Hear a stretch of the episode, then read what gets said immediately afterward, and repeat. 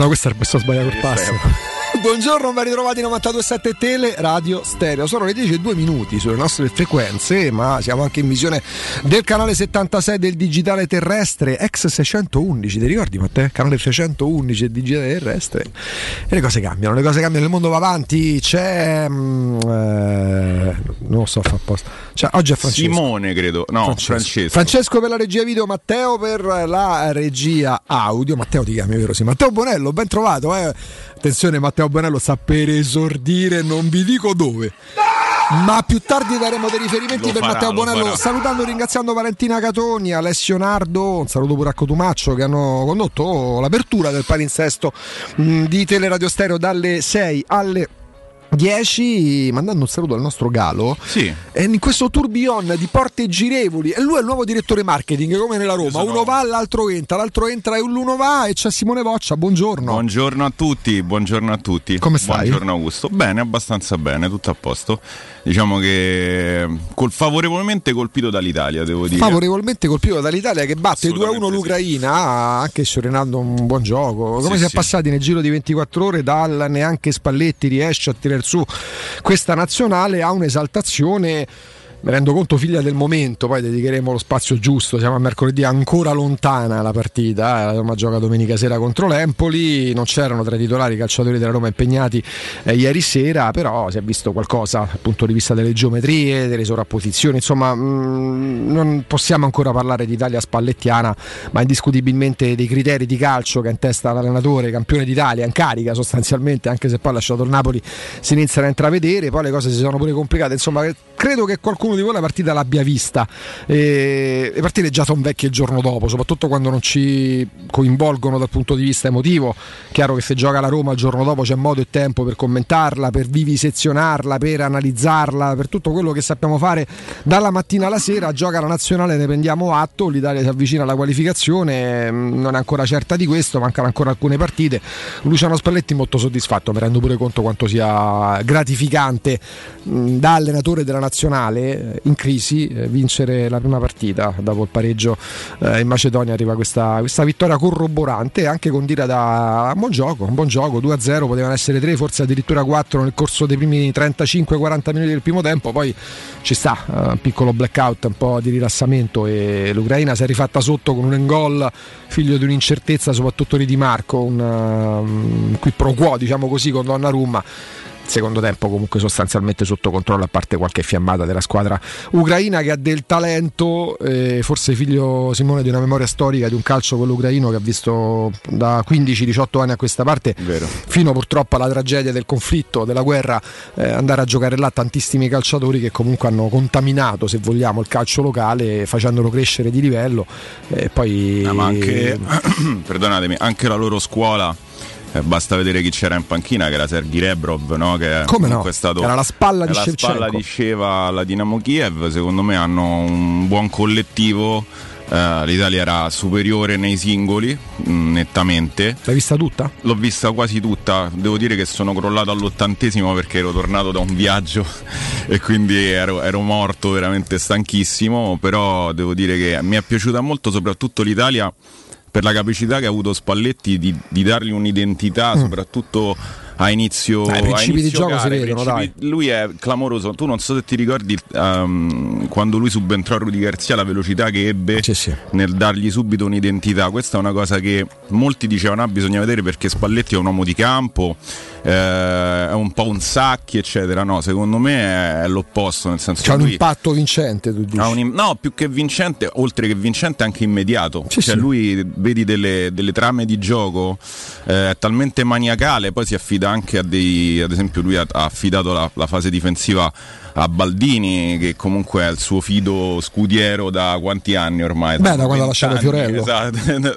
sì, esatto, quella, quell'altro, quell'altro, Baldini, quello che, non, che insomma, vabbè, sì. non ha problemi. Lo e, lo, eh, e, diciamo che secondo me, secondo me sta dando subito i suoi frutti. Poi, Poi c'è un frattesi che detto ciò, detto ciò Italia-Ucraina, con tutta la buona volontà, sì, sì, con tutto il rispetto, è un cambio marcia, poi giriamo pagina, altro che cambiare marcia pure sì, noi, sì, no, ma, ma, è chiaro che poi va tutto rimesso nei ranghi, nel senso va bene così eh, per chi si appassiona all'Italia, poi mai avuto in uggia la nazionale, eh, se va avanti sono contento, se va male me ne frega il giusto, non godo per le sconfitte, non la gufo invece quando vince sperando che perda, però è chiaro che adesso si passa all'entusiasmo che verrà spazzato via dall'incombere della quarta giornata di campionato, che sarà quella che per tutta Italia è il derby di Milano eh, squadre che stanno in testa alla classifica eh, a punteggio pieno, per la Roma deve essere una ripartenza. Ora eh, c'è il rischio in questi giorni Simone di ripetere sempre le stesse cose, francamente mm, dovremmo renderci conto di quanto possa darci, dare fastidio a noi stessi la nostra voce e se dà fastidio a noi la nostra voce perché ci rendiamo conto al di là dell'io, io, io, io dico, io penso, a me mi risulta, mh, mm, dobbiamo sempre considerare che il rapporto se dà fastidio uno, da 1 a 10 dà fastidio uno la nostra voce a noi, agli ascoltatori dà fastidio 10. Certo. Perché? Eh, perché si rischia di ripetere sempre le stesse cose.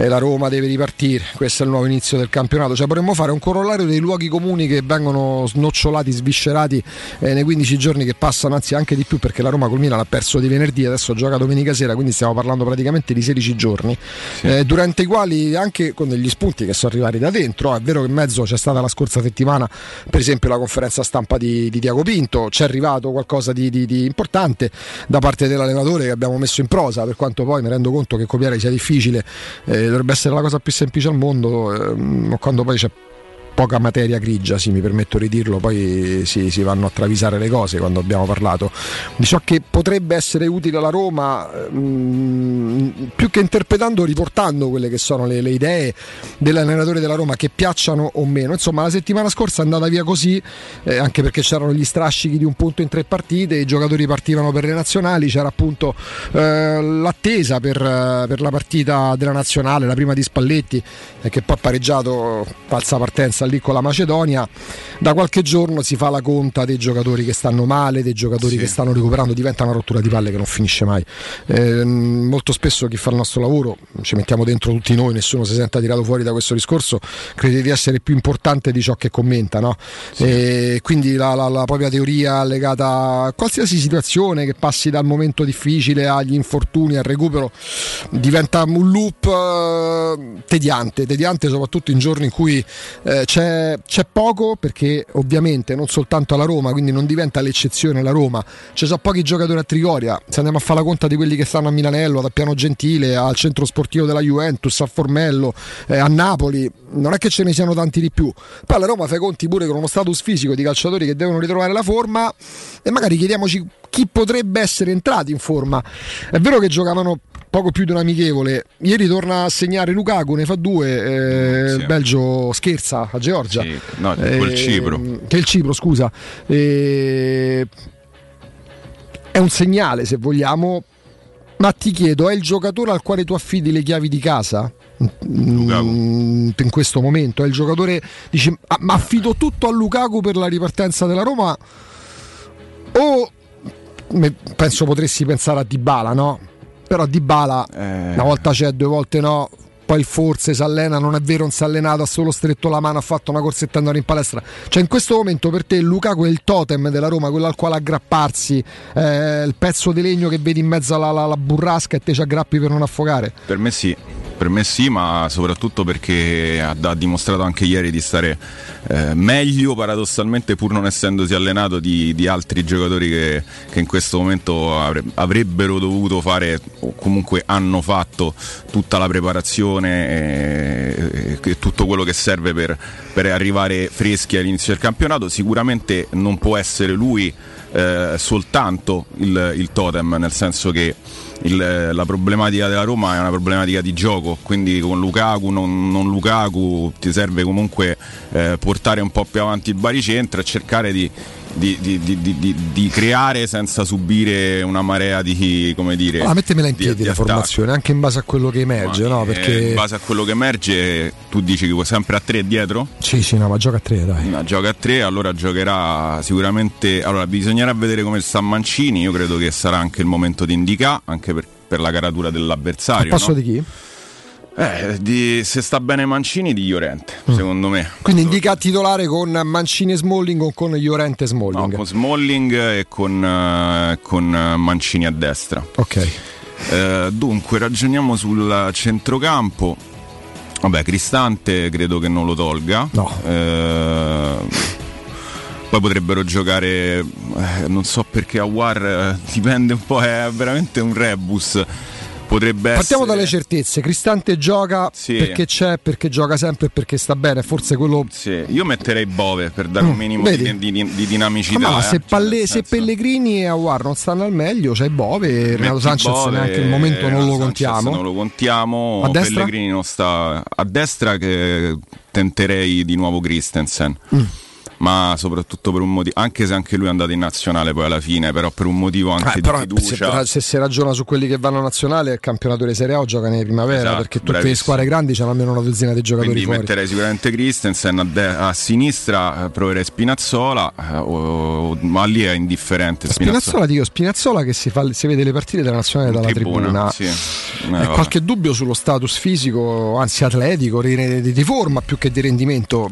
lo, lo, lo, lo suscita poi però vedi. Se no potresti anche provare Paredes intermedio, eh? cioè Paredes la mezzala la sa fare, oppure Paredes nella parte mediana con, con Cristante che fa la mezzala. Ah, vedi, a proposito di Paredes, oggi c'è un pezzo della Gazzetta dello Sport di Cecchini supportato da un corsivo di Vocalelli, ehm, firma eh, alcuni editoriali per, ogni tanto per, per, la Gazzetta dello Sport, il pezzo di Vocalelli c'è pure un riferimento alla Lazio perché si parla dei centrocampisti centrali in chiave Roma. A un certo punto ho detto ma io forse sono stato riformatorio, insomma sono uscito oggi da, da, da, da una casa circondariale, nel senso che magari aprile, cioè se, si parlava di Paredes come se fossimo praticamente a fine stagione e Paredes avesse già steccato con la Roma. Certo. Ora, mh, Paredes di tutti i giocatori portati da Sabatini era uno di quelli che mi piaceva meno, non che mi facesse schifo, ma non vedevo in lui tutto quello che vedevano e continuano a vedere gli altri, ma a cominciare dal CT della nazionale, da Scaloni, che comunque per gran parte del mondiale che ha vinto l'Argentina l'ha fatto giocare da titolare. Io non ho mai visto sto questo calciatore di questa caratura così internazionale, allora. di questo livello così elevato. Eh, quindi non, non, parto da un pregiudizio positivo quando vedo Paredes, né quando stava alla Roma da ragazzino, eh, né quando poi è andato al San Pietroburgo, né quando è andato al Paris Saint Germain, men che meno quando è andato alla Juventus, quando è stato coinvolto in una stagione altamente negativa. Ehm, non è partito benissimo, però no. porca miseria mi sembra che sui giocatori presi dalla Roma in estate si stiano già esprimendo delle sentenze più che dei pareri, dei giudizi perché Paredes sta già facendo rimpiangere Matic. Paredes eh, continua sulla falsariga del calciatore che ha avuto gravissime difficoltà contro la Juventus, eh, giocando nella Juventus da un paio di anni nel Paris Saint Germain. Che Paredes non sia Matic, mh, mm, non c'è bisogno di nessun editoriale, di nessun corsivo perché parlano le carriere. Poi Paredes ha vinto pure molto di più di Matic. Perché giocava nel Paris Saint Germain, ha vinto però il mondiale. Sì, il mondiale sì, lo ha vinto non da comprimario, lo ha vinto, eh, lo ha vinto da protagonista. Però porca miseria, dopo due partite e mezzo, tra l'altro la prima partita la gioca a 20 minuti quando entra insieme a Renato Sanchez. La seconda a Verona è, mm, è corresponsabile di un disastro generale di una squadra proprio che non aveva né capo né coda. E la terza la gioca ma con quel ritmo compassato che gli appartiene. Stiamo parlando praticamente di due mezze partite da titolare e di una partita in cui da subentrante entra in una Roma che deve rimontare la, la, la, la Salernitana che l'aveva scavalcato. E poi mi raggancia Christian Christensen.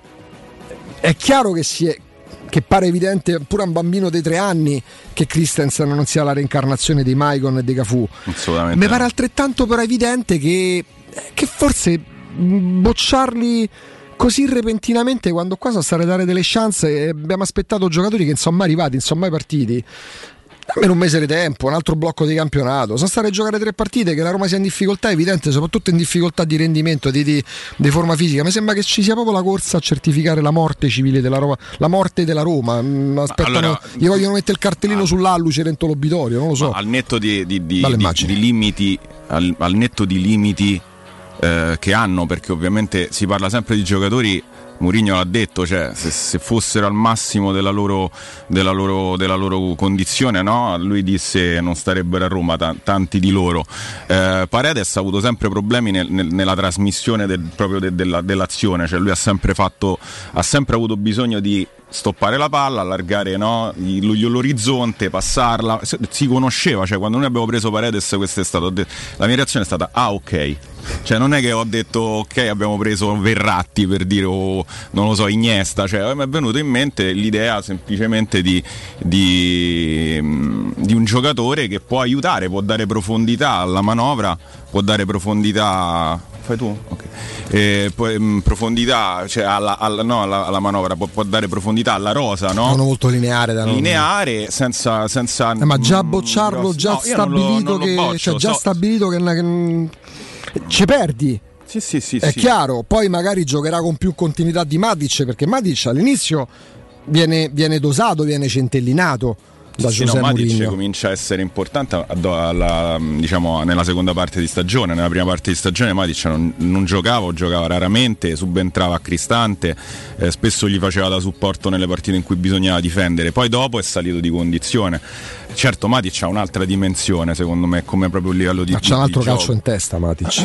però, però, sicuramente eh, sono, sono giocatori che vanno aspettati. Su questo io sono pienamente d'accordo con te eh, con i loro limiti, con i loro limiti però, però vanno, vanno, aspettati.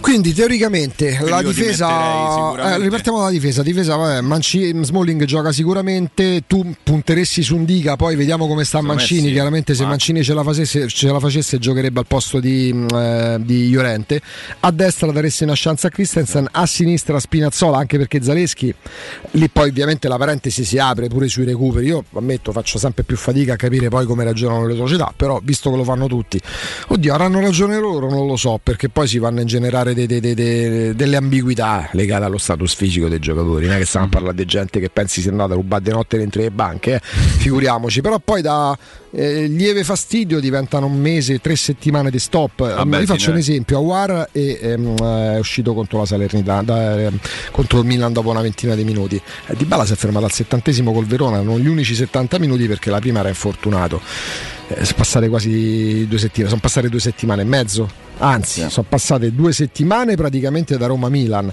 da Verona a Roma sono passate tre settimane. Eh, quanto poter puntare e contare su certi giocatori Simone? Per questo li diceva all'inizio, se in questo momento Lukaku rappresenta proprio il totem, ci fosse stato Marcos Leonardo in questa fase, la Roma avesse preso Marcos eh. Leonardo, ovviamente non sarebbe arrivato Lukaku, oggi tu non potresti mettere il peso della Roma sulle spalle di Marcos Leonardo, perché se conosco un po' Murigno, a meno che Marcos Leonardo non sia la reincarnazione di Gerd Müller o De Careca, ci vuole un po' di tempo per vederlo sì, in campo, sì. deve fare palestra, deve abituarsi anche semplicemente a non solo al fuso orario, alle abitudini, al cibo, all'alimentazione, alla colazione, ai mobili di casa nuova, non lo so, a Torrino, a casa al Palocco. Arriva Lukaku pronti via, altro che usato sicuro, non è usato, è un giocatore nel pieno delle facoltà calcistiche, perché parliamo di uno che ha 30 anni, ma mi rendo conto che da quando è arrivato alla Roma altrove se ne parla come se fosse in catorcio, come se la Roma avesse riesumato Diego, Diego Costa. Diego no. Costa hanno dato l'ok per il pianto degli organi calcistici, si intende. No? Lukaku arriva, sta in salute, lo dimostra pure in nazionale, poi è uno che pure al 30%, per quanto abbia una struttura fisica bisognosa di un certo tipo di lavoro, proprio per entrare in palla, per, per poter sfruttare tutta la forza, eh, la forza motrice, è, è, uno che comunque in Serie A la differenza contro un Empoli che sa peggio della Roma, fa, zero punti, puoi farcela e soprattutto vero che l'anno scorso non è attendibile perché si è fatto male, è stato fermo a lungo, è stato condizionato. Però in questo momento se ma, mi dice ti dicesse nel, nel, finale di stagione l'anno scorso sempre, ma se ti dicessero sempre. tra Lukaku e Dybala oggi chi è più affidabile? A me viene da dire Lukaku. Ma se non altro per forma per, per, per, per tenuta atletica sicuramente, ma anche guarda, ti dico per come lui ha approcciato gli ultimi 20 minuti di Roma Milan con la cattiveria che aveva, ma anche con la voglia. Hai visto quante volte è andato a riprendere i compagni? C'è un meme famosissimo su, su lui che riprende Cristante perché invece di dargli la palla diretto in verticale tende a fare solita, sì, sì, solito passaggio dei tre metri Vabbè, a destra.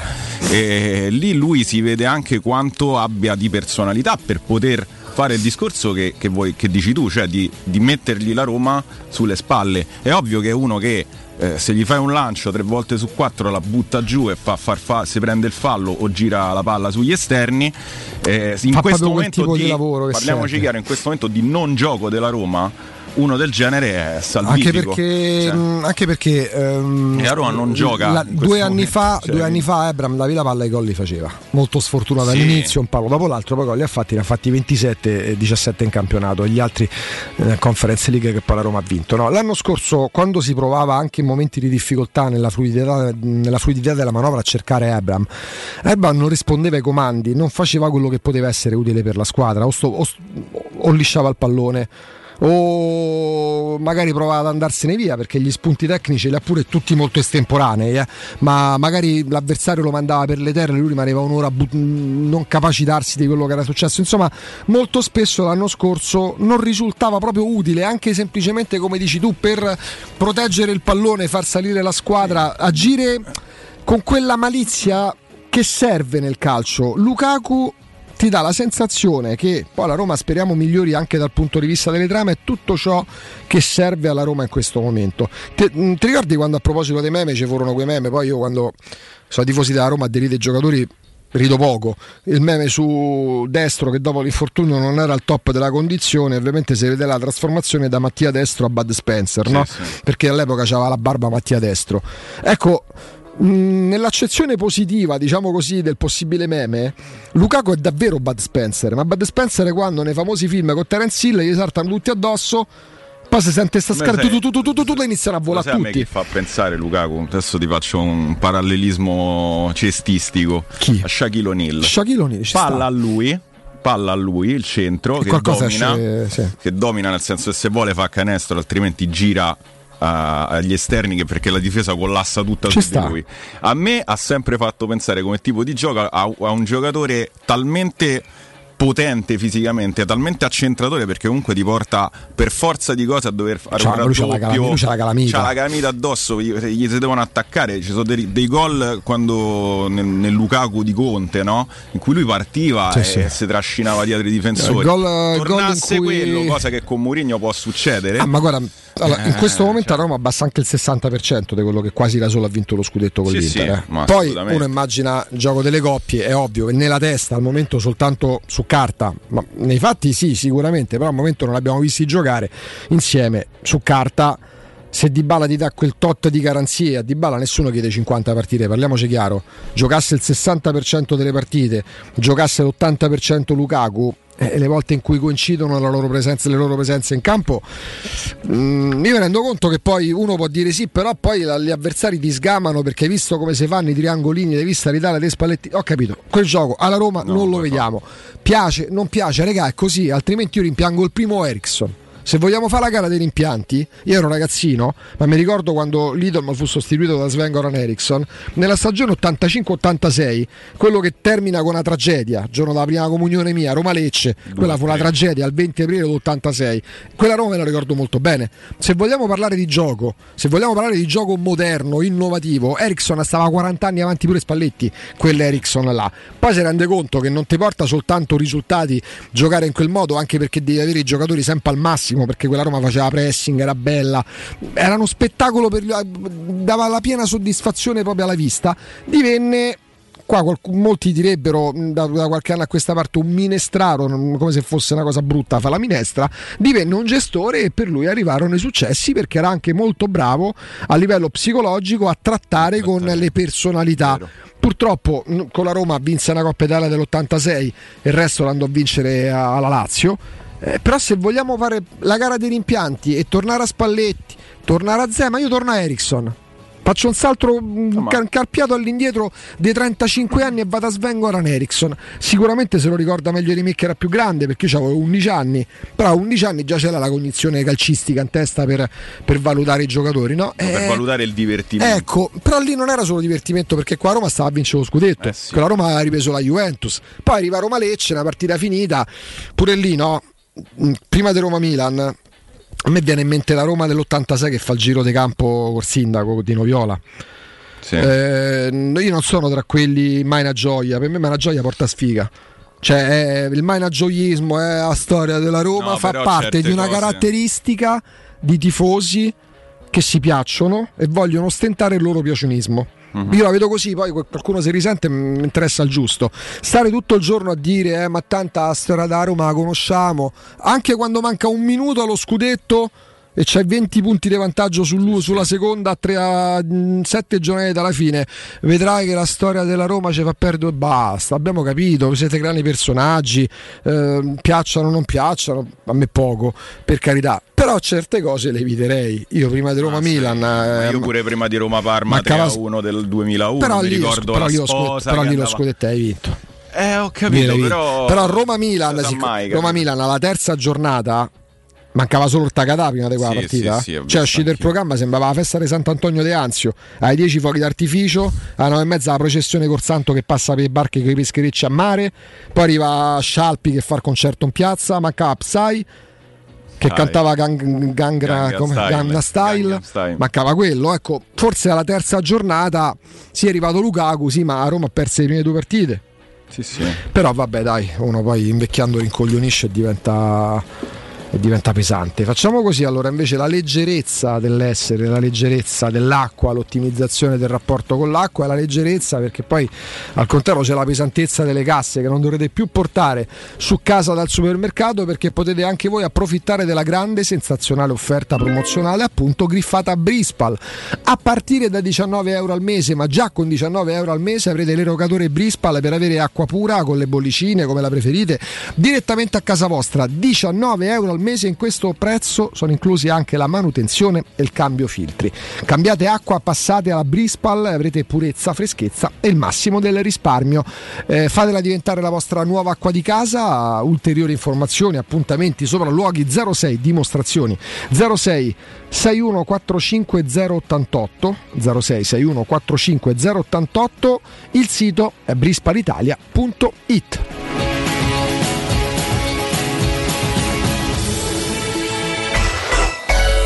Pubblicità. È la mia nuova acqua di casa. Approfitta anche tu della sensazionale offerta promozionale firmata Brispal. A soli 19 euro al mese avrai acqua pura e con tante bollicine direttamente a casa tua. Hai capito bene? A soli 19 euro al mese, incluso manutenzione e cambio filtri. Cambia acqua anche tu e passa ad un erogatore Brispal e avrai purezza, freschezza e il massimo del risparmio. Brispal, la tua nuova acqua di casa. Informazioni allo 06 61 45 088 o brispalitalia.it. In zona Ponte di Nona, la società edilizia del Golfo dispone di diversi negozi di varie metrature posizionati su strade ad alta percorrenza che collegano la via Prenestina e la via Collatina con la rete autostradale. I negozi offrono la possibilità di installare canne fumarie e vi sono ampi parcheggi nei pressi. Per qualsiasi informazione rivolgetevi al 345 713 5407 e visitate il sito www.keicalt.com. Edilizia del Golfo SRL è una società del gruppo Edoardo Caltagirone. Le chiavi della tua nuova casa senza costi di intermediazione.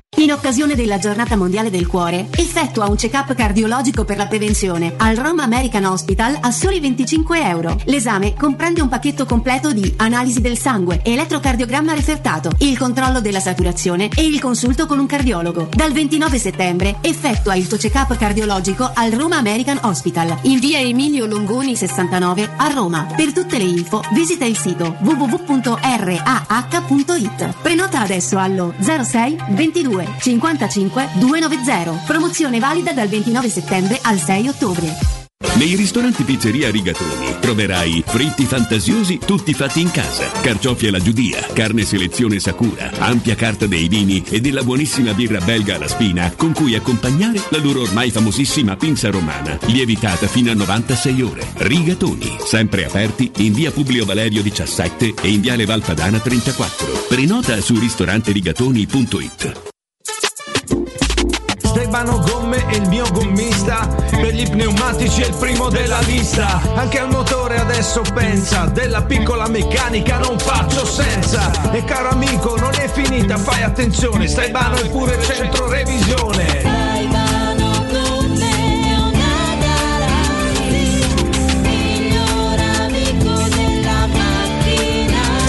Staibanogomme, staibanogomme.it Tagliandi completi e ricarica aria condizionata. Quando Roma brucia, Nerone placa le sue fiamme. Nerone, l'amaro di Roma. Un gran liquore che racchiude in sé millenni di storia, arte e civiltà. asciutto al palato, dal gusto pieno, che regala intense sensazioni. A Roma nasce Nerone, un incendio di sapore. UM24 buongiorno, come possiamo aiutarla? Cercavo proprio voi. Devo vendere casa. È vero che voi acquistate direttamente? Vorrei evitare perdite di tempo, proposte vincolate a un mutuo. Ha chiamato le persone giuste. La UM24 non è una semplice agenzia, può comprare direttamente. Fissiamo subito l'appuntamento. Allora, mi dica quando è libero. È disponibile Devi vendere casa bene o in fretta? UM24 e trovi subito l'acquirente per il tuo immobile. Per info um24.it e 06 87 18 12 12. Vorrei una moto nuova. Vorrei, vorrei, vorrei. Rubei! Rubei Moto. Tutte le moto che ho sempre sognato. Piaggio, Benelli, Sim, Peugeot, Kawasaki, motocicli, scooter, Maximoto. Rubei Moto. Ha le due ruote adatte per qualsiasi esigenza. Rubei Moto. In via Appia Nuova 530 e in via Oderisi da Gubbio 136. Rubei.it. Rubei. Ha la moto che vorrei. Ehi tu! Sì, proprio tu! Hai sempre sognato di avere un sito web, ma sei rimasto più confuso di un pinguino in un deserto? Niente paura! La web agency Studio Graffiti è qui per trasformare il tuo caos informatico in un capolavoro online. Realizziamo campagne marketing, grafica, login, siti e-commerce e gestione social. Studio Graffiti è sinonimo di recensioni a 5 stelle. Scopri la nuova sezione coupon e scegli lo sconto più adatto al tuo business. Studiograffiti.eu, il tuo business nel palmo di una mano. Teleradio Stereo. Teleradio Stereo. 92.7.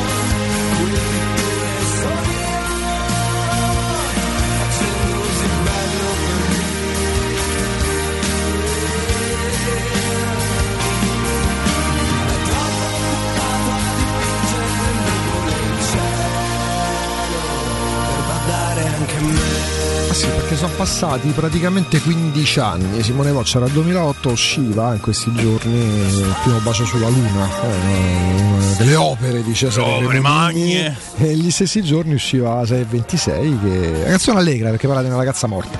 Bellissimo. E, vabbè, bel pezzo, dai, siamo, siamo ripartiti così. Eh, ti chiedo, Simone, magari coinvolgendo anche gli ascoltatori, ehm, Non ho finito l'attacco però, perché tu mi dai, dai per scontato che io metta di bala. Metti a Smoon. Io partecipo al. Posso dirlo? Al cazzatone di Riccardo. eh, perché secondo me se Di Bala non dà garanzie. Non dà garanzie, Di Bala sta almeno al 70%, gioca Di Bala Sì. e Lukaku, punto, Sì. fine della storia. Non dovesse, non dovesse, secondo me ho visto una Zmoon che sta lì per. Cioè, tu sei tra quelli che si fanno infatuare, abbacinare. No, no, parole- a me io mi sono abbacinato da, da Smoon ai tempi dello Zenith. Non, Eh, è passato de- qualche. Eh, è passato, vabbè, due anni, però è stato rotto praticamente. Quindi, secondo me, vabbè, questa è una, Ma già da è una metterlo- condizione per essere comprati. Ma già da metterlo dentro una partita così, comunque delicata, Eh, che a Roma delicata, risultato a disposizione. Però, però Belotti fa diciamo scopa con, con Lukaku, cioè poi mette due monoliti davanti, a meno che Belotti non si metta a Vabbè, giocare. Belotti ormai fa il gattuso per stare al centro Esatto, all'attacco, cioè, all'attacco, eh, uno da corsa. Quindi forse, forse, ma questo poi potrebbe essere Poi una io scusa, no, idea. perdonami, Gattuso. Pronti via a due gol li fa lui, eh. capocannoniere da Roma Sì, fino sì, adesso. sì. Quindi tu daresti una chance a Smoon qualora non ce la facesse di Se non bala. ce la facesse di bala e mettere due punte fisse davanti. E Sharawi sta bene, no? Fino a Ma non- sì, però potrebbe anche essere lui perché svaria molto. Però Aspetta, me lui- facciamo un gioco. Ecco, Magari vai. coinvolgendo pure voi. Ok, di bala, ovvio. È ovvio. ovvio, Lo togliamo. cioè, leviamo Qual è l'attaccante della Roma che compone la coppia migliore assieme a Lukaku? Io te li chiamo uno a uno, tu mi dai il voto, proprio il voto come Vai. se stessimo a scuola la coppia, perentorio. la coppia. Perentorio il voto alla coppia partendo da Lukaku, pure voi 3-4-2, 7-9, 12, 3-6-2. Togliamo di bala. Togliamolo un attimo, sta nella Roma, speriamo stia in salute. Io ormai quando vedo la, la, la, la Dybala Cam, perché ormai c'è quasi una, camera, una telecamera personalizzata, eh, prima ancora di dire, di pensare di auspicare che faccia gol di bala, dico speriamo non si faccia male, speriamo di non Speriamo vedere che una quella, smorfia. che quella cam Togliamolo, togliamolo. Lukaku Belotti, voto. Pure voi giocate se volete. eh. Aspetta che me ne segno tutte perché così Dai, no, partiamo a secco. Di No, ba- eh, e te li perché chiamo se li Luca- valuto a Non valutare- le devi comparare, Ah. proprio secche, singole. Lukaku, Lukaku, Belotti. Belotti 6 6. Motivazione le- come se stessi facendo le tutte, e pogelle. due, cen- tutte e due molto centrali, nel cen- non potrebbero sovrapporsi. Ok, quindi un po' 6 per alla coppia. Lukaku Belotti. Lukaku e il Sharawi. Lukaku e Sharawi secondo me 7, pure 7 e mezzo. Si integrano comunque, cioè Perché coppia. Lukaku ha bisogno, magari po- potrebbe rimanere più centrali con Sharawi che gli apre gli spazi. Quindi dal 6 di Lukaku Belotti passiamo al 7,5 di Lukaku El Sharawi. Eh, Lukaku Asmun.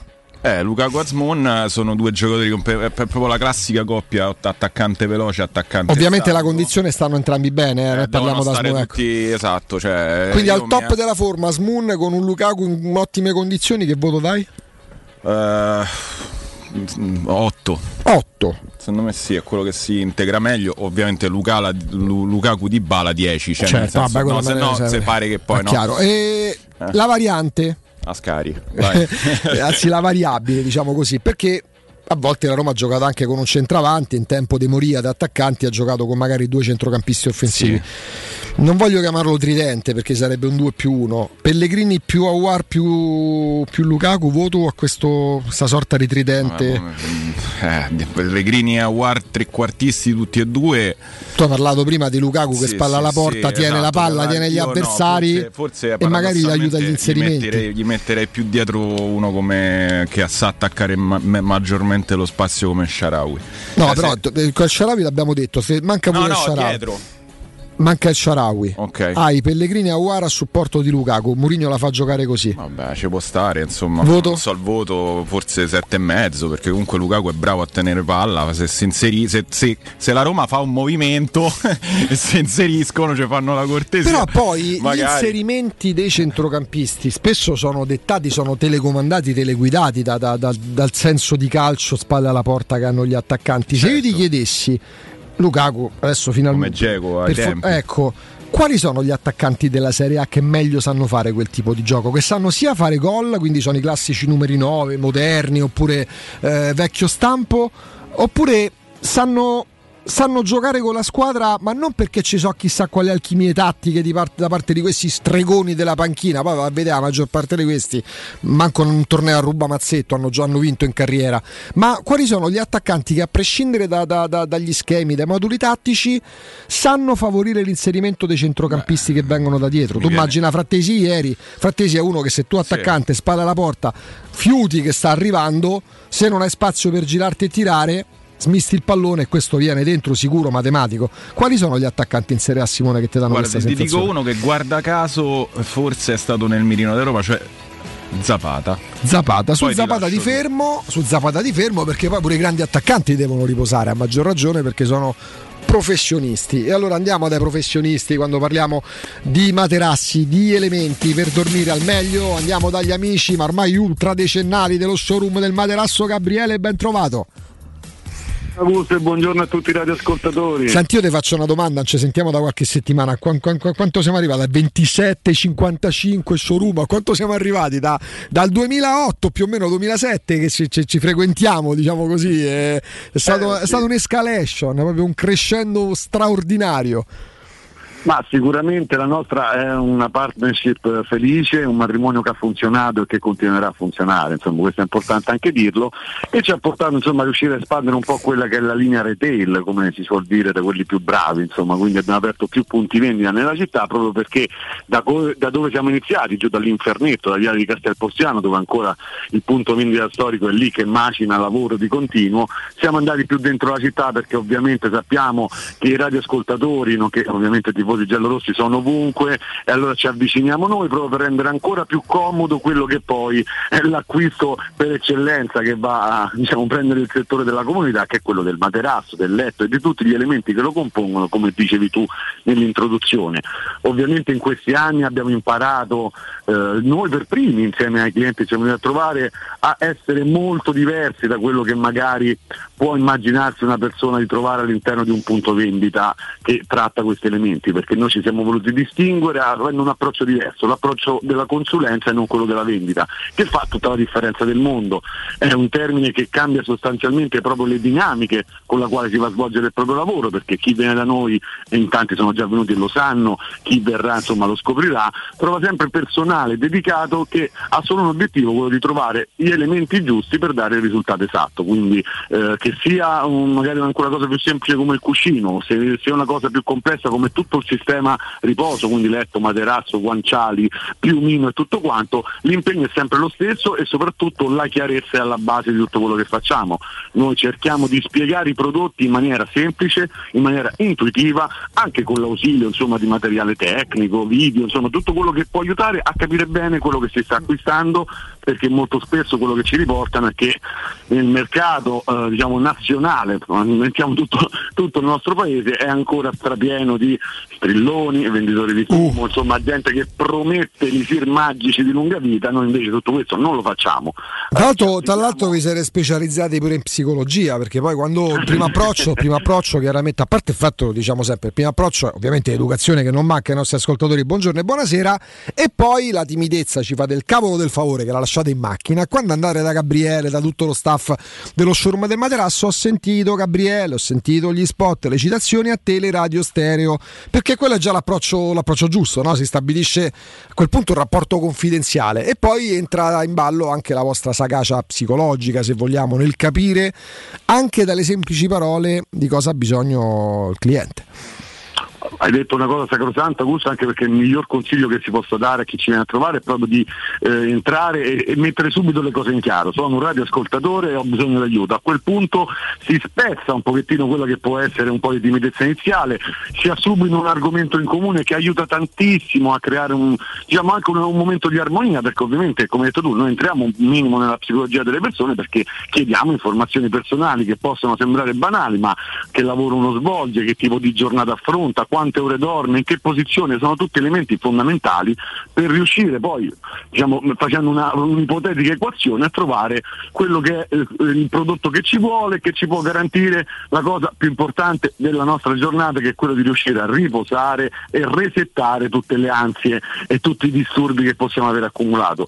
Ovviamente tutto questo è condito dal fatto che ci sono dei vantaggi anche economici ovviamente perché non è semplicemente un fatto di servizio, in più settembre è un mese d'oro perché si ricomincia, ci sono scontistiche che partono dal 30% e arrivano fino al 50%, ci sono le consegne che prevedono sempre lo smaltimento per i radioascoltatori completamente gratuito, abbiamo ricominciato nel punto vendita dell'Infernetta a rifare le domeniche tematiche, quindi 10-18 orario continuato, di conseguenza stiamo partendo con il piede giusto per affrontare un anno complicato che deve vedere come primo obiettivo dormire bene. Ecco, dormire bene, riposare al meglio grazie allo showroom del materasso, Viale di Castelporziano 434, la serie storica, tutto parte da lì, al zona Infernetto, via Baldo degli Ubaldi 244 all'Aurelio, via Sant'Angela Merici 75 zona Noventano, via Ritorre Vecchia 148 zona Trionfale, via di Mezzo Cammino 219, ma lasciamo spazio perché sa quanti altri punti ce ne saranno dello showroom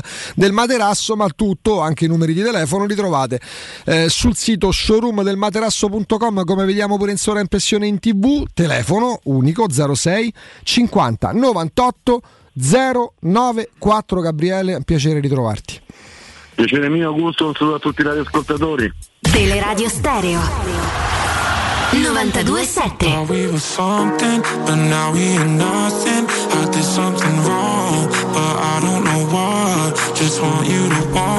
perché poi El Sharawi che tu metti giustamente anche tra le possibili coppie offensive, poi tante partite adesso non ci si ferma almeno per un mese, la prossima sosta ci sarà a metà ottobre, quindi tra campionato, Europa League, la Roma riparte praticamente dopo il match con l'Empoli da tre trasferte consecutive, eh, in mezzo c'è la Moldavia a cavallo di, di tra, tra, Torino e Genoa, trasferte consecutive in campionato, El Sharawi può essere nella turnover, nella, nella rotazione un compagno di squadra, un compagno di reparto eh, di Lukaku, ma così come è stato l'anno scorso, può essere anche l'esterno sinistro. Assolutamente sì, assolutamente sì, perché ha la capacità di saltare l'uomo. È anche una, una cosa che mi ha sorpreso abbastanza, ma secondo me quello è molto un lavoro di Murigno.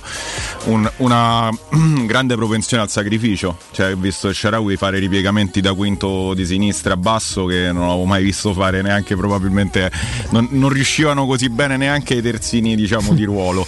Eh, la, il problema della Roma qual è? È che nelle, sulle fasce è, alla necessità di arrivare a saltare l'uomo e spesso nella, nel, nel salire non ha l'appoggio dei centrocampisti, no? il classico triangolo che ti manda dentro, tante volte si deve sovrapporre addirittura Troppo Mancini. spesso sono fermi. Sono, sono, fermi, ma sono fermi a centrocampo e quindi chi ha eh, il cambio di passo e il dribbling riesce no? tante uh-huh. volte a saltare eh, l'uomo e quindi magari a mettersi in evidenza, faticando anche poi arrivare a crossare con qualità, perché poi se tu parti e ti fai 60 metri devi saltare l'uomo, poi crossi, eh, o, o, insomma, o ti chiami, non lo so, chi è il più grande crossatore che Beh, tu hai mai visto? Nel calcio moderno, negli ultimi vent'anni, credo che pochi crossassero bene come David Beckham. Beh, Beckham, ma lo stesso ad esempio Di Marco, che però fa un gioco diverso. Di Marco crossa molto Ieri bene. ho visto cioè. fare dei cross, no, ragazzi, che erano de- affettavano no, l'area. Più che altro ti viene da piangere, poi ti, ti commuovi, diciamo, vedi ancora si crolla, pensavo eh, fosse ma, vedendo la Roma, erano, ma vedendo la Roma degli ultimi 4-5 anni, non soltanto l'ultimissima Roma, io pensavo che ci fosse andato a, leggere le regole dell'IFAB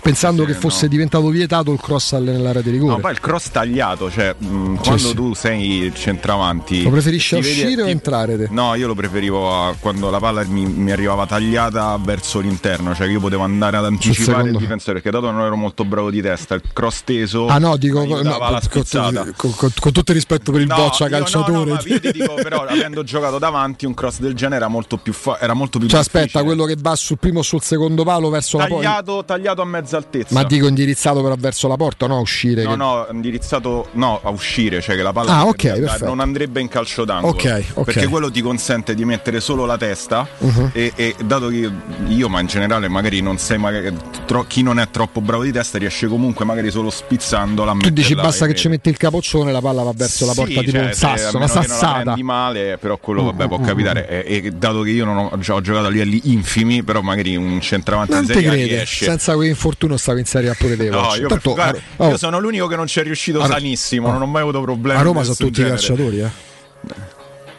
A macchiatoio eh, quando è cascato la moto. A Roma sono tutti, i calciatori. No, Due cose siamo a Roma. Il crociato? No, no, magari il crociato. Hanno scavalcato. L'unico stronzo che ha pagato il biglietto di Roma Parma, ero pure abbonato, ma compà il biglietto. L'anno dello scudetto sono stato io. Oh, mi ricordo due anni fa con Riccardo facemmo il giorno del 17 giugno, sai, queste cose originali, sì, sì. originalissime, abbiamo fatta pure noi. Dove eravate il giorno? Hanno tutti scavalcato. L'Olimpico porta 80.000, 65, 70, c'erano 110.000 spettatori. Sì 120.000 hanno scavalcato, ci fosse uno che ha pagato il biglietto, ma pure gente che aveva l'abbonamento lo strappava per scavalcare e so tutti i calciatori Io a pallone ci ho giocato, fate, te lo dico io come deve fare Murigno, perché a pallone ci ho giocato qua dove? Chi sei? Mm, fammi leggere un po' il nome Altafini. No, no, ma io ripeto, cioè, eh, mi metto proprio, anzi, eh, eh, premetto, non ho mai. No, tu sei onesto. Non mi sono mai rotto un crociato, eccetera. Ho giocato a pallone ai, ai livelli a cui si gioca da, da, da ragazzi. Con chi?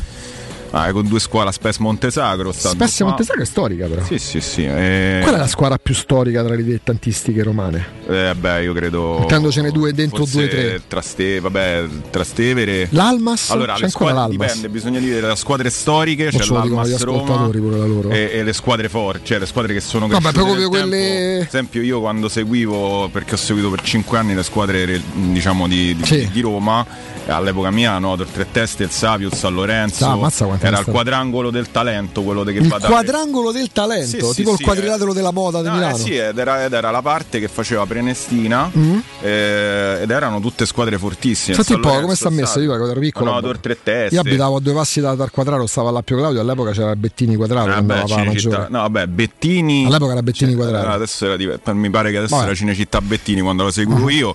Ma faceva, faceva, mi sembra, non gli elite. Nesta la partita là. Dipende poi dalle cucciolate, no? Sì. Cioè, sono delle- eh, ta- tanti giocatori sono usciti da là. Io, io io penso di essere stata la persona più scarsa a giocare a pallone che tu possa aver mai conosciuto. Eh. Io giocavo, giocavo, ero ragazzino, pesavo una piotta, e avevo 8 anni, 7 anni, giocavo col San Policarpo, Eh. abitavo là, abitavo a San Policarpo praticamente, e io ho fatto una partita con Nesta. Beh, bello te. con io penso, ma, ma penso era Nesta che era un bambino per- per come me, motivi- per Nesta c'era un anno meno di me. penso per motivi Non anagrafici. mi vado a vantare aver giocato a pallone, so penso la persona più scarsa a giocare a pallone che si possa Io immaginare. penso di aver incrociato perché credo che lui fosse Totti, una- un anno sopra età. No, no, ma magari no, no. Messi. Eh, credo di aver incrociato, ma mh, senza saperlo, lo immagino per motivi di età Aquilani, perché ho giocato Aquilani. mille volte contro la Chillea e probabilmente qua- qualche volta quando era proprio piccolino l'avrò pure incrociato. Poi dice chi ci scrive all'epoca anche la Tevere Roma, La il Tevere Banco di Roma Vabbè, e poi allora- la Stefer. Allora, secondo me, a me quando mi mandavano a vedere la Romulea Eh. per Campo Roma, Che che sta davanti a San Giovanni, il Campo Roma, quello famoso insomma, che sta a San Giovanni. Ok. Quella era la squadra che proprio ti piaceva proprio andare lì perché sembrava veramente di andare a fare all'epoca proprio il. E questo, questo ascoltatore dice io Campo giocavo al Roma era- Savio eh, e il Savio era c'erano fortissimo. Giallombardo prima di me e poi Daniele Cordia che Beh, partirono sì, da lì. Sono, sono squadre che hanno de- una fucina di talenti clamorosa. Da Alessandro sempre dal Savio. Vabbè, Sì, insomma, sì, bella il, Savio, il Savio era la squadra. Zona? allora, Savio è mm, pre- Prenestina. Prenestina. Eh, adesso mi ricordo, Viateano era all'epoca al campo. Eh, io Poi dicevi, vedi, Tor tre teste, Savio, teste Vigor era- per La Conti. Vigor è cresciuta dopo. Mm. La Vigor all'inizio non era molto forte, poi è stato fatto un bellissimo centro sportivo, un centro polivalente, c'è Uh-huh. stava la piscina e tutto quanto. E, e mi ricordo che era l'unica dei, dei campi, infatti ci facevano le finali regionali e nazionali, che aveva la tribuna stampa, cioè tu andavi col computer, avevi la tua. Senti, ti chiedo una cosa, visto che i campi ma hai tratta, io parlo di.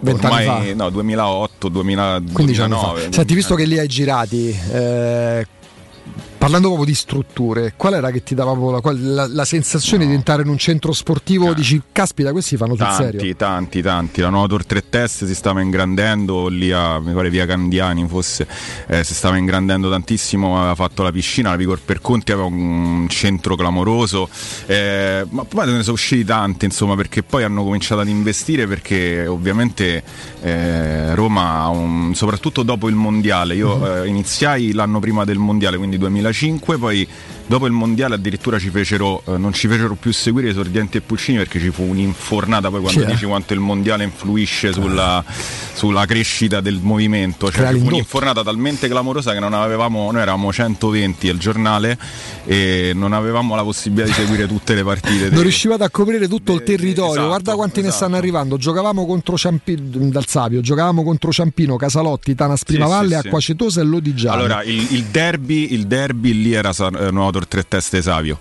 Cioè Nuovo Tor Tre Teste Savio era la Nuovo Tor Tre Teste che dominava il campionato e poi il Savio che quando andavano a fare le finali vinceva per un certo periodo, poi si è, si è, rotta questa cosa e si è creato un po' di equilibrio, però il Savio era proprio storico, cioè il Savio era veramente di quella zona forse quella più, mm, mm, mm, eh, era la squadra più ambita, ecco diciamo, era pure quella che aveva un maggiore voglia che la gente andasse a vederli. E poi c'è l'Atletico 2000, l'Ostia Mare, la Romula l'abbiamo nominata, pre- ma ci torniamo però, ci torniamo vuoi. perché apriamo pure le, le dirette. Eh? Che? C'era il Cor, no? Lui, ma, Francesco che viene dalle zone mie c'era il Cor, il Cor. Sì, che poi si è spostato a, da un'altra Corleone, no? No, no, Cor, Cor. Club Olimpico Roma. Club Olimpico Roma. Ah, gente, eh? Coi piccioli, eh, quindi già all'epoca giocavano a padel più che a allora vi parliamo, anzi vi portiamo a proposito di zone di Roma a Ponte di Nona, dove c'è la società edilizia del Golfo che dispone di diversi negozi di varie metrature che sono posizionate tra l'altro su strada ad alta percorrenza eh, che collegano la Prenestina e la Collatina con la rete autostradale, quindi zone anche di passaggio ma non solo. E, e lì significa avere tanta bella gente che può venire a visitare i vostri negozi, immaginateli lì eh, spostateli lì o aprite un altro lì eh, perché offrono la possibilità tra l'altro di installare questi negozi canne fumarie quindi vanno benissimo anche per la gastronomia e ci sono tanti ampi parcheggi nei pressi. Per ogni tipo di informazione anche per un appuntamento per visitare la zona e i negozi stessi chiamate il 345 713 5407 ripeto 345 713 5407 c'è poi il portale del gruppo che è kcalt.com che k. Attraverso il motore di ricerca interno troverete oltre mille soluzioni, non soltanto in zona Ponte di Nona, ma a Roma e non solo, sia per uso residenziale sia per uso eh, commerciale, che sicuramente faranno al caso vostro. Vi ricordo che Edilizia del Golfo SRL è una società del gruppo Edoardo Caltagirone. Le tue chiavi eh, della tua nuova casa e del tuo nuovo negozio senza costi di intermediazione. Pausa, GR e poi, e poi approfondiamo un po' questo tema. Dai, andiamo nei vostri quartieri e ci dite pure il quartiere che non avete mai sopportato.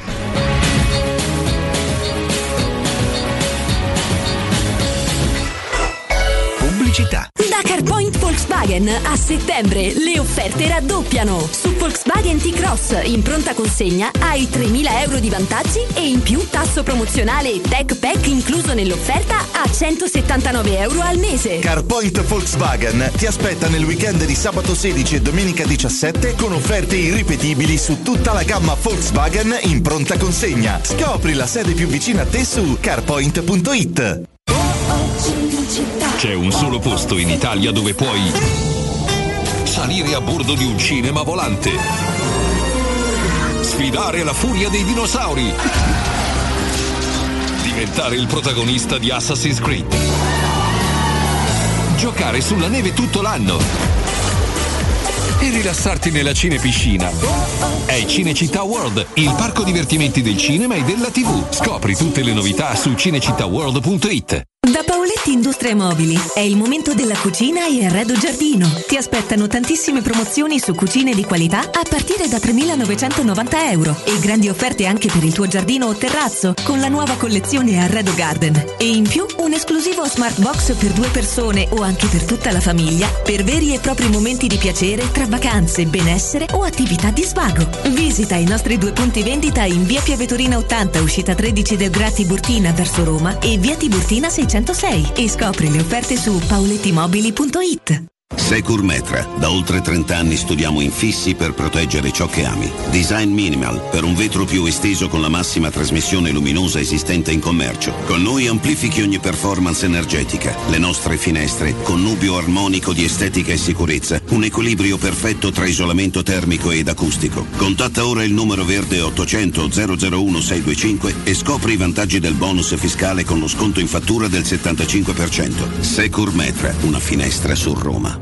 La scelta di affidarci a Effetto Casa per vendere il nostro appartamento è stata fantastica. Hai avuto proprio ragione tu. Hanno fatto tutto loro e in pochissimo tempo. Con più di 35 anni di esperienza sanno bene cosa fare. Io poi mi sono innamorato dei video e delle riprese in realtà virtuale che hanno fatto a casa nostra. Che pubblicità! È vero.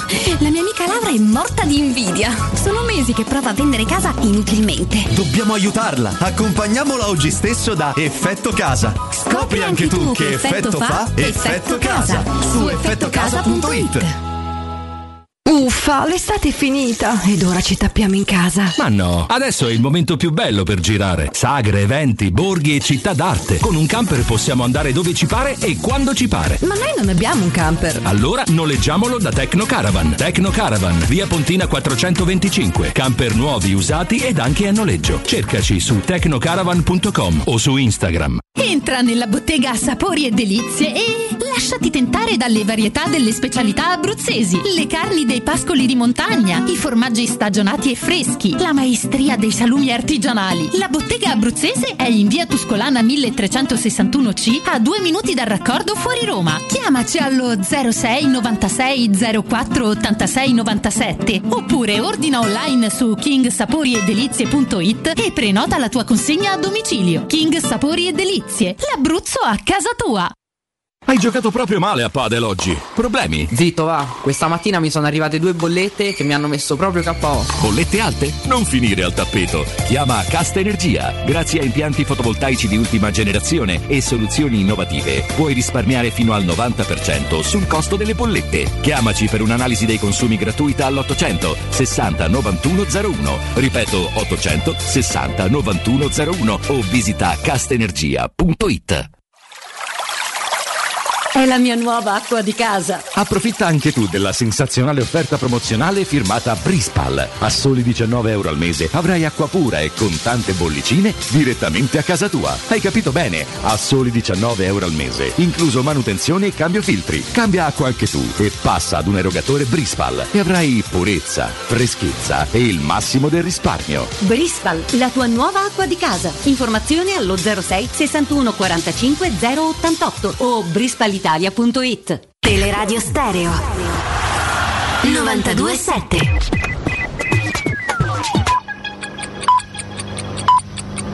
Sono le 11 e un minuto. Teleradio Stereo 927, il giornale radio, l'informazione. Buongiorno, buongiorno a tutti da Nino Santarelli. Nel nostro paese l'inflazione rimane molto alta, più 9,6%, l'aumento dei beni del carrello della spesa su base annua. E intanto il prezzo dei carburanti continua a salire, siamo ormai intorno ai 2 euro al litro. Il carburante a 2 euro al litro, anziché a 1,70 euro centesimi, facciamo questo riferimento, vuol dire spendere in media 400 euro in più all'anno se si fanno 20.000 km con una macchina che fa 15 km con un litro di benzina. Nel nostro paese sono sempre di più le persone che sono povere pur lavorando. Nel Lazio il 22% degli abitanti, oltre un milione, rischia la povertà alimentare. In questo GR ascoltiamo Benedetta Bertini.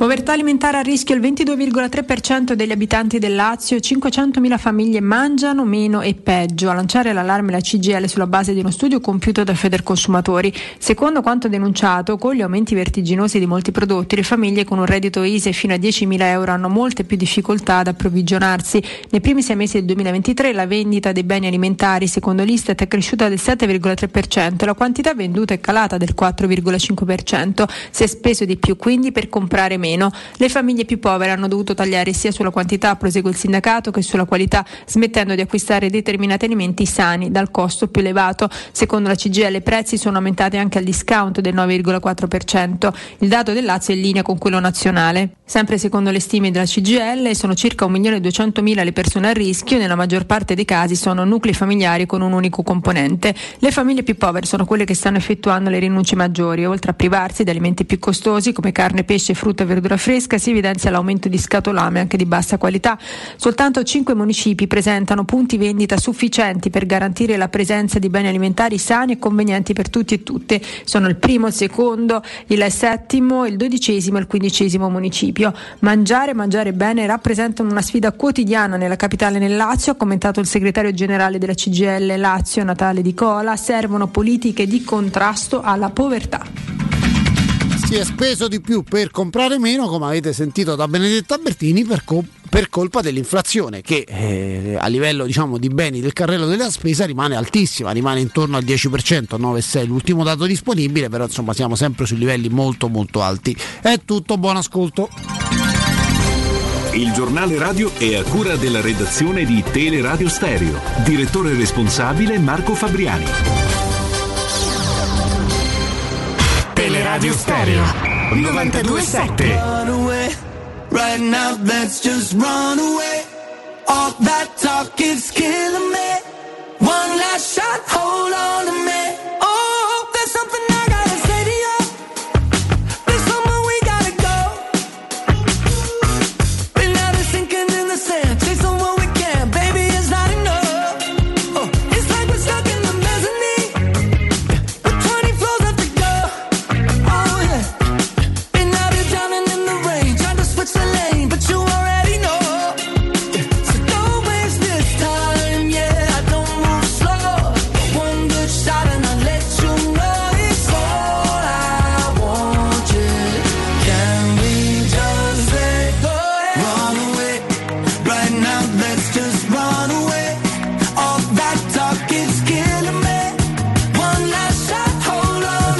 Sky Sport 24 scorrono le immagini delle partite delle nazioni, già sono vecchie perché Sì. chiaramente poi il mercoledì si giocheranno le ultime adesso, soprattutto le sudamericane, e poi il pensiero va al campionato, giusto per ricordarlo caro Simone Voccia, visto che poi non si gioca da due settimane, andando a rileggere, a, a ricordare come si svilupperà la quarta giornata di Serie A, perché si parte intanto, vabbè, insomma si parte in tromba perché sabato 16 alle 15 c'è Juventus Lazio, insomma una partita di cartello, la Lazio che ha vinto la prima dopo due sconfitte a sorpresa in casa del Lecce e a casa contro il Genoa, la Juventus eh, quota 7, sì a 7 punti, ospita la Lazio. Ehm, sempre sabato, ma alle 18 c'è il derby, quindi le due partite di cartello pronti via Sabato. vengono subito sparate. Alle 18 di sabato Inter Milan, alle 20.45 c'è il Napoli in casa del Genoa, poi si riparte con la gara delle 12.30, quindi superata la fase estiva, quella del caldo insopportabile, torna al match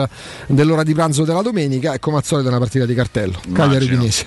Eh. Cagliari Udinese, mettete in forchetti mentre infiocini sti bucatini alla matriciana. Per- per- per favorire poi dopo la pennichella. La digestione. È vero, no? La carbonara quella che. Lasciamo perdere, per Lasciamo, non tocchiamo ste no, non... Peggio di Corallo che si è mangiato un gatto, quindi che ha fatto? no, Ho fatto andiamo.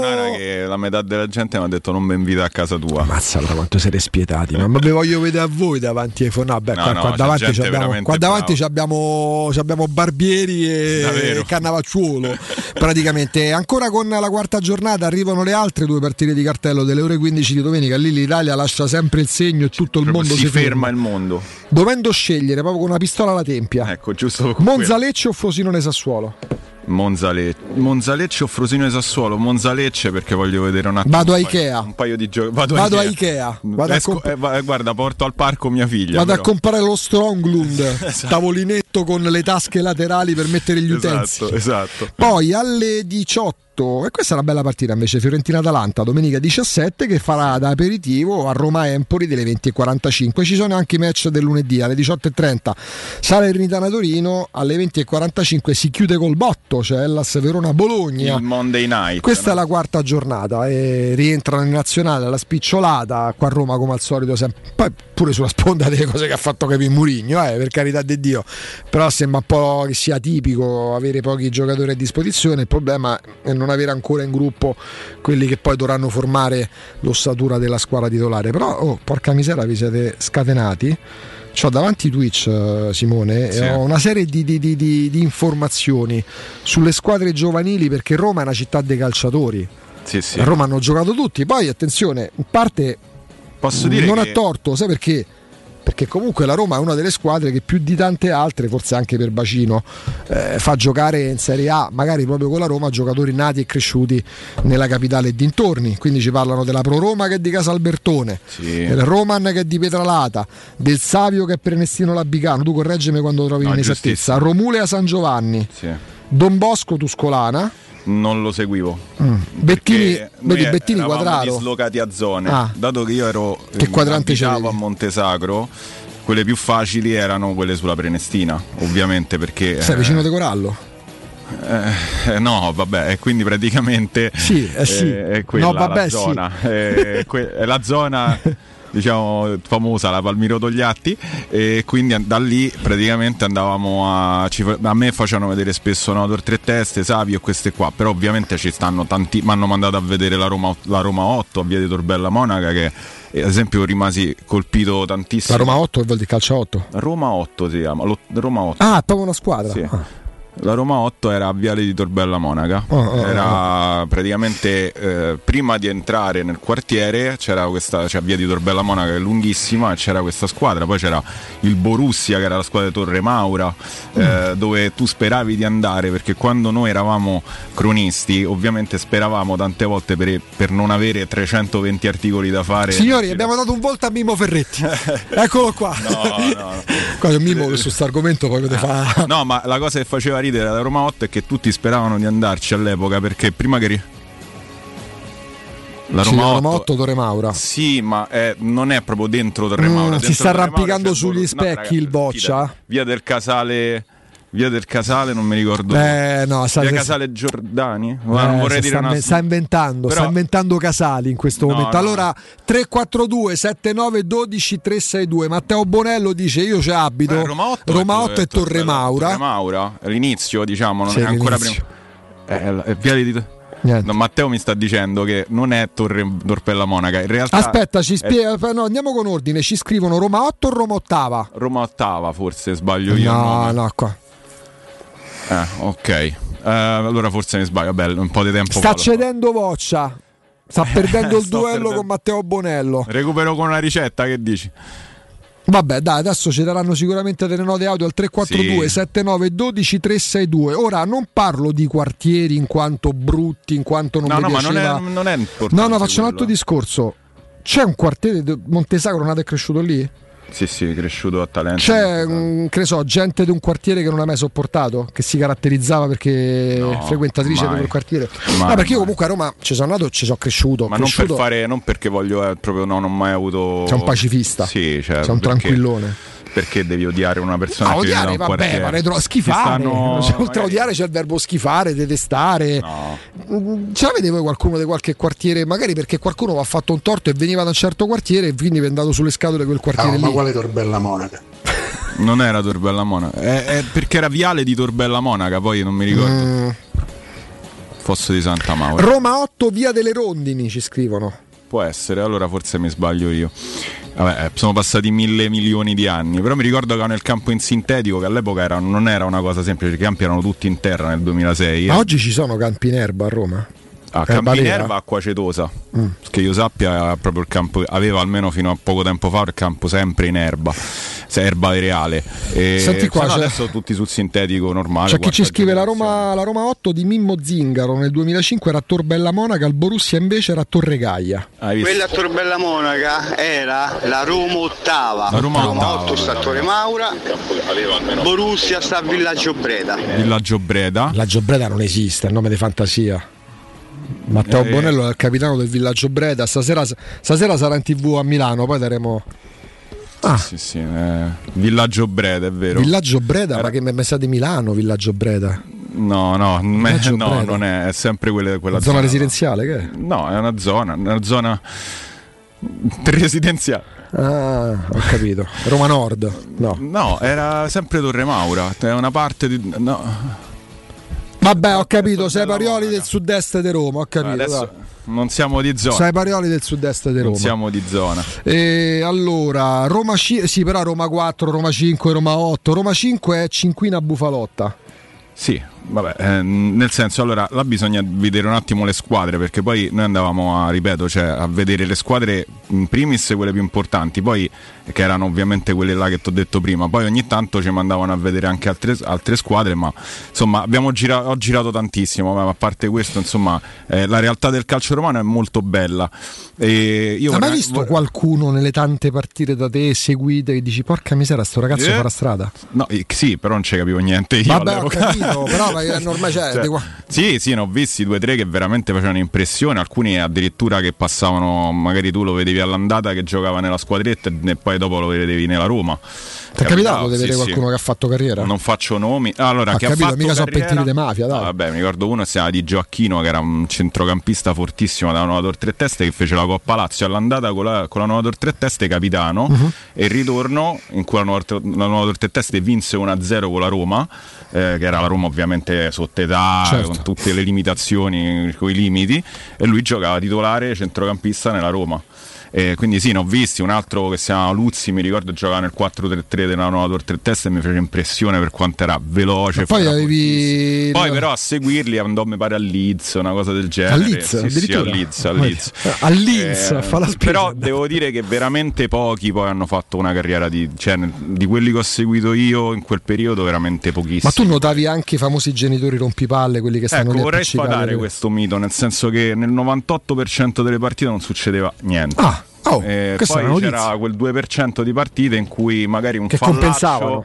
Ah sì, c'era un fallaccio magari e, e poi succedeva che magari i genitori dei, dei- di- dei due protagonisti si attaccassero E ci scappava Eh, il ma, ma no, no, risse varie, per esempio queste cose che io ho sentito spesso e, poi, e sono sicuramente capitate. Uh-huh. Eh, Non hai visto cose chiusi dentro- turche, diciamo Di così. arbitri chiusi dentro gli spogliatoi per, per un'ora, non mi è mai capitato in quattro C'è. Clariot che scrive: Io all'Ostia Mare giocavo con Bonanni, che poi ha giocato con la Lazio, giocava già con la Samp e De Rossi, e si vedeva che avevano qualcosa in più Beh, di sì, tutti noi accorgi subito. all'Ostia Mare. Quindi eh, si è incrociato sia con De Rossi sia con Bonanni. Poi, a proposito di quello che ci diceva Matteo, com'era il Procalcio Breda? Com'era Matteo? No, è la Borussia. Borussia Breda. Al villaggio Breda c'era il Borussia. Villaggio Breda, infatti, scrive era la zona cresciuta attorno alla fabbrica della Breda sulla via Casilina dopo Torre Gaia. Sì, sì, sì. Poi. Villaggio, poi- la- eh, guarda, ti racconto un aneddoto su, su quel Bor- sul Borussia perché è divertente. Noi quando eravamo cronisti speravamo di andare al Borussia, ma per un semplice fatto, perché prima che riface- non so se hanno rifatto il campo, ma all'epoca bastava che piovesse un pochino. Mhm. Noi, dato che comunque avevamo una funghi. mole di articoli clamorosa, era leggermente in pendenza. Sul calcio d'angolo, non ricordo ancora, a destra in fondo, si creava una pozza tale che l'arbitro era costretto a sospendere la partita perché diventava ingiocabile dopo poco. è? E quindi noi ce ne tornavamo a casa senza dover fare l'articolo, scritto una bella R di rinviata. Vabbè, bravo, poi tu te portavi le ricevute false con i Eh, rimborsi che- spesa. no, no, era tutto. Bravo, bravo. Si partiva all'epoca, non c'erano neanche i navigatori, quindi dovevi andare proprio con. Io mi ricordo, mettevo il foglietto attaccato alla macchina per capire dove dovevo arrivare perché i campi stavano un po' ovunque. Tutto città. Sì, sì, c'era tutto città e, e niente, insomma, vabbè, sono aneddoti, poi ce ne sono milioni. Poi su- dice sul calcio McBenny che ci scrive: Sono di fuori Roma verso Viterbo. Alle finali regionali quell'anno incontrammo la Lodigiani, perdemmo 4-0 e ci fece due gol Scamacca, che già Beh, all'epoca sì. era mostruoso. Sì, sì, cioè ci stanno questi, poi magari sono di un periodo un po' più mm, diciamo av- avanzato rispetto a quando le facevo io le cronache, Mm. però insomma io mi ricordo che ne ho visti tanti, ma impari tantissimo vedendo le partite di calcio giovanile perché nessuno fa la telecronaca, Uh-huh. quindi capi- devi capire da solo i moduli, devi capire da solo... Vedi, mi, mi sembra di... Alle butte inventi.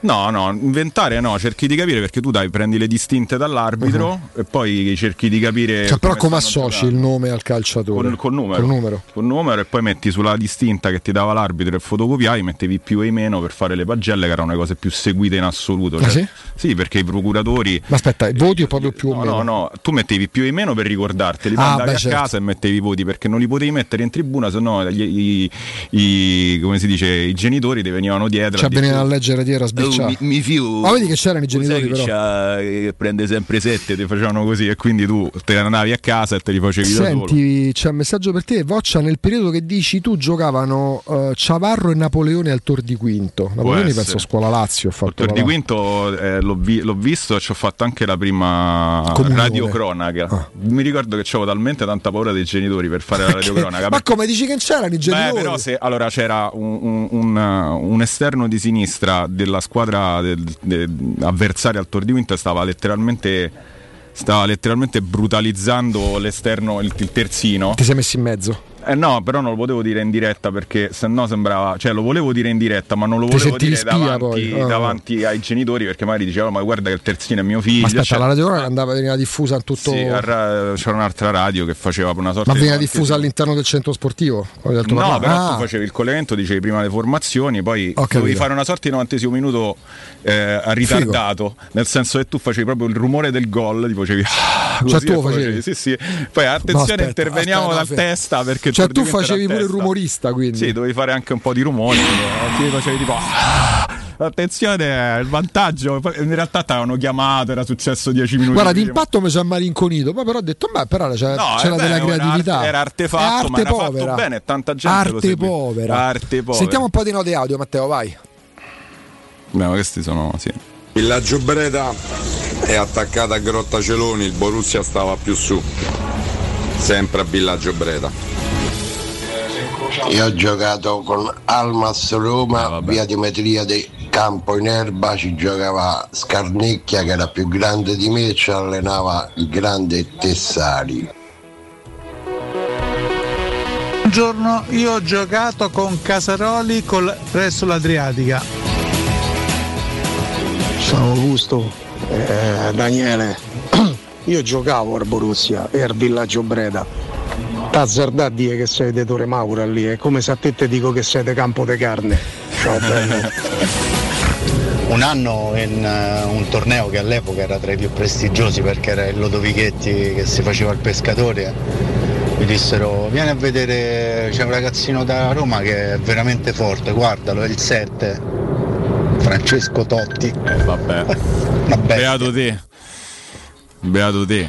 Eh, E ti chiedono mh, se lavoravi col grande Max Canalire. no, io facevo, lavoravo per sport locale che non era, non era, non era il Corriere del Laziale, quindi io lavoravo con Sport lui. locale. Sport lo si chiama solo sport locale. Senti come distingue, come prende le distanze dal Corriere Laziale. Io stavo No, Sport, sono, io no, eravamo, no, in, rea- in realtà poss- Vabbè, ci la aiutavamo molto. Ah, no. Ci aiutavamo molto, però sì, insomma era concorrenza ovviamente, cioè, Mm, mm, mm. ci giocavamo abbastanza le, le- le cronache. No? Poi c'è chi ha giocato con Moscardelli a Guidone e ci racconta pure qualche aneddoto su, su Davide Moscardelli. E insomma, dai, abbiamo tirato fuori un argomento sempre verde se Ma vogliamo. è- eh, non, beh, è, guarda, non è una primizia, non, è, calcio- non è inedito, però. No, però perché? Perché poi comunque, ora, ieri è uscita la notizia della Roma che perde a tavolino con l'Empoli, fa ricorso o quant'altro. Spero veramente che vinca ricorso perché altrimenti sarebbe, a oggi lo è, la terza pessima figura da parte della Roma. Società, a prescindere da chi poi sia eh, responsabile che ha commesso l'errore a Roma. Mm, poi noi magari conosciamo i nomi, conosciamo le dinamiche dall'esterno per tutto il mondo che segue il calcio e che non può approfondire il tema, no? Però siccome la distinta, siccome poi quello è stato passato al calcio giovedì è stato promosso dall'esterno, la Roma ha fatto la terza figura pessima in tre anni, la terza, terza sconfitta a tavolino, ragazzi, ma, ma nemm- nemmeno se te ci metti di impegno. Mm, poi però questo ci ha dato un po' la stura per poter parlare di, di- di un bacino, quello romano, Sì, che ma- propone tanti calciatori, eh, con realtà parte Roma e Lazio che si sono affacciate pure in Serie C, se pensiamo alla vecchia Lodigiani, no? se pensiamo Come alla stessa Almas, quando ero ragazzino stava in Serie Come C2 no, anche la- affacciarsi in Serie C ti dava la possibilità di fare gio- ehm, le- le- anche le categorie giovanili nazionali, eh? Quindi era una cosa importante per la Lodigiani all'epoca essere in Serie C. C'è passato pure Luca Toni là. Eh, certo, eh, era una cosa, ad esempio fare i nazionali Non per noi era giovane. un onore perché vedevamo veramente quelli che poi potevano diventare giocatori di Serie A. Andiamo ad altre note, dai. Gaia e Collieniene. Torre Gaia e Collieniene sono i parioli di Roma Est. E poi voi non state aprendo il secondo capitolo, le società giovanili di calcio 5 che è un altro mondo enorme a Roma. Sì, vabbè, pure il Ciao, calcio a buongiorno, 5. Vittorio, io ho giocato con Francesco Statuto all'Agli Italia. Acli Italia. Ciao ragazzi, buongiorno. Allora, mio fratello ha giocato con eh, la primavera del Castel di Sangro e, e l'ultima partita eh, del campionato primavera Roma-Castel di Sangro c'era Totti e mio fratello al secondo tempo ha provato a marcarselo con scarsissimi Immaginiamo, risultati. immaginiamo. Un'altra?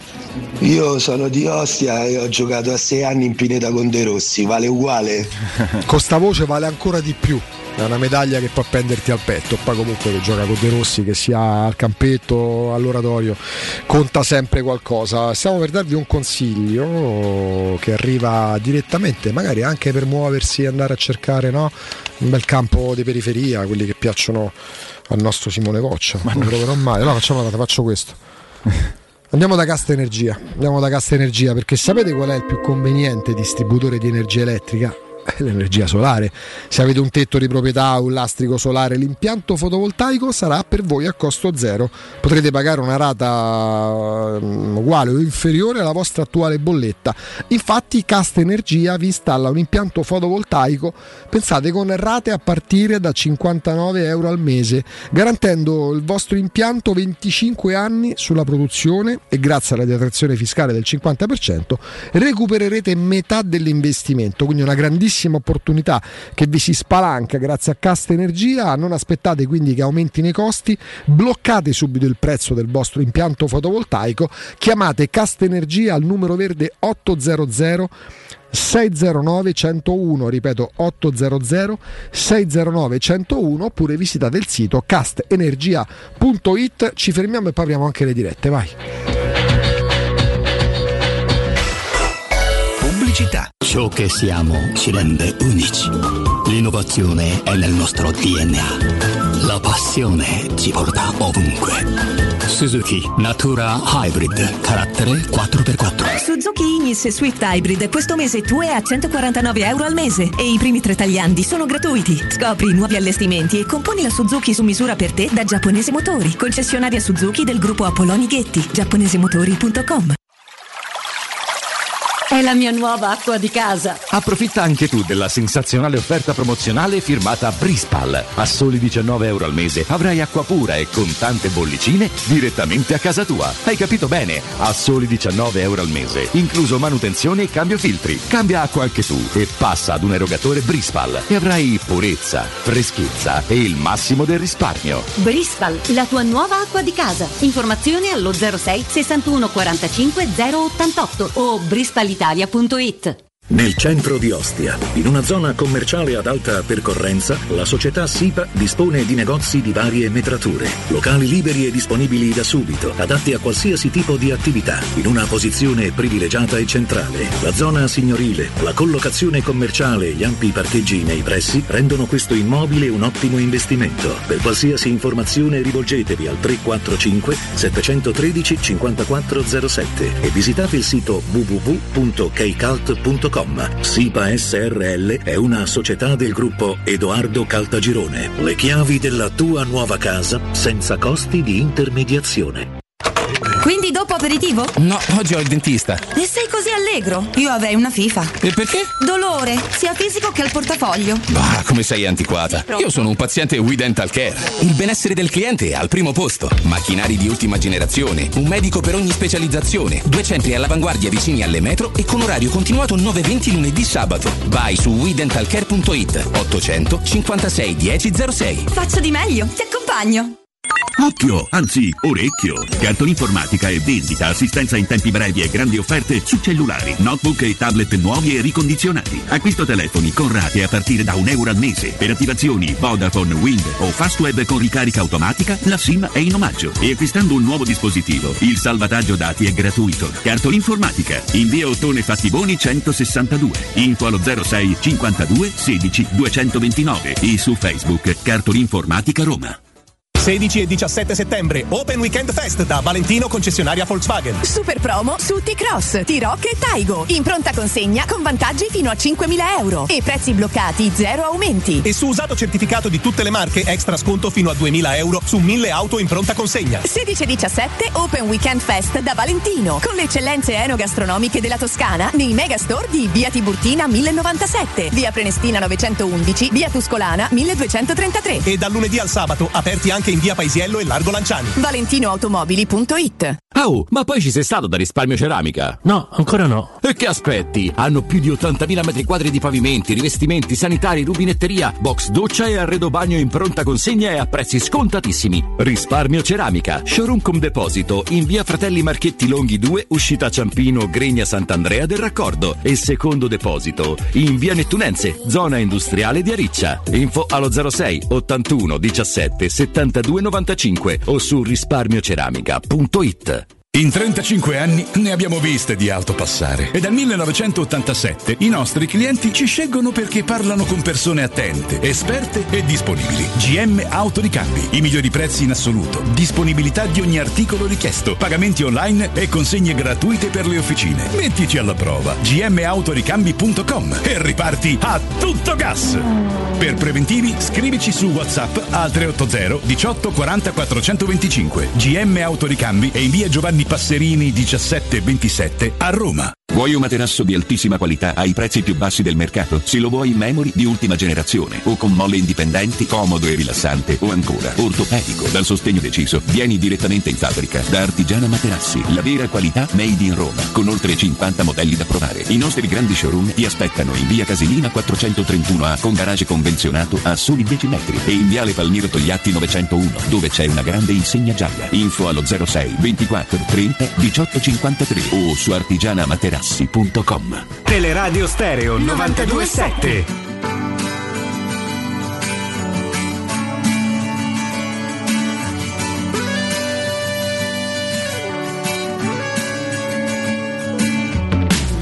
Summer ends and autumn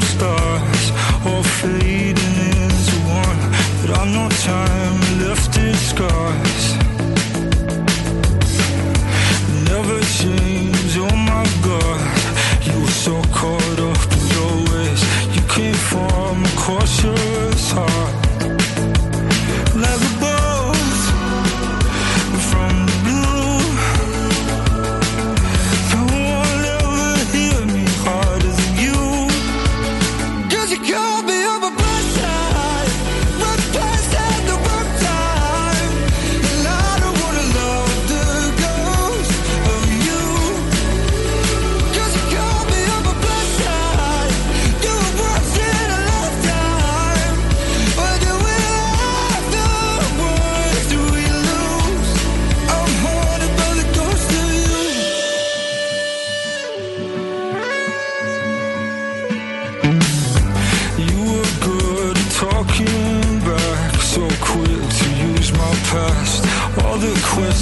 never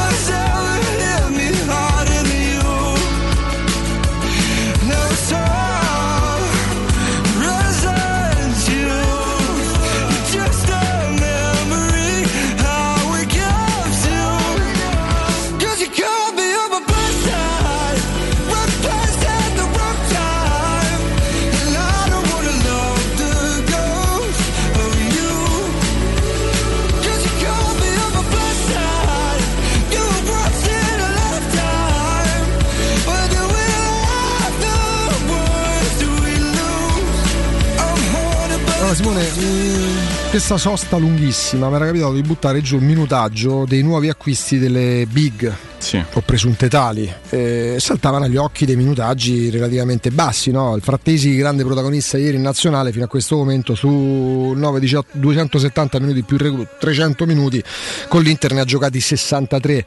Tra i nuovi acquisti dell'Inter ha praticamente lo stesso identico minutaggio di Carlos Alberto. L'Inter ha lusso di avere sugli esterni eh, quattro giocatori, se non cinque, contando pure Darmian di, di- di primissimo livello, che nella Roma sarebbero capitano e vice capitano. Però ovviamente nella rotazione molto molto cencelliana di, di, di, di Simone Inzaghi, Frattesi per il momento ha giocato 63 minuti su 2,70, ne ha giocati 65 quadrato, ne ha giocati 65 Carlos Augusto, ne ha giocati 59 Arnautovic, quindi eh, dei nuovi acquisti contando pure Bissek solo 8 minuti e titolari invece Sommer perché sostituisce Onana e Turam perché è già buon partner di Lautaro Martinez e gli altri stanno entrando piano piano, Piano nei piano meccanismi dell'Inter. Ovviamente l'Inter che vince, l'Inter a punteggio pieno non potrà presentare casi. Eh, se l'Inter stesse male, si, andasse male, fosse andata male nelle prime tre partite, si parlerebbe del caso Frattesi, perché Frattesi pagato così tanto, in prospettiva gioca così poco, eccetera, eccetera, eccetera. Andando al Milan, il Milan è forse la squadra che ha fatto integrare meglio i nuovi, purtroppo Certo. l'abbiamo visto pure sulla pelle della Roma, perché eh, l'incidenza di Loftus-Cheek, di Reinders e di Pulisic eh, si nota, sembra che stiano là da, da tanto tempo. Poi eh, Ciucquese che è una stellina del calcio, preso in Spagna, ha giocato poco più di un'ora. Okafor che è un po' il jolly offensivo, ha giocato 58 minuti. Pellegrino e Romero devono ancora esordire, così come Jovic, ma Jovic è arrivato praticamente ieri. E nella Juventus, che è quella che tra le big ha mosso meno il mercato, sono arrivati due esterni.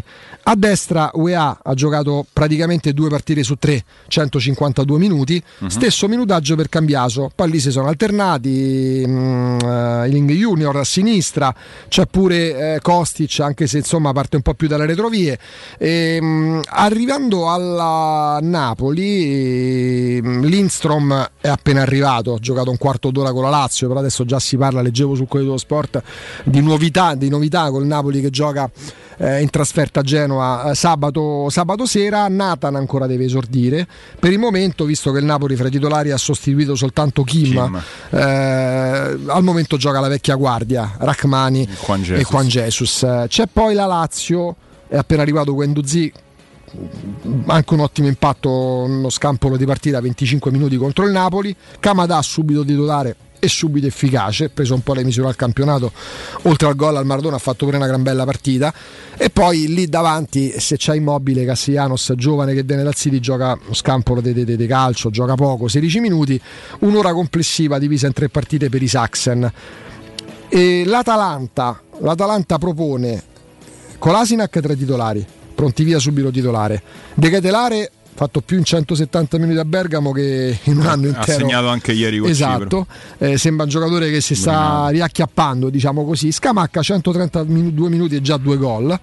Mm, ancora da vedere Bakker esterno 27 minuti, una manciata di minuti 6 per dopo. Olm 16 minuti, al momento Carne Secchi vede dalla panchina giocare Musso eh, titolare.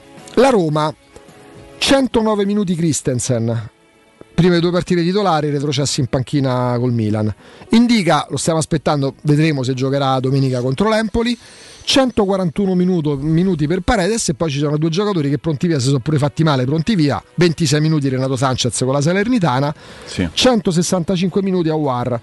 Mm, al momento è indiscutibile che sia il Milan la squadra che più sta traendo profitto dalla- dal mercato estivo. Sì, ed è impressionante come ne stia traendo profitto, nel senso che eh, sono tutti giocatori che sembra veramente giochino lì da, da, da due o tre anni, cioè sembra veramente un... hanno fatto una rivoluzione perché comunque perdere un giocatore come Tonali non è una passeggiata di salute, insomma, anche a livello eh, di, cara- di carattere, di, di- di- peso specifico, era un giocatore che io mai avrei pensato che il Milan se ne privasse, giovane, doveva essere il capitano del futuro, eccetera. E invece i vari Reinders, soprattutto che me ha colpito molto nella partita contro, per la- ma non tanto per eh, gli inserimenti, perché quello secondo me è roba di Loftus Cheek, ma proprio per la pulizia del palleggio. Ragazzo, È per, me, per me- per me il rapporto qualità-prezzo può diventare il miglior acquisto della Serie A. E quindi, e quindi sì, e a parte lui, però, ad esempio, anche l'Atalanta che ha messo insieme due terzini sinistri perché Bakker e Kolasinac hanno lo stesso ruolo. Cosa- Kolasinac non so come si, si Sì, pronuncia. E pare che questo Bakker sia un po' in ritardo, addirittura abbiano provato a girarlo in prestito perché non, non riesce proprio a trovare. Non è così semplice entrare No, no, meccanismi eh, beh, Gasperini. Ragazzi, è uno che comunque prima di inserire un giocatore ci, ci met- ci impiega del tempo. Chi era Chiara che andò lì all'Atalanta dopo due giorni se n'è è andato? andato Era perché lui, ovviamente Sì. a Kier che è un giocatore di posizione un po' alla Smalling Mm. se vogliamo definirlo così eh, con le dovute proporzioni a favore di Smalling secondo me però è un, po- è un giocatore posizionale che ha una difesa alta e veloce come quella che pretende Gasperini non, non- non può proprio non poteva trovare Sai che all'epoca della Roma, ragazzi, giovani, giovane, Sì, quando era venne alla Roma, fu dipinto, fu dipinto peggio di quello che era. Poi è chiaro che in quella Roma lì, Diventa- molto sperimentale, non era semplice emergere. Lui, evidentemente, ancora non aveva quella personalità che poi si è costruito col tempo.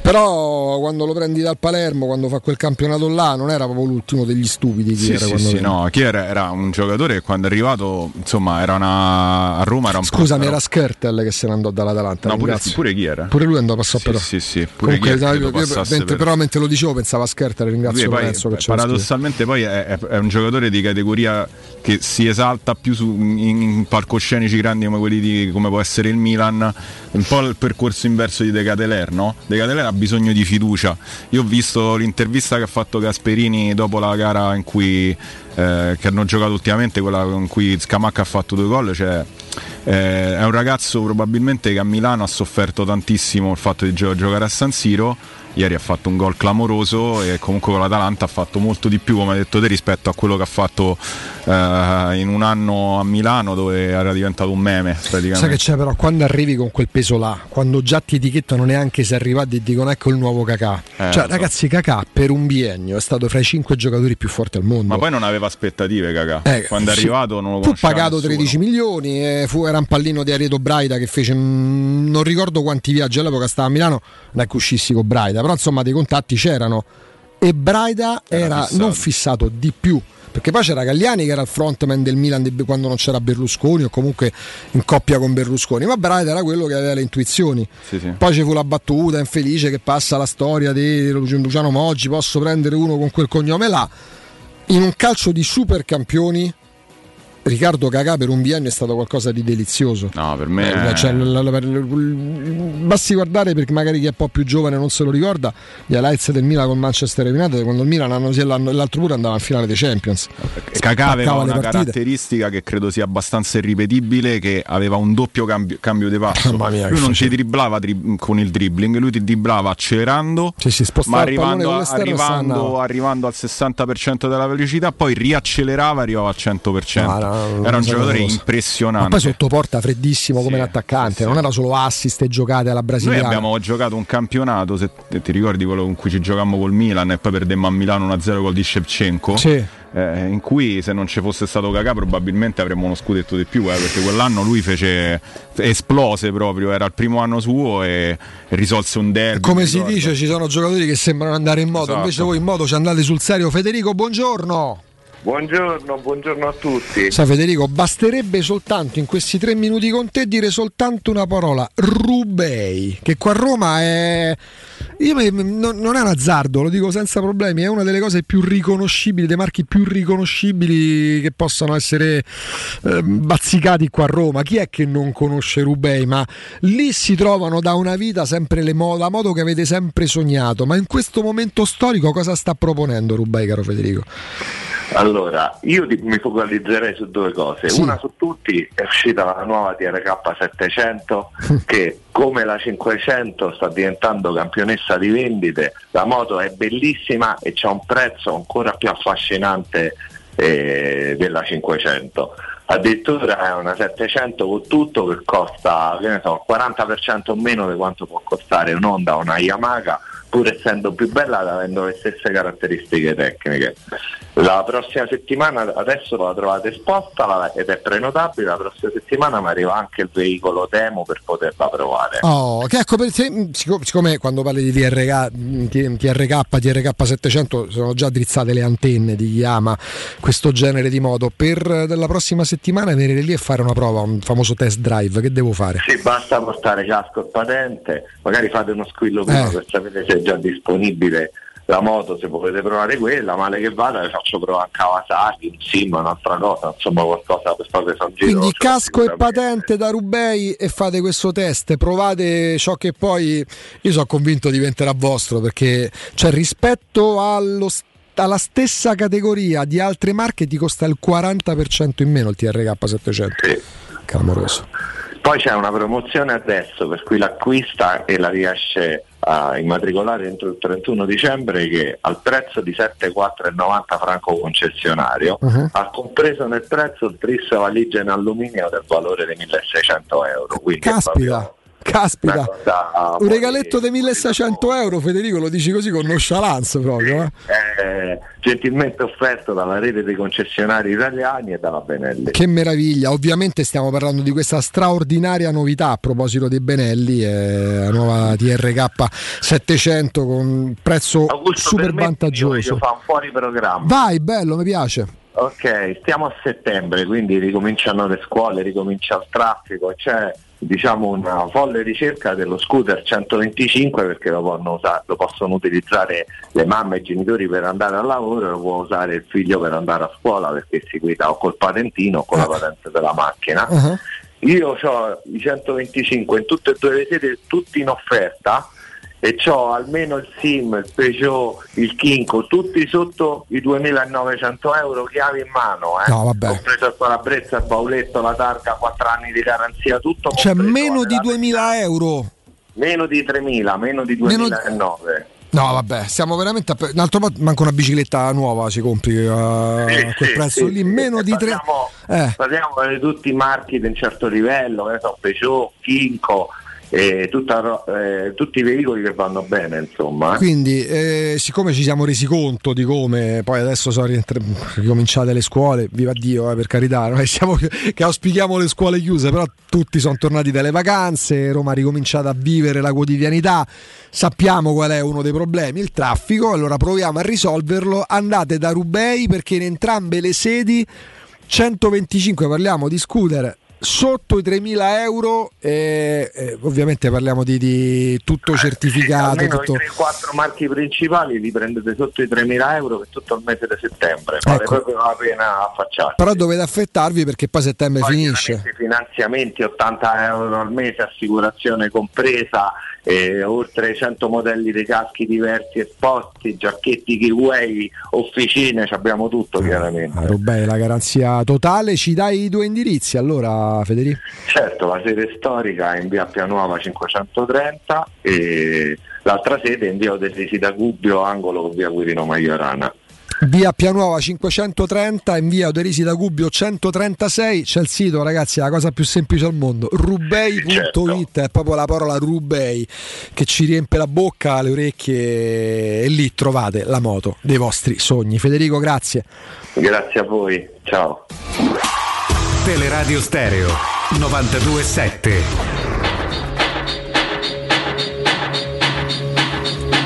Insomma, parlavamo di inserimenti, parlavamo di, di giocatori, parlavamo delle difficoltà che possono incontrare i giocatori, perché giustamente eh, Simone Voccia ci parlava di De Ketelare che arriva l'anno scorso con l'etichetta di nuovo fenomeno del calcio europeo, dall'altro giustamente un fan prodige nel Belgio, col Bruges, viene nel Milan e sembra, non so, sembra Fantozzi, eh, non ti dà proprio la sensazione, ma, di- ma forse manco il fratello di Gao, eh, di Kakà, eh, perché? Perché evidentemente quel tipo di personalità, di carattere ha bisogno di essere un po' più eh, sì al centro dell'attenzione ma non come peso delle responsabilità. Questo può essere alla lunga un difetto perché poi giochi nel Milan costi 35 milioni non puoi pensare di essere trattato come vabbè se va bene bene altrimenti Amen abbiamo pagato due soldi. Però forse ha solo bisogno di un po' più di tempo.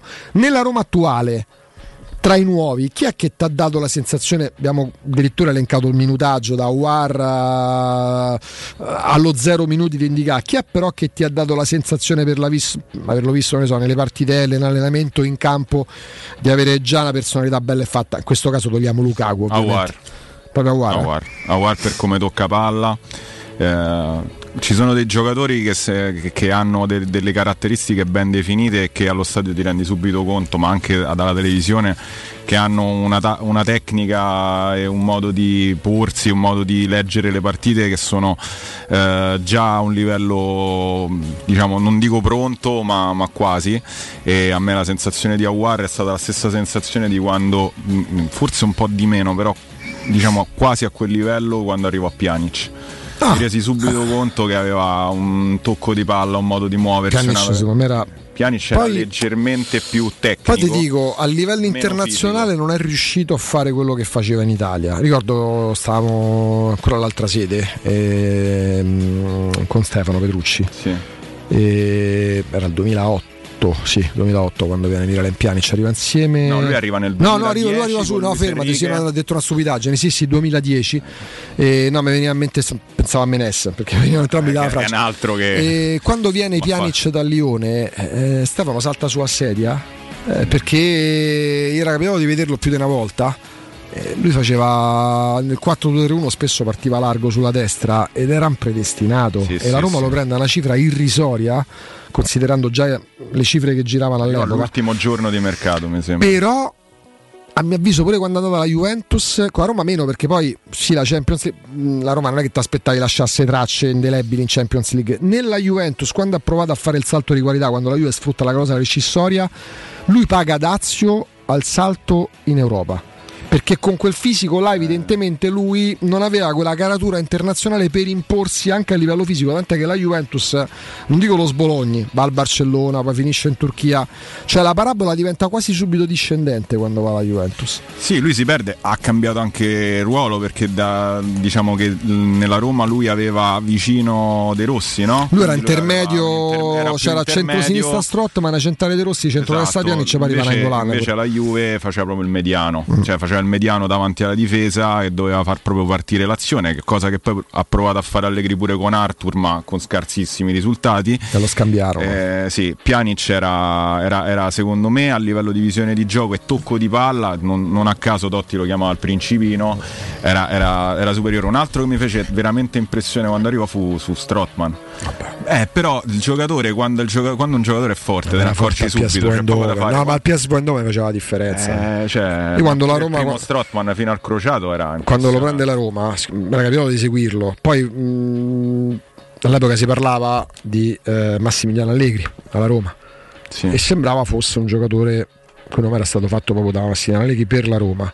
E era un giocatore che Allegri proprio voleva portarselo al Milan perché rimase al Milan. Quando lo prende la Roma io altro che saltare sulla sedia cado dalla sedia perché non immaginavo che la Roma potesse permettersi non come prezzo perché poi la Roma anche lì è stata molto brava a portarsela a casa se non ricordo male 17 più bonus. A me, a me la redivisa è sempre piaciuta. E ho Sì. sempre pensato che un centrocampista olandese nella tua squadra devi sempre averlo perché per come concepiscono loro il calcio i centrocampisti hanno una marcia in più. Poi va detto che la Roma negli anni è stata sfortunata. Strootman, Stekelenburg Kluivert, Bainaldum cioè giocatori olandesi arrivati alla Roma negli ultimi 12 anni ci hanno sempre avuto un problema che gli ha minato la carriera o fisico o di inserimento. Quando la Roma prende Strottman io dico la Roma ha preso il centrocampista per me Strottman poi è durato poco poverino ma altro che Nainggolan. Parlando di caratura cioè in quella Roma comunque che poi vendeva Strottman al massimo l'anno dopo se non si fosse fatto male avrebbe completato la stagione 13-14 sarebbe rimasto nel 14-15 ma poi non è che sarebbe stato venduto con tutto il rispetto al Newcastle al Southampton. finiva o al Real Madrid Eh, o al Bayern Monaco o Liverpool comunque in un top club perché aveva proprio la caratura che non aveva neanche Nangolan che Nangolan trova l'apice di carriera a Roma meno tre, due campionati se non tre addirittura proprio clamorosi soprattutto quello in cui la Roma fa record dei punti con Spalletti. Ma Strottman era un'altra cosa. Strottman si li metteva tutti in fila. Non c'è la controprova lo so pure io ma come caratura internazionale negli ultimi 15 anni pochi hanno avuto quel tipo di caratura di Strottman Ma sai che il- il- tu dici giustamente i giocatori olandesi, lo vedi anche in Reinders, no? Sono giocatori che per proprio scuola, ok, vengono dal, da- da- da- dal calcio totale. quindi hanno una velocità in Eredivisie che è, mh, sembra assurdo, ma nettamente superiore, dato che è vero che le difese non sono eccellenti, è vero che Sì. gli esterni e quindi magari non ti puoi fidare troppo Però è una bella difensore palestra. olandese, ok? Guarda ad esempio De Ligt, no? che viene dall'Ajax, fa un grande campionato, sembrava veramente di aver- il, difensore che avrebbe sostituito Van Dijk. nei Adesso lo stanno rimettendo in sesto nel Bayern Monaco, però non è quegli 80 Per- milioni ne valeva mai. Dai. Juve che aveva un blocco basso e quindi non giocava in quel modo ha faticato tantissimo addirittura è andato in panchina è stato pre- e I centrocampisti in realtà invece hanno una trasmissione di- di- della palla talmente veloce, Sì. una velocità di pensiero talmente alta che, che in Italia non faticano. Ma se tu Sembra pensi ai assurdo, non centrocampisti che sono passati in Italia e venivano dall'Olanda, basterebbe Eh, nominare Rijkaard. Sedorf e Davids, Sì, anche prima. Rijkaard. Gullit. C'è il Wim Jonk che arriva insieme a Dennis Bergkamp all'Inter e fa flop in Italia insieme a Bergkamp, poi Bergkamp andrà a fare quello che ha fatto mh, all'Arsenal. Wim Jonk oggi sarebbe titolare in 4 su 5 nelle squadre della Serie A. Sì, tra l'altro anche all'Inter poi eh, si salvò più lui che era Sicuro, un centrocampista puro e quindi rimase, fece due o tre anni fatti bene che Bergkamp perché Bergkamp comunque era un centravanti abituato alle difese olandesi, eh, aveva un talento clamoroso, eh, parliamo di un giocatore eh, spaziale, eh, però anche nell'Arsenal era la prima, se tu ti ricordi, era la prima Premier League, Sì, non sì, era sì. la Premier League di adesso, Eh, quindi anche un Zola che magari in Italia era coperto da Baggio, mm, non so, L'altro Mancini. là faceva fortuna, Lì, lì- lì c'era una qualità talmente bassa a livello di fantasia che quando poi ti ti porti Zola o Bergkamp, cioè è Bergkamp. Primo anno all- all'Arsenal fece sfracelli. No, credo che se Subito. uno vuole riconciliarsi col pallone. mh, Due dei tre giocatori che puoi andarti a vedere su YouTube, sa sti Sì. montaggi che durano 7, 8, 20 minuti. Dici, sto calcio mi ha stancato. Ste partite del calcio attuale sono tutte uguali, sti giocatori tutti uguali che baffetti col capello carica da una parte, tutti col borsello di Witton in mano quando vanno allo stadio. Voglio, mi voglio riconciliare col pallone. Sì, Totti, Totti, Totti, ho capito. Andando oltre confine, esiste pure un mondo fuori da, da- dal raccordo, fuori dall'Italia. Te vedi i gol di Bergkamp con Ma l'Arsenal anche, guarda, e bastano pure, gli, Ronald- bastano pure gli e assist. te, e te vedi. Ronaldinho. No, beh, Ronaldinho. Te vedi Ronaldinho. Era A me intanto divertente. capita, cioè, c'è quella mezz'oretta, c'è quei 20 minuti, voglio staccare un attimo la spina. Sì, sì. C'ho davanti YouTube, mi scelgo quello che voglio vedere, vai sulle skills, vai su ecco, scrivi assist Bergkamp, scrivi magie Ronaldinho. Non so, a chi altro ti può venire in mente? Perché poi se vai troppo indietro nel passato rischi di avere o filmati d'epoca che sono riversati sul web e sono sgranati, si vedono male, altrimenti ti, metti i gol di Romario, io godo per i prossimi tre Sai- anni. Sai un altro che a me quando mi rilassa molto perché a parte mi ricorda il periodo più bello della mia vita, i vent'anni, no? che comunque tu vedi il calcio in una maniera... E che poi tu, tu uscivi dal reformatorio, tra le altre cose. Sì, tra, sì, avevo un, brutto passato, eh, riformato. e Titi Henry. Vabbè. Però Henry io l'ho ho amato prima e anche quando poi venne all'Olimpio Roma-Arsenal. Eh, io ero in curva all'epoca e mi ricordo un 3 a 1 in cui lui fece una tripletta, di cui una punizione in cui c'era Pellizzoli e si stampò di- letteralmente contro il palo. E mi ricordo, insomma, era proprio un giocatore, secondo me, clamoroso, velocità, tecnica, visione di- di- del gioco. C'era. Tra fine anni 90 e primi anni Usciti 2000 fuori certi giocatori, ragazzi. Fine anni 90 Mamma primi anni mia. 2000 io impazzivo a proposito di Arsenal per, per Ljungberg Eh beh, con la cresta rossa all'epoca. Ljungberg era un, un dio pagano Uno dei primi svedesi, a parte beh, Henry Clarkson Sì. all'epoca, c'erano che veramente eh, sfondò. Adesso è molto facile dal nord Europa, paradossalmente è una nuova frontiera, no? Sì. come si apre la Georgia, si apre la Norvegia, si apre la Svezia, eh, però ade- adesso magari può uscire l'Aland, ce ne sono tanti di, olande- di, di norvegesi, sve- all'epoca c'era Ljungberg, c'era Henry Clarkson, c'era Dalin, ancora Dahlin, prima eh, che venne pure a Roma nel 96. Abbiamo avuto in diretta qualche anno fa Martin Dalin, manco ciao in italiano sapeva dire. No, forse ti spieghi perché magari c'è nulla. difficoltà nel- nell'ambientarsi, Quanto perché forse non è proprio mesi? ma poco. Forse perché proprio non ha interesse a ambientarsi. Sì, cioè non- veramente faceva fatica, "C- ciao, cioè, ma tipo Sì, sì. robot. Lui veniva da un mondiale del 94 in cui aveva fatto Sì, le sì, fiamme. Poi decisamente sì, decisamente sì. Tra poco apriamo le dirette da mezzogiorno in poi, prima però andiamo a darvi un altro consiglio. Ce ne andiamo dagli amici di Paoletti, parliamo di Paoletti Industria Mobili perché settembre è un mese propizio per andare ad acquistare lì la vostra nuova cucina. Vi aspettano tantissime promozioni su cucine di qualità complete di elettrodomestici a partire da 3.990 euro. Ma non non solo, perché trovate, e anche questo è il momento giusto, tutte le grandi offerte per arredare al meglio il vostro giardino, il terrazzo, gli spazi esterni con la collezione Arredo Garden. E per chi arreda casa da Paoletti c'è il regalo, un esclusivo smart box per due persone o anche per tutta la famiglia per veri e propri momenti di piacere tra vacanze, giornate relax, benessere, attività di svago, perché come ben sapete con gli smart box potete fare qualsiasi tipo di attività diciamo così vacanziera, di svago. Punti vendita della Paoletti Industria Mobili qua a Roma, via Pieve Torina 80. Uscita 13 del raccordo anulare Tiburtina, eh, direzione Roma e via Tiburtina 606 per le promozioni, le ultime novità, gli indirizzi, i recapiti, il telefono, il sito è paolettimobili.it. Pausa GR e poi apriamo le dirette. Pubblicità. In zona Ponte di Nona, la società edilizia del Golfo dispone di diversi negozi di varie metrature posizionati su strade ad alta percorrenza che collegano la via Prenestina e la via Collatina con la rete autostradale. I negozi offrono la possibilità di installare canne fumarie e vi sono ampi parcheggi nei pressi. Per qualsiasi informazione rivolgetevi al 345 713 5407 e visitate il sito www.kcalt.com. Edilizia del Golfo SRL è una società del gruppo Edoardo Caltagirone. Le chiavi della tua nuova casa senza costi di intermediazione. Inizia la partita per un futuro green.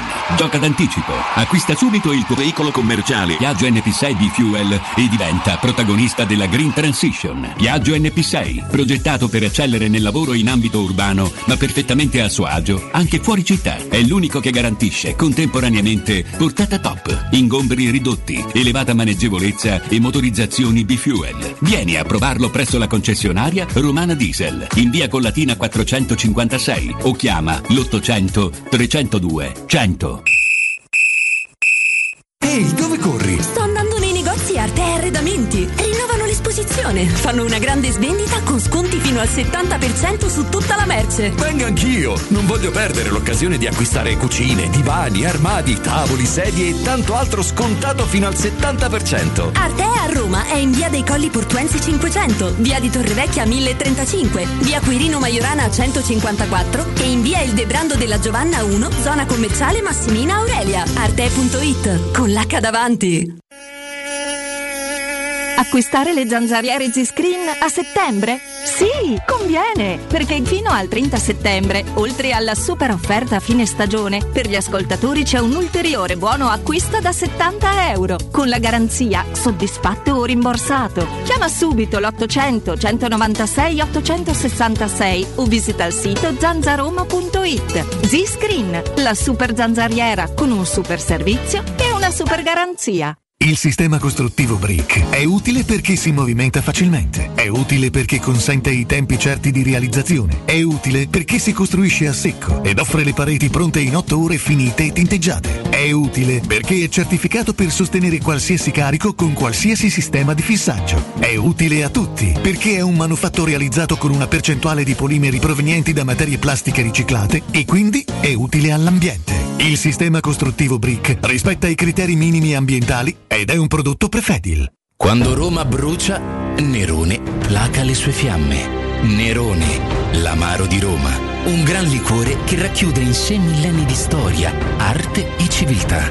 Asciutto al palato, dal gusto pieno, che regala intense sensazioni. A Roma nasce Nerone, un incendio di sapore. Micam Milano, il più grande salone internazionale di calzature al mondo, torna a Fiera Milano Ro dal 17 al 20 settembre. Non solo tendenze, ma anche ricerca, design, sostenibilità, innovazione e nuove tecnologie per tracciare gli scenari futuri del settore. Un appuntamento imperdibile per operatori nazionali e internazionali per una visione completa sul mondo delle calzature di qualità. Non restare indietro. Walk your way verso Micam Milano. Registrati su themicam.com. È la mia nuova acqua di casa. Approfitta anche tu della sensazionale offerta promozionale firmata Brispal. A soli 19 euro al mese avrai acqua pura e con tante bollicine direttamente a casa tua. Hai capito bene? A soli 19 euro al mese, incluso manutenzione e cambio filtri. Cambia acqua anche tu e passa ad un erogatore Brispal e avrai purezza, freschezza e il massimo del risparmio. Brispal, la tua nuova acqua di casa. Informazioni allo 06 61 45 088 o brispalitalia.it. Stai cercando un nuovo letto o materasso? Affidati a Showroom del Materasso, il più grande gruppo a Roma, con 5 punti vendita. Lo storico multimarca in Viale di Castel Porziano all'Infernetto e di 4 negozi monomarca Dorelan in Via Baldo degli Ubaldi, Via di Torrevecchia, Via Sant'Angela Merici e Via di Mezzocammino. Trova ulteriori dettagli su showroomdelmaterasso.com e chiamaci allo 06 50 98 094. Cerca Teleradio Stereo su Facebook e Twitter. Vai su www.teleradiostereo.it e scopri come seguirci in streaming. Teleradio Stereo.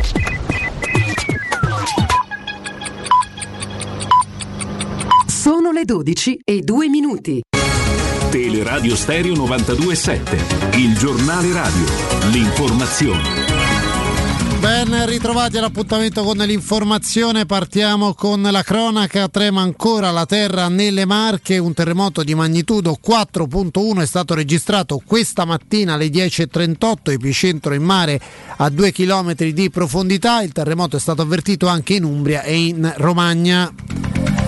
Parliamo ora dell'emergenza migranti perché di questo ormai si tratta. Soccorsi e sbarchi autonomi di migranti proseguono senza sosta a Lampedusa dopo i numeri record di ieri. Ve li ricordo, nel corso della giornata di ieri ci sono stati 110 approdi per un totale di 5.112 persone arrivate. Un neonato di 5 mesi è morto dopo essere finito in acqua.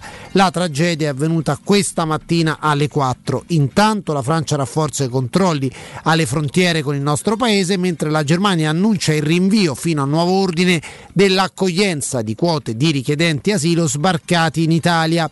In questo GR noi ascoltiamo la Presidente del Parlamento europeo, Roberta Mezzola. Penso che non abbiamo opzione tranne di concludere il patto dell'immigrazione. Questo è un pilastro delle nostre ambizioni, dei nostri piani. Nel 2019 i cittadini di tutti i paesi ehm, dell'Europa ci hanno detto di trovare delle soluzioni perché delle soluzioni non possono trovarsi sul piano nazionale, dobbiamo trovarsi solo sul piano europeo e su questo nessun paese membro è escluso dalla decisione. Allora an- ad- adesso stiamo provando a trovare e nel Parlamento stiamo lavorare molto. Ieri avevamo tre triloghi eh, su eh, delle legislazioni che, sono, che fanno il bilancio di essere giusti con chi ha eh, il diritto del- della protezione, di essere fermi con chi non ha. Abbiamo bisogno di, un- di una politica di ritorno che è molto più forte e coerente di questo che hanno- abbiamo adesso. In tutti i paesi europei eh, si è in campagna elettorale e sul tema del- dell'immigrazione ci si gioca molto. È evidente che in questo periodo non c'è collaborazione tra i paesi membri dell'Unione Europea eh, sul tema dei migranti. La questione è da sempre complessa, nonostante il decreto sulle ONG e nonostante l'accordo con la Tunisia, nel 2023 l'arrivo dei migranti è raddoppiato rispetto al 2022. Ad agosto sono arrivati in Italia 25.600 migranti, era da ottobre del 2016 che non avevamo, che non avevamo così tanti arrivi in un solo mese. Allora era ministro dell'interno Angelino Alfano. E per il momento è tutto, buon ascolto. Il giornale radio è a cura della redazione di Teleradio Stereo. Direttore responsabile Marco Fabriani.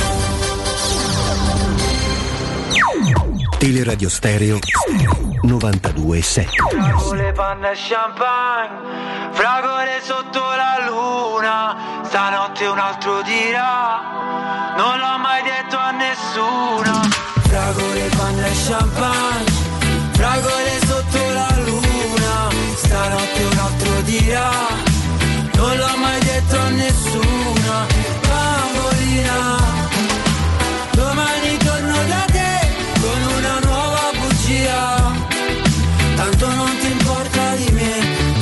Fragole. Noi che a fare l'amore sia un film a Los Angeles. Tu vestita di rosso, uno sguardo da mantide Ma tanto lo so che tu vuoi le fragole. Oh sì, fragole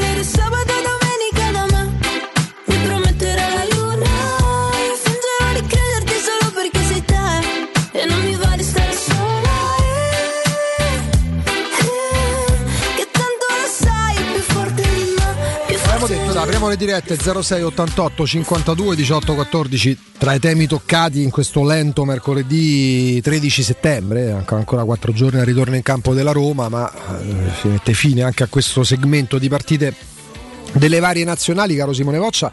Eh, C'è chiaramente il toto formazione, è mh, tutt'altro che semplice in questo momento. Probabilmente ce l'ha già in testa eh, Giuseppe Mourinho che è tornato da un paio di giorni a lavorare dopo un piccolo break concesso, eh, concesso ai suoi giocatori che torneranno alla spicciolata. E, mh, c'è chiaramente anche la necessità adesso di capire, qualora fossero disponibili, eh, l'incidenza dei nuovi.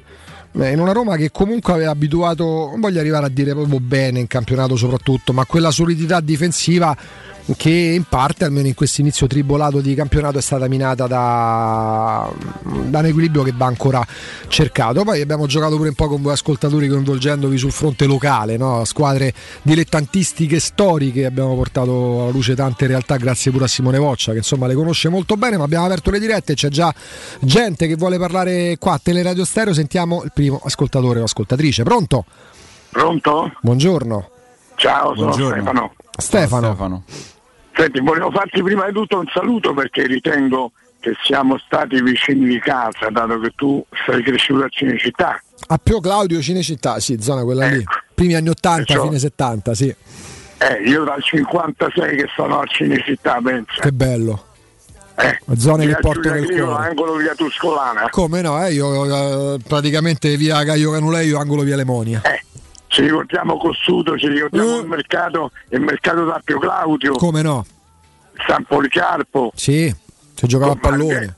Ma vivi ancora lì? No, no, no, no, ho andato via nell'84, ogni tanto ci torno e mi rassereno. Diversi amici, la pasticceria siciliana è Benito a pieno.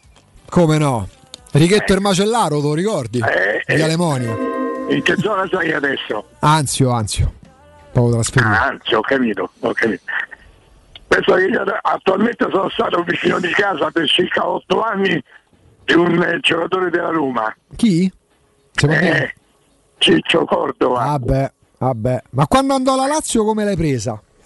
Come? Quando passò alla Lazio come l'hai presa?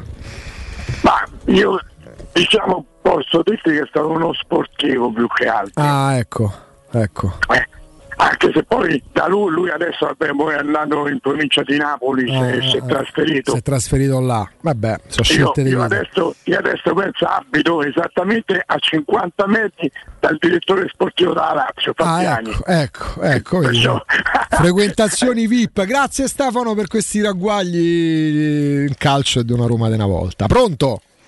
Pronto, ciao Emanuele. Ciao Emanuele. Ciao. Ciao, ciao. Oh, ma mi avete fatto ricordare che io ci ho lavorato da costruito. Lo vedi? Nell'89-90 di pomeriggio quando andavo a scuola. Andavo lì il pomeriggio, mamma mia. Poi me ne andavo al parco di fronte. Parco di Via Lemonia, come abitavi lì? Abiti Sì, lì? sì, bellissimo.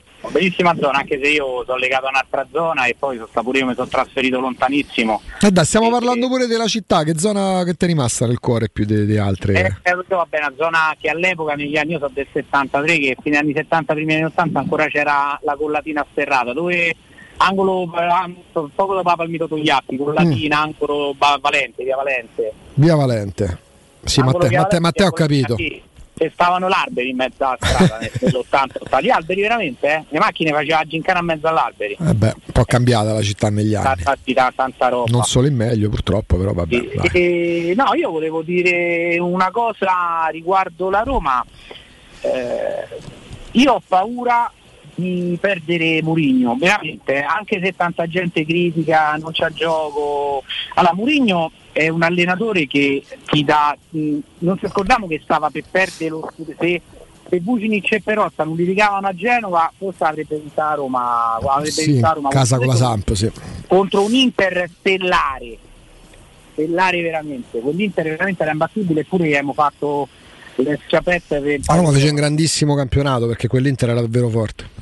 Sì, era forte, la Roma ha fatto un campionato irripetibile. Sì, sì. Eh, era stato paragonato quel campionato al campionato dell'Arsenal dove c'era il film Febbre 90. E Vero. partita sfavorita e poi vinse lo scudetto. Allora, considerando che poi con Ranieri che arrivò dalla terza da Siena a Roma, la Roma praticamente fece più punti in quel lasso di tempo fino all'ultima di campionato rispetto all'Inter. Noi eravamo sesti o settimi alla sesta di campionato, poi abbiamo fatto una cavalcata, madonna, che, che, che Roma.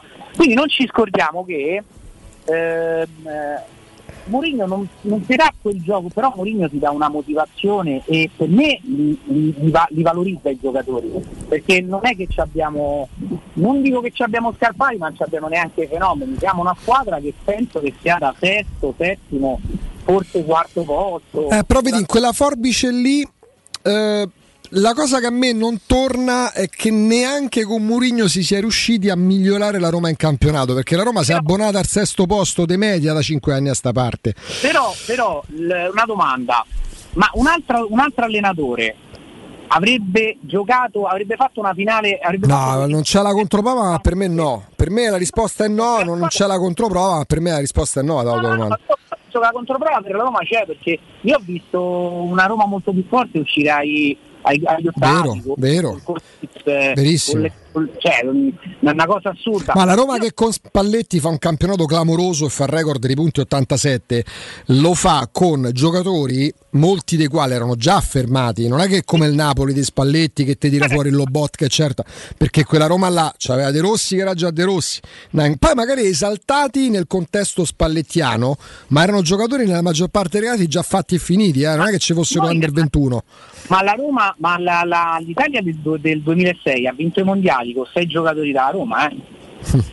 qua 5 o 6 poi Toni ancora non stava con la Roma No, io parlavo dello Spalletti ultimo, non del primo Spalletti. ah no vabbè, Primo Spalletti, primo Spalletti, c'è gente tipo Perrotta che gli, deve dare, gli dovrebbe versare i contributi, cioè nel senso parte, dei- parte dei guadagni da qua, quando camperà e guadagnerà, Dio gliela cresca, dovrebbe versarli a Spalletti anche- perché anche- li ha cambiati i connotati. Anche la medaglia di campione del mondo gli dovrebbe dare. Però sta facendo il classico con scivolata sempre quello faceva. Il gol- grosso in scivolata entrava in scivolata e faceva quello che faceva il gol Vero. e io vedrei bene la Roma invece visto che ci abbiamo questa emergenza con gli esterni con un 4-4-2 con- abbassando esterni sia mh, Zelensky, Zaleschi che eh, Sedic e poi ma- magari metti esterni da una parte il Sharawi dall'altra non lo so. Mm, mm, chi ci potrebbe stare Eh, quello che non c'è. Eh, quello è il problema. Dovresti la, adattare la Roma, la Roma a, qua- Bacca, a- no, a qua- a 4, perdonami Emanuele, ciao intanto. Ciao, grazie Emanuele. Ehm, a 4 potrebbe giocare secondo me soltanto non avendo proprio concepito il mercato con gli esterni con il 4-3-1-2. Sì, 4-4-2 è complicato a meno che tu non metti uno di posizione. Mi ricordo il Valencia de Cooper che c'ha Mendieta falso se numero no devi 7. mettere a sinistra e fargli fare esterno a Dybala che sarebbe No, un insulto al calcio ma- ammazzi. e quindi secondo me l'unica Se possibilità che ha è- di Dybala, gli fa esterno esatto. sinistro. e lo metti 4-3-1-2 ma comunque la Roma non è Ma concepita tanto, ragazzi, neanche nei in questo terzini momento, 4 in cioè. questo momento, ma neanche troppo per i, per i terzini, ma per i titolari e nella testa di Murigno al momento i titolari tra virgolette inamovibili fino a prova contraria sono Mancini e Smalling in questo momento poi magari si rende conto che in vista dell'Empoli c'è un'emergenza gioca a 4 in questo momento il- la difesa a 4 della Roma sta nelle nostre teste o meglio nelle teste di chi ha anche fatto intendere che di lì a breve la Roma avrebbe cambiato modulo tattico Vero. per un discorso legato per paradosso aggiungo io più ai difensori centrali che agli esterni. Quindi guarda, guarda quanto spesso poi non è, non è automatico che gli addetti ai lavori abbiano ragione, no? Perché poi è sempre il campo a decretare il successo di un'idea anche tattica. Quanto mh, spesso siamo nei discorsi nostri distanti rispetto al pensiero quello di chi poi partorisce le squadre. Se facciamo una domanda, ce la facciamo tra di noi, la facciamo agli ascoltatori, perché la Roma non gioca a 4 dietro? Il primo pensiero è perché non ha gli esterni adatti, bassi. Nella testa di Mourinho invece in questo momento la difesa a 4 non si può fare per le caratteristiche di Mancini e di Smalling. C'è proprio cose diverse da quello che noi ci, ci convinciamo che sia. forse più di Smalling che di Mancini Pure Mancini, fidati. dici Pure Mancini. Pronto? 0688 52 18 14 fatto- Tanto ti faccio io un Vai. quesito. Perché questa è una cosa che un po' mi gira per la testa da un po' di tempo, ma mm, nasce dalla- dal, dal linguaggio del corpo che ho visto nei giocatori in Roma-Milan. Non so se ti ricordi, la prima Roma di Murigno approcciava le partite e andava spesso in vantaggio nei primi minuti. Vero. Come se Murigno appena arrivato avesse una sorta di boost di, di- di- di- motivazione questi sapevano che stavano giocando per Murigno allora io ti dico una cosa no? metti caso che io e te cominciamo a fare radio insieme Sì. Per me in questo momento ti ho ascoltato vent'anni, Eh, eccetera, eccetera. culo. Eh, beh, oh, però la verità, cioè, quando tu mi dicevi del discorso di Strotman, io ti avevo sentito a te in radio che dicevi che era arrivato Strotman, attenzione che questo è veramente forte. Quindi per me adesso è una, è un- è una motivazione a fare bene. So che sto parlando in radio con Augusto Ciardi, eccetera, eccetera, o magari con Riccardo, Federico, Certo, certo. adesso vi ci sei te. Certo. E poi ti normalizzo, no? Perché viviamo Mm. il quotidiano Mm. insieme, Mm. facciamo le cose Tu dici è insieme. finito l'effetto Murigno No, per, per però certi non versi? vorrei che si fosse normalizzato il classico discorso che può fare Mourinho motivazionale. Sai, eh, sono Lorenzo. Pellegrini, Gianluca Mancini, eh, Brian Cristante sono giocatori È che uno spunto. vivono la normalità di Mourinho, lo vedono Non è più, diciamo, non è l'effetto- non è più l'impatto. Cioè, mentre per noi è rimasta, almeno per me tifoso, è rimasta la grandezza Come un uomo, un uomo e una donna quando si conoscono? Sì, esatto, cioè no, è, è un po' come Diciamo un la- rapporto di lavoro, cioè per me essere entrato qua il primo giorno e vederti solo dall'altra parte Eh, dico, dici- "Ah, tu dici i cavolo, giocatori cioè, della Roma in questo momento da- potrebbero darti la sensazione nel posto dove voglio stare. Lì fu- Mm. è questa la sensazione che ho avuto io, ma nel linguaggio del corpo. No, no, cioè, ma guarda, come se questo, loro non guarda che uno spunto. Tu dici, prendiamo l'ascoltatore, in Io parlo del sintesi, nucleo storico, È eh. come se i giocatori eh, storici della Roma avessero smesso La- di fare all'amore con José Mourinho. L'hanno normal one. Andiamo alla diretta però, pronto? Pronto? Buongiorno. Buongiorno Massimo. Ciao. Sono il fratello di Sergio Buffa. Oh, salutaci il caro Sergio. Lo saluto. Massimo, saluto Io volevo dire una cosa su- sul mercato, che sicuramente è stato un buon mercato perché comunque sono arrivati nomi importanti. Mhm. Però secondo me costru- la squadra è stata costruita male, nel senso che comunque i Bagnets, per quanto sia stato criticato, a me era un giocatore che è sempre piaciuto e secondo me andava sostituito con un difensore con le sue caratteristiche, perché ora come ora la Roma non ha un difensore con le sue caratteristiche che serve in una difesa a tre e secondo me la sua assenza si è sentita. E poi secondo me le priorità sul mercato erano altre perché secondo me andava preso- andavano presi due esterni e mi chiedo ma perché ad esempio la Fiorentina prende Parisi che secondo me è un gran giocatore? O l'Inter prende Carlos Augusto per tenerlo in panchina la Roma non riesce mai a prendere un, un Eh, lì è un discorso evidentemente, caro Massimo, di priorità eh, e di, di- e di questioni finanziarie, perché la Fiorentina, se non sbaglio, Parisi lo paga una decina di milioni, in questo momento la Roma, te l'ha detto pure il direttore del general manager, quei 10 milioni non te li può spendere. Sì, e poi a centrocampo sono anni che manca un giocatore di rottura che adesso è Bove, però voglio, voglio dire Bove è nato l'anno scorso e se tu vai a prendere Renato Sanchez che è un giocatore che non ti dà garanzie eh, continui ad avere un centrocampo che secondo me non è assortito. Perché So, sul, Paredes- sul centrocampo Paredes- la penso esattamente come te, non è un- Paredes, Renato Sanchez Aguar sarebbe un centrocampo ben assortito, ma quando mai faranno tutte le partite questi tre? Eh, questo, è un, questo è un bel quesito. Massimo, intanto grazie e salutaci Sergio. Grazie, un abbraccio grande, grande, grande. E, mh, quando ci siamo divertiti, Simone, a dare i voti al mercato della Roma, io tendevo ad abbassare la, la media rispetto a Riccardo, ad Andrea. In parte con Alessandro ci prendevamo, ci avvicinavamo come pensiero. Io non ho, ho dei dubbi, non voglio arrivare a dire dubbi che avevo nel 2017 quando due geni mh, partorino il centrocampo con Cristante, Nzonzi e Passore, una cosa Ah, proprio beh. altro che visionari, Capolavoro, da- ma proprio. nemmeno, da- nemmeno al settimo Negroni puoi partorire una cosa del genere secondo me. Però proprio per un discorso anche legato a, mh, allo status fisico, in modo particolare di Renato Sanchez, io ho dei dubbi sull'assortimento di questa mediana. Perché ti viene meno Matic, che non è Pirlo, ma ha una visione di gioco, ecco, ha un modo di concepire calcio diverso rispetto agli altri centrocampisti. Nel momento in cui tu diventi più lineare, perché perdi non il fantasista, che non è che fosse Iniesta che inventava calcio mm, con una tecnica da, da, da triplomane, ma aveva l'imbucata, eh, sapeva far cambiare marcia con un passaggio di prima alla Roma. Nel momento in cui perdi lì, e hai uno più lineare, un po' più geometra che architetto Naif in Paredes, tu devi acquistare quel dinamismo che può darti Renato Sanchez, ma con un grosso punto interrogativo e che non può bastarti che ti dia Bove, perché Bove non è ancora quello che ti può garantire la titolarità per 40 partite. Eh, ma in questo rientra un po' la ricerca che c'è stata pure per Frattesi, adesso senza voler andare a fare la vedova, perché non sono uno di... per me Frattesi è andato all'Inter, è gio- un giocatore dell'Inter e il discorso finisce qua. Però la il profilo che la Roma ricercava era quello per quel motivo, cioè il cambio di passo, la continuità anche muscolare, la continuità fisica di un giocatore che è integro e purtroppo non, cioè, anche, anche lo stesso Pinto l'ha definito uno dei migliori centrocampisti, adesso c'è chi dice che lo diceva perché no, eh, aumentava il Mi valore. sembra e molto sincero prendere. quando Però dice mi che sia sembra- uno dei suoi preferiti. mi sembra esatto uno dei, dei- dei- dei suoi preferiti e, e questo è quello che manca alla Roma. Renato Sanchez lo potrebbe fare, secondo me lo potrebbe Certo fare anche che con sì. maggiore qualità. Però eh, ci sono grossi, grossissimi dubbi sulla tenuta atletica. Dicono è una banalità, ma è così. Eh, abbiamo fatto tutta l'estate la, la cronologia degli infortuni di Renato Sanchez. cioè uno che se sta in piedi tre partite di seguito è un miracolo. E, e niente, però il discorso dell'assortimento a centrocampo do ragione anche io a, a- a Massimo, probabilmente non è il, ma- non è il massimo, perdonatemi la, la- la cacofonia, perché? Perché in questo momento ha tanti giocatori posizionali, tanti giocatori ragionatori, tanti giocatori che però non, non vanno a riempire, a attaccare gli spazi, Con un ritmo non vanno, non compassato, vanno ad aggredire, per quello io nella formazione contro l'Empoli ti ci metto Bove, Bove- perché te deve andare dentro, deve andare a attaccare l'area. Facciamo il Non gioco come delle spiegarlo. coppie, Simone. Eh, Tanto c'è Bove un altro Renato ascoltatore, Matteo. la coppia. Andiamo alla diretta prima, pronto? No, ancora no. Caduta la linea. Facciamo il gioco delle coppie. La Roma gioca con tre centrocampisti. Eh, Paredes, Cristante, Renato Sanchez, Bove, Pellegrini, Aguar. Mi rendo conto che il calcio poi non sia così banale come lo sto descrivendo io, ma nella mia testa basica, proprio da, da- da- da- da 0 a 0, eh, che, che fa un gradino dopo l'altro in modo molto semplice, eh, se manca Renato Sanchez gioca Bove, se manca Paredes o viceversa, anzi direi se manca Cristante gioca Paredes, se manca Pellegrini gioca Aguar.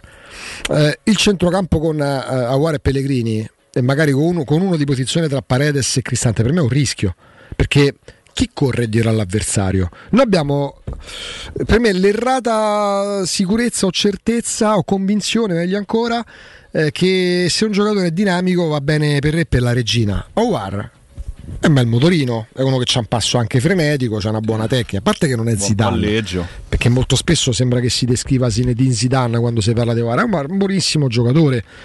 Vediamo se diventerà uno da salto di qualità, io non lo so, ammetto di avere dei dubbi, non pregiudizi, eh, che piace pure a me, ma non affiderei le chiavi di casa a proposito del discorso che facevamo su Lukaku a centrocampo ad Aguar. Anche perché per ragioni non, non necessariamente di scelta tecnica o, o- o fisiche, lui nel 2023 le prime partite da titolare le giocava a Roma, perché con lui non giocava più titolare. No, no. Poi c'era un discorso di rinnovo che non andava a buon fine, c'era l'accordo con la Roma, sappiamo come vanno nel calcio certe cose. Il fatto che Aguar sia bravo a inserirsi non vuol dire che è bravo a fare la fase difensiva, la fa pure, si applica pure. Ma attenzione perché in questa Roma correre indietro, rincorrere l'avversario, pressare l'avversario quando si avvicina alla linea dell'area, probabilmente lo sanno fare meglio di tutti in due se parliamo di calciatori dinamici.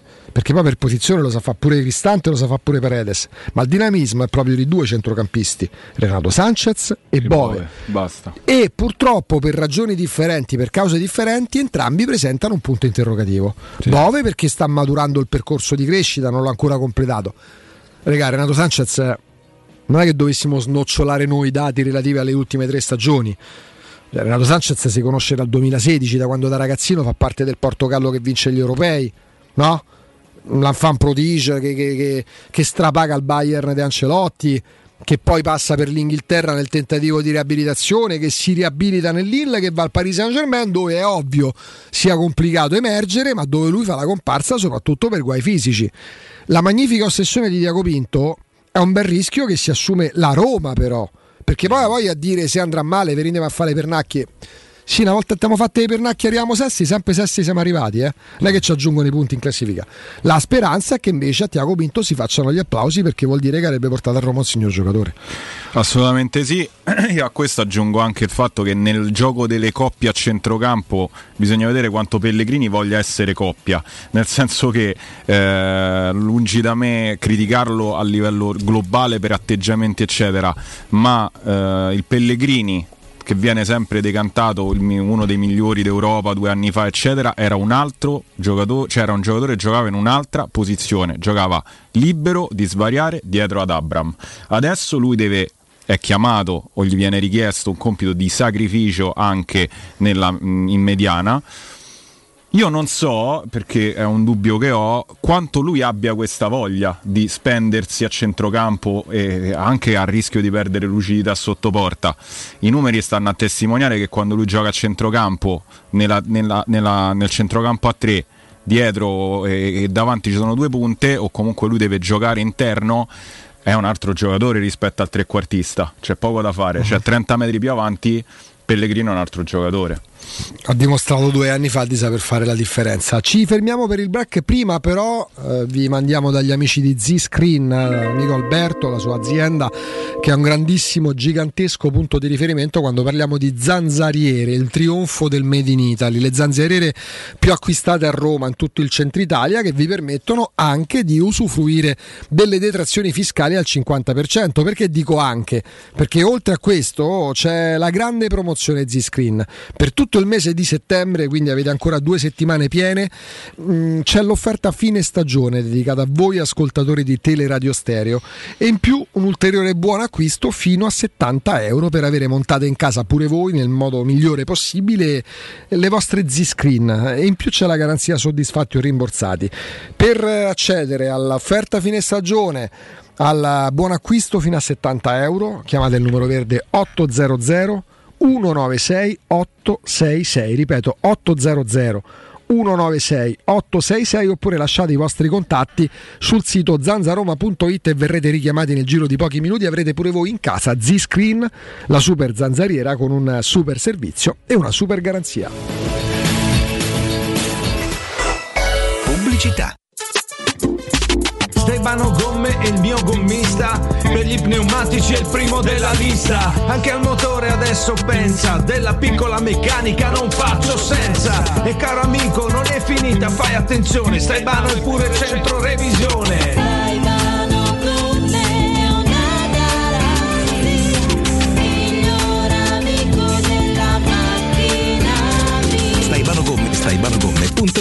Tagliandi completi e ricarica aria condizionata. Pronto, Mario? Eh, Stavolta ci sei? Sì, ci sono. Ecco, bravo. Allora ascoltami. Quelli di Ottica Salvagente ne hanno fatta un'altra. Tu dirai la solita promozione. Eh no, caro mio, qui se non esagerano non sono contenti.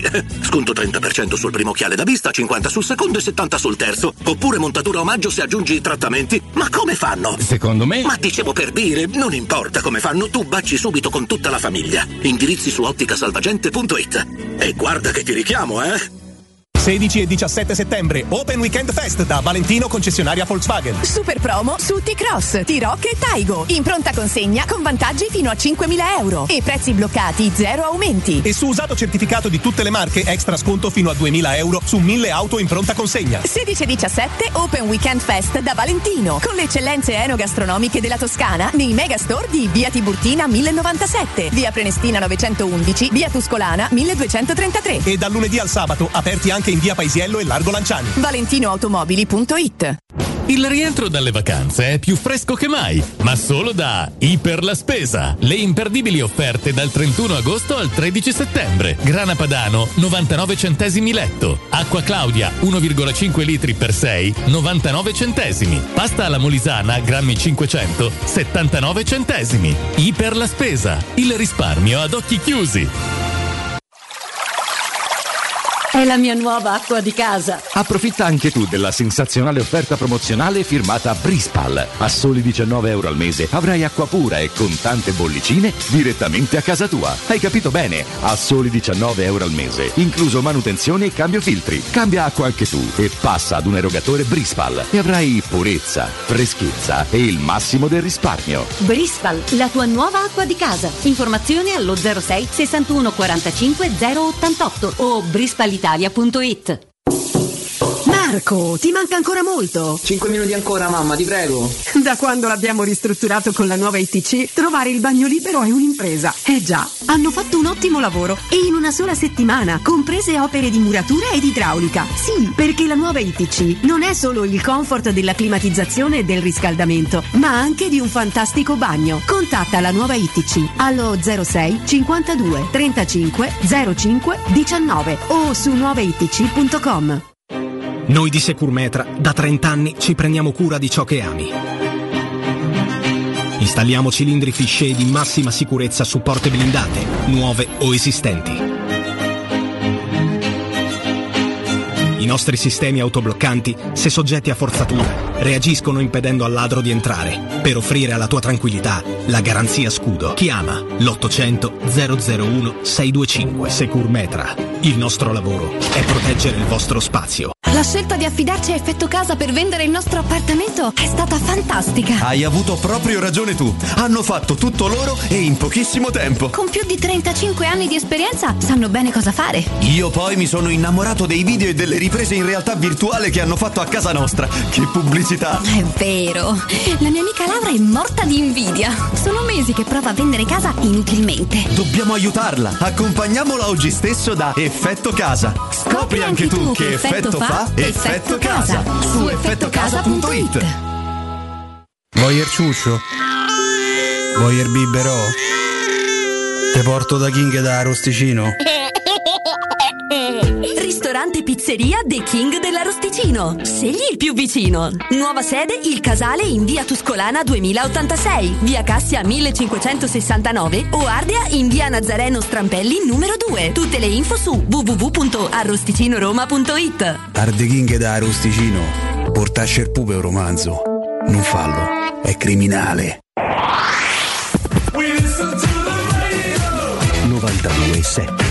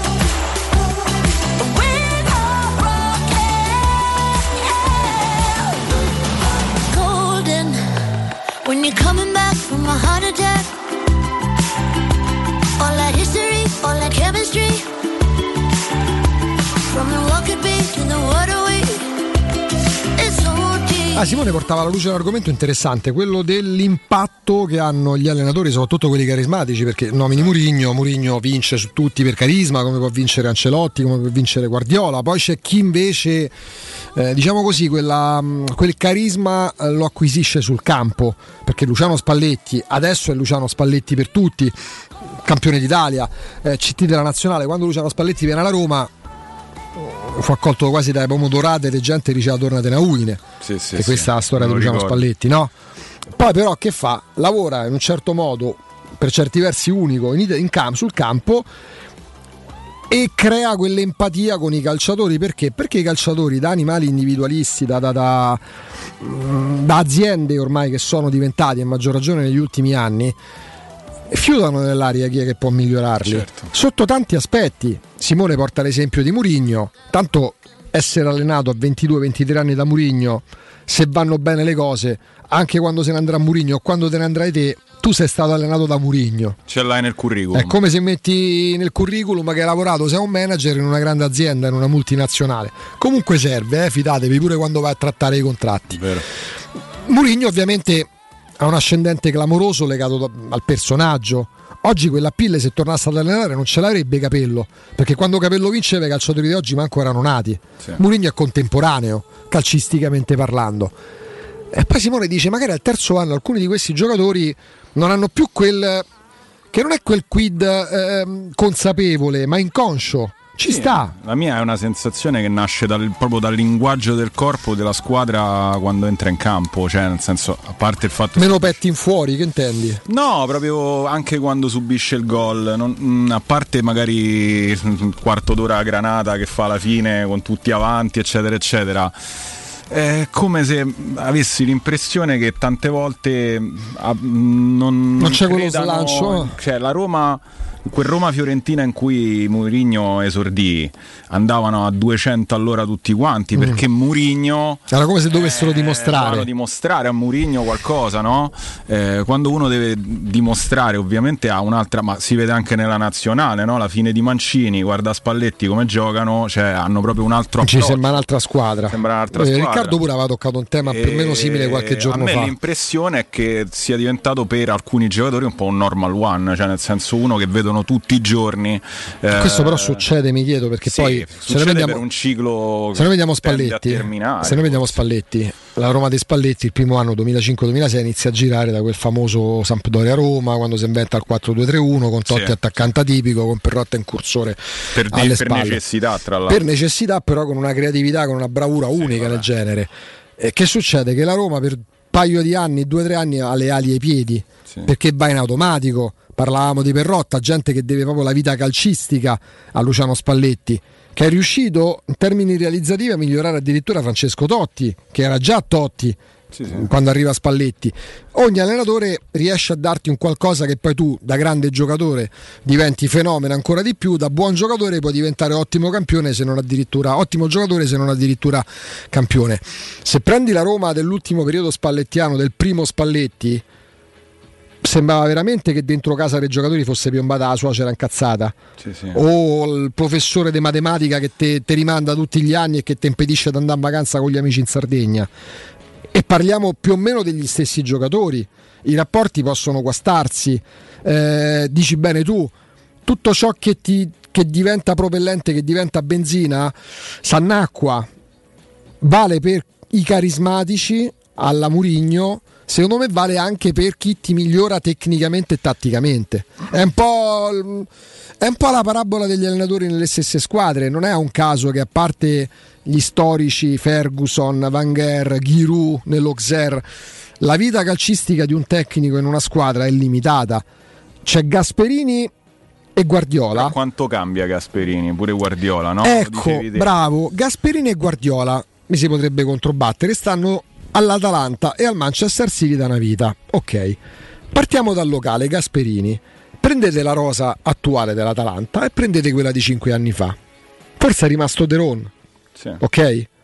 Palomino che è squalificato per do che è, ancora, eh, manco No, Pal- no, Palomino cioè, credo sia è tornato. fortunato, Fortunato, vabbè, se si è fatto male. rompe di Eh, bala, esatto, appunto, eh, appunto.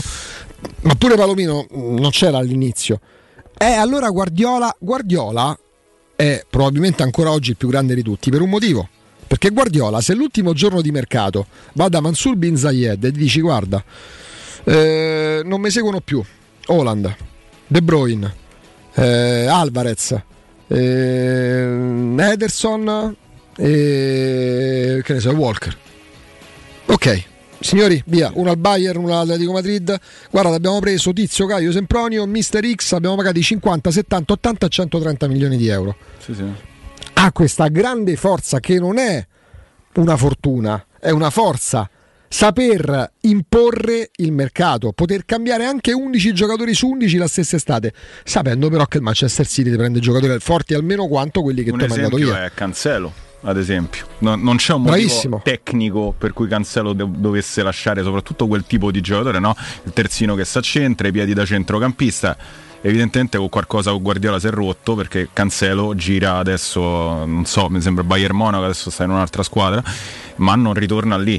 Quindi evidentemente lui ha capito che non lo segue più. Che, che la, più- la- che- la- pro- la problematica che sorge, secondo me, è la vendibilità. Oh. Nel senso che è, ovvio che se tu dici io voglio dare via Haaland perché non mi segue più, De Bruyne perché non mi segue più, eh, o un altro perché non mi segue più, tu incassi 100 milioni come minimo e li rispendi sul mercato oppure non ne hai proprio bisogno perché c'è il, c'è il Manchester City. Un conto è la Roma che comunque ha dei giocatori non vendibili. Ipotizziamo degli storici, e non è vero quello che sto dicendo. Ipotizziamo che Smalling, Pellegrini, Mancini, Cristante, Spinazzola, Karsdorp eh, siano andati sulle scatole a Murigno. Murigno ha capito che da questi giocatori non può trarre più niente perché il loro ciclo nella Roma è finito.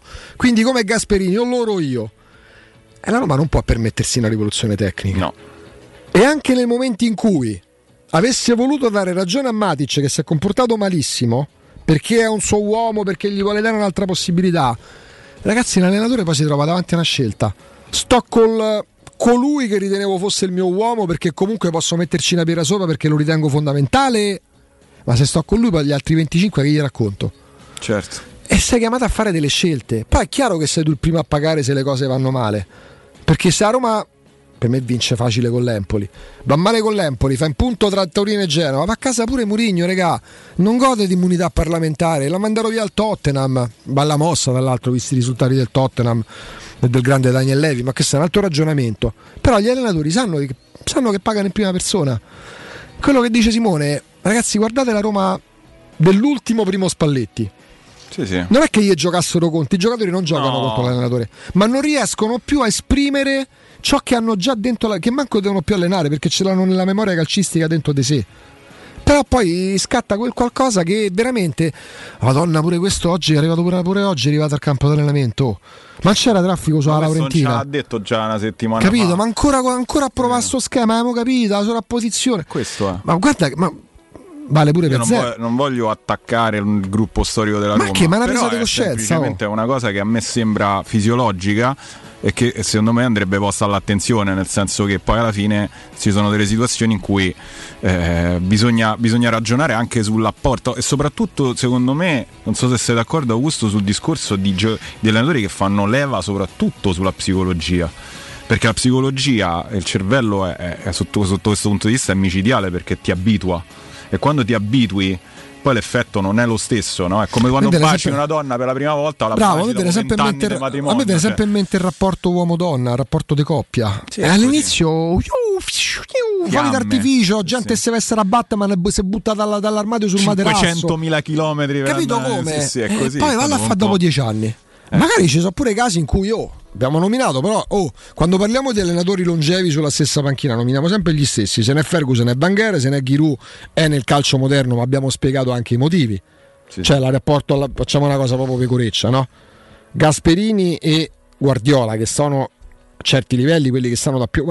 Guarda il Liverpool de Klopp, che quello, quello Liverpool degli ultimi due anni è quello dei tre anni fa. assolutamente No, no, se ne sono andati giocatori che erano delle colonne di quel Liverpool, altri non rispondono più ai comandi come fino a tre anni fa rispondevano in automatico. Poi se sei bravo a fare un rimpasto, Ma infatti il Liverpool di Klopp ci sta provando. mi viene, mi vie- mi viene da dire che come nel rapporto di coppia magari ti inventi qualcosa, aggiungi in terzo, non lo so, fai qualcosa di diverso per cercare no, di riaccendere la fiamma. La fiamma, Nel calcio vuol dire avere magari la possibilità di poter imporre al club un cambiamento radicale, una rivoluzione. A Roma gioca dal 2015 con un blocco di giocatori, non tutti dal 2015, alcuni dal 2019, ma dal 2019 a oggi sono passati quasi quattro anni. Eli, buongiorno! Buongiorno Augusto, buongiorno a tutti quelli che ci ascoltano. Io ti porto una testimonianza, ma vi siete già sentiti di Riccardo Calopera che è venuto in via Valpadana un paio di domeniche fa e, e, eh, quando incontra le persone pure qua in radio prima di dire ciao, buongiorno, buonasera gli parla del ristorante Rigatoni, ma è uno dei tantissimi che vengono da voi e rimangono letteralmente stregati. Cioè, è una cosa unica. Grazie, ringrazio Riccardo della visita, è stato, è stato bene, abbiamo passato un bel pranzo. Eh, insomma, sono rimasto soprattutto contento perché lo vedevo sinceramente soddisfatto, capito? Ho visto pure dai piatti che erano belli finiti, quindi eh, l'ho, l'ho visto veramente sincero nella soddisfazione E, ma come per fortuna guarda, tutti gli altri ascoltatori della radio, Augusto, io li voglio sempre salutare e ringraziare perché veramente ci riempiono il locale ma eh, poi soprattutto negli ultimi giorni anche in mezza settimana, non solo nel fine settimana, sempre tanta gente, i giorni tantissimi che mangiano fuori da Rigatoni in tutte e due le sedi, sia a Publio Valerio che a Valpadana abbiamo i posti all'aperto e si sta una bomba. Comunque, adesso la sera finalmente si sta comunque abbastanza freschi, non c'è più il sole che batte, quindi si, sta veramente, si passa veramente una bella bella serata scegliendo tra la nostra pinza romana, insomma la pizza nuvola, i fritti ovviamente come, come non parlarne. Aspetta, mi parli della, della pizza nuvola, Eli?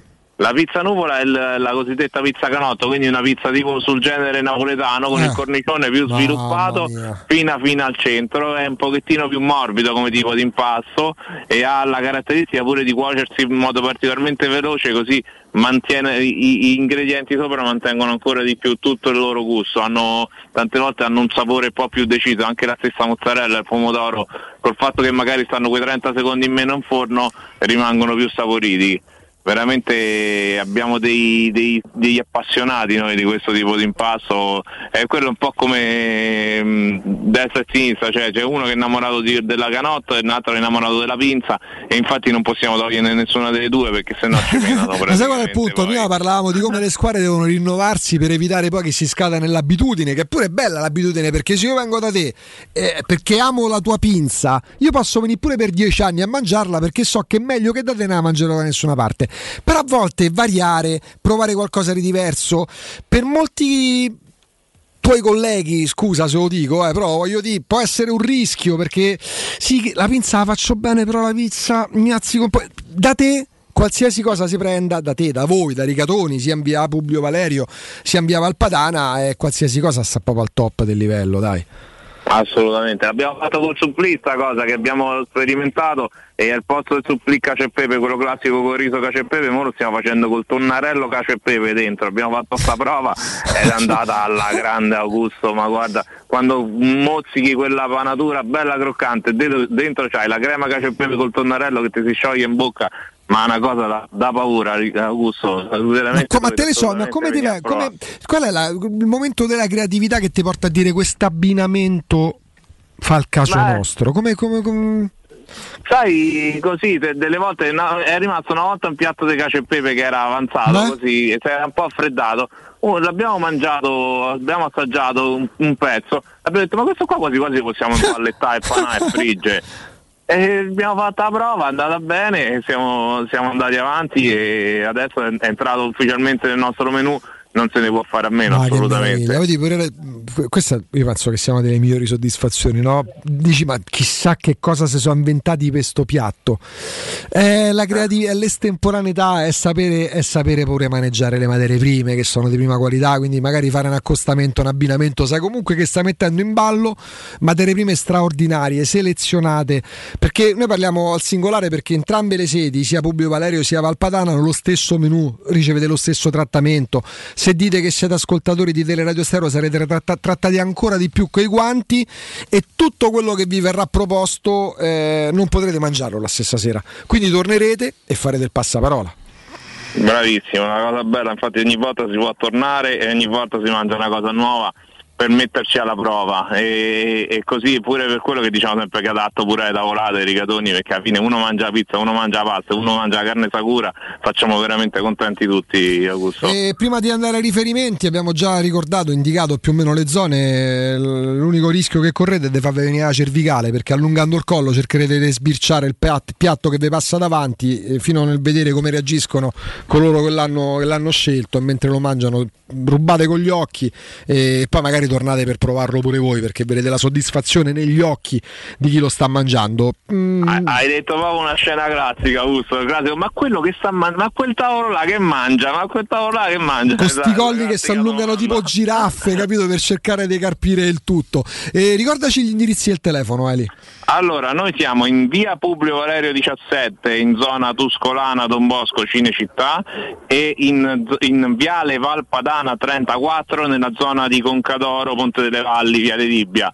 Per prenotare potete andare sul sito ristoranterigatoni.it, ristoranterigatoni.it oppure telefonate 06 60 66 2833 ma oggi ormai è veramente forse più facile andare a prenotare direttamente da internet avete tutta la disponibilità mettete la prenotazione e trovate tutto il tavolo vostro pronto E spizzatevi i social perché fanno alla grande, curano alla grande i social così come poi quello che poi andrete a toccare col palato andando dai ristoranti Rigatoni, via via di Valpadana 34, zona Concadoro e poi la serie storica via Publio Valerio 17, zona Cinecittà, telefono 06 60 66 28 33. Eli è sempre un grande piacere.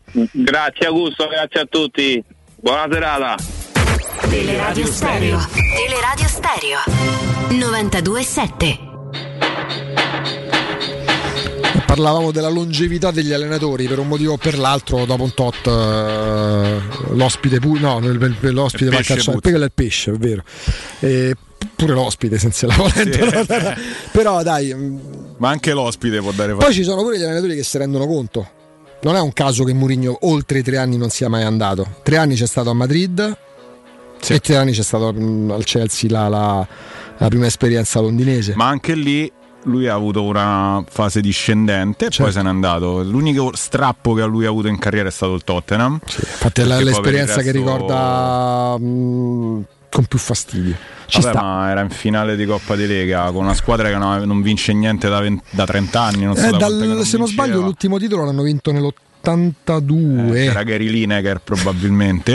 E quindi, C'era insomma, Ciardiles. eh? Ardiles. Ardiles, cioè, parliamo No, di perché c'aveva la metta scritto Ciardiles. Ciardiles. Io, io Eh, io veramente. in campo non sapevo fare niente, però le magliette erano fighe. McChardy, Ciardao, McChardy. Ciardiles.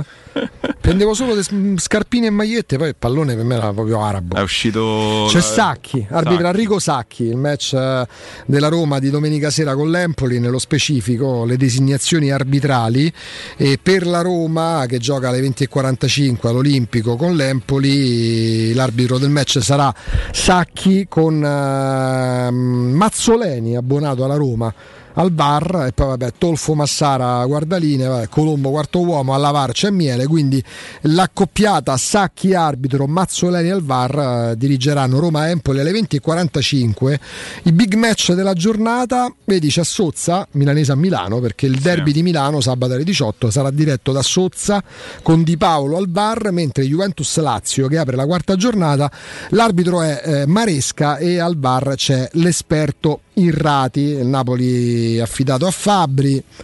Per il resto Fiorentina-Atalanta e questo ti fa capire come il calcio ma Pairetto. Perché? Fiorentina-Atalanta. Io ti giuro, mi guardo fino a tanto è prima della Roma, no? Sì. 18 domenica. Fiorentina-Atalanta. Non guardo Fiorentina, guardo Pairetto. Vedi Peiretto che fa.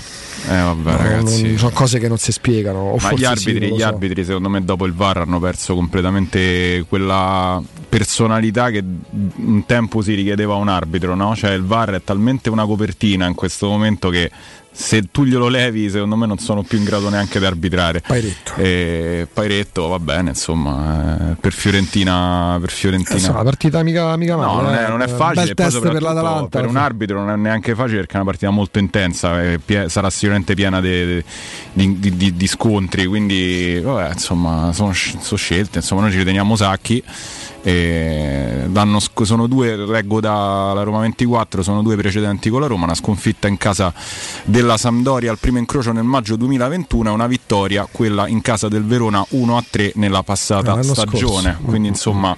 Con eh, Volpato protagonista. Con Volpato che segnò un gol che No, maggio 2001, ah sì, è una delle partite del... Ah no, no, ma aspetta, maggio 2021, Roma-Sandoria, a Genova però. Ah sì, sì, Sì, con, casa della Samp. con Fuzzato che, pre- che tiravi da centrocampo tipo rigore, su- sì, lui sa- il che- portiere da una parte palla dall'altra, sì sì, ma ricordo bene, vabbè, erano eh, i giorni di Murigno, erano i giorni della semifinale di Europa League, la Roma che aveva, come disse Pellegrini, inconsciamente staccato, Staccato la spina al campionato sì, sì, sì. Con, eh, con Fonseca che mandava i resti in campo, i reduci, i reduci del Vietnam c'erano in campo e dava delle chance a, eh, a Fuzzato che mostrava di essere un portiere. An- anche lì per livelli. motivi vari, eh, cioè perché non era solo staccato, ma era per preservare eh, una squadra che perdeva un po' dei pezzi anche all'epoca. Sì. E- Anche respirando. Sì, Facciamo sì. così, Simone. Ci fermiamo. C'è la pubblicità, c'è il GR delle 13. Come ogni giorno alle 13 da questo inizio stagione c'è con noi Alessandro Austini. A tra poco.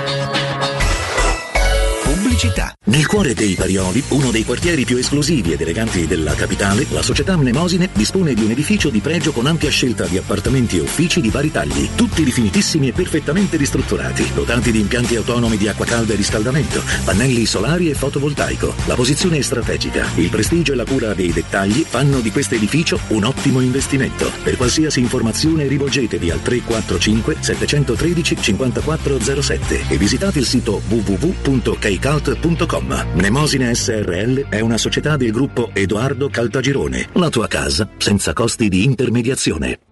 Che mobili da giardino! Ma dove li hai trovati? Da Arredamenti Pignataro e tutto in pronta consegna. Questo ombrellone è fantastico e il salotto in alluminio è davvero originale. Da Arredamenti Pignataro troverai sconti eccezionali su tutti i mobili. Arredamenti Pignataro lo trovi al chilometro 12 e 500 della via Aurelia, uscita numero 1 del Gra. Visita anche il sito di vendita online pignataroshop.com. Offerta del mese: ombrellone in alluminio a braccio, misura metri 3x3 a soli 299 euro. In occasione della giornata mondiale del cuore, effettua un check-up cardiologico per la prevenzione al Roma American Hospital a soli 25 euro. L'esame comprende un pacchetto completo di analisi del sangue, elettrocardiogramma refertato, il controllo della saturazione e il consulto con un cardiologo. Dal 29 settembre effettua il tuo check-up cardiologico al Roma American Hospital in via Emilio Longoni 69 a Roma. Per tutte le info visita il sito www.rah.it. Prenota adesso allo 06 22 55 290. Promozione valida dal 29 settembre al 6 ottobre. È la mia nuova acqua di casa. Approfitta anche tu della sensazionale offerta promozionale firmata Brispal. A soli 19 euro al mese avrai acqua pura e con tante bollicine direttamente a casa tua. Hai capito bene? A soli 19 euro al mese, incluso manutenzione e cambio filtri. Cambia acqua anche tu e passa ad un erogatore Brispal e avrai purezza, freschezza e il massimo del risparmio. Brispal, la tua nuova acqua di casa. Informazioni allo 06 61 45 088 o brispalitalia.it. Ciao Chiara! Uh, che sguardo rilassato! Merito delle ferie? Delle ferie e degli occhiali nuovi. Ho scelto lenti Essilor Eisen. Adesso sento gli occhi più riposati. Sono perfette per l'uso di cellulari e computer. E dove le hai prese? Da Officina Occhiali, a Ostia in Viale Capitan Consalvo 35. Con l'acquisto di lenti evolute o multifocali ti danno in omaggio anche un secondo occhiale da vista. Officina Occhiali. Mi sa che ci vado anch'io. Fai bene, trovi il massimo della tecnologia e della professionalità. Info su officinocchiali.it. Per vendere il tuo oro e argento, affidati ai migliori. Roma Oro. Valutazioni ai migliori prezzi di mercato. Serietà, professionalità e 20 anni di esperienza. Blocca il prezzo su romaoroepreziosi.it e vieni in negozio entro le 19. Quel prezzo è netto senza commissioni aggiunte. Ti aspettiamo in via Merulana 263. Scarica l'app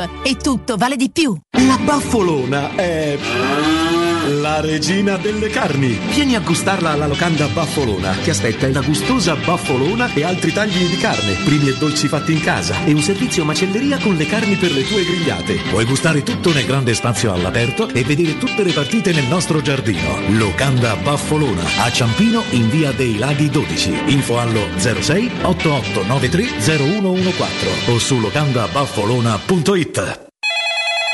UM24 buongiorno, come possiamo aiutarla? Cercavo proprio voi. Devo vendere casa. È vero che voi acquistate direttamente? Vorrei evitare perdite di tempo, proposte vincolate o mutuo. Ha chiamato le persone giuste. La UM24 non è una semplice agenzia, può comprare direttamente. Fissiamo subito l'appuntamento. Allora, mi dica quando è libero. È disponibile Devi vendere casa bene o in fretta? UM24 e trovi subito l'acquirente per il tuo immobile. Per info um24.it e 06 87 18 12 12.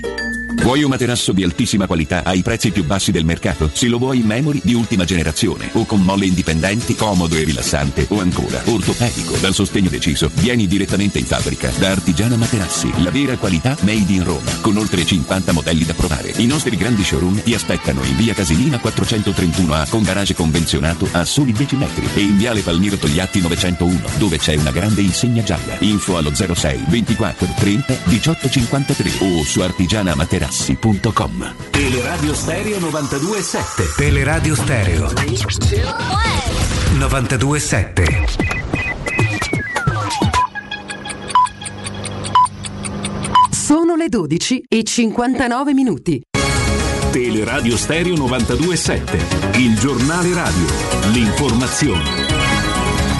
Buon pomeriggio, buon pomeriggio a tutti da Nino Santarelli. Questa mattina alle 10.38 terremoto di magnitudo 4.1 con epicentro in mare di fronte a Fano ad una profondità di 2 km. La scossa è stata avvertita oltre che nelle Marche, in Umbria e Romagna. Per fortuna non si segnalano danni. Un uomo, un italiano di 40 anni, è morto questa mattina in un incidente sulla via Ostiense all'altezza del civico 2183, diretto ad Acilia, in sella ad una moto di grossa cilindrata. Ha prima urtato lateralmente una Renault Megane che procedeva in direzione opposta verso Ostia Antica, scontrandosi poi frontalmente contro un Opel che ha inutilmente tentato di evitarlo. Ora le previsioni del tempo. Bentrovati da ilmeteo.it. L'anticiclone perde un po' di energia e così a Roma la giornata sarà caratterizzata da un cielo che si presenterà più nuvoloso o a tratti pure coperto rispetto ai giorni precedenti. La temperatura più alta raggiungerà i 30-31 gradi circa anche sul resto della regione.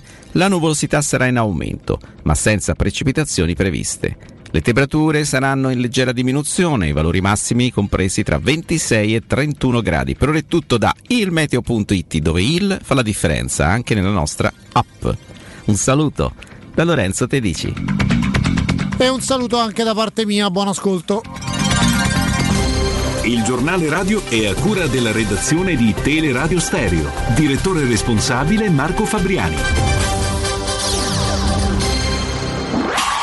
Teleradio Stereo 927.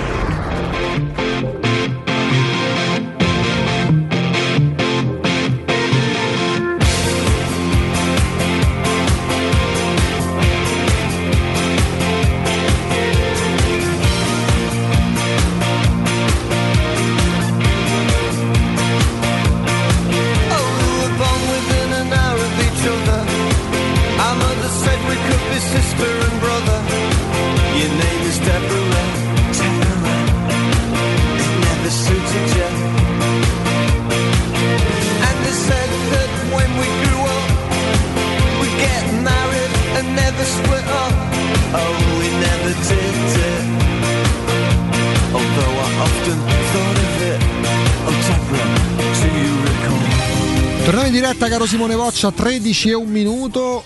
Da quest'anno alle ore 13 c'è Alessandro Austini. Buongiorno.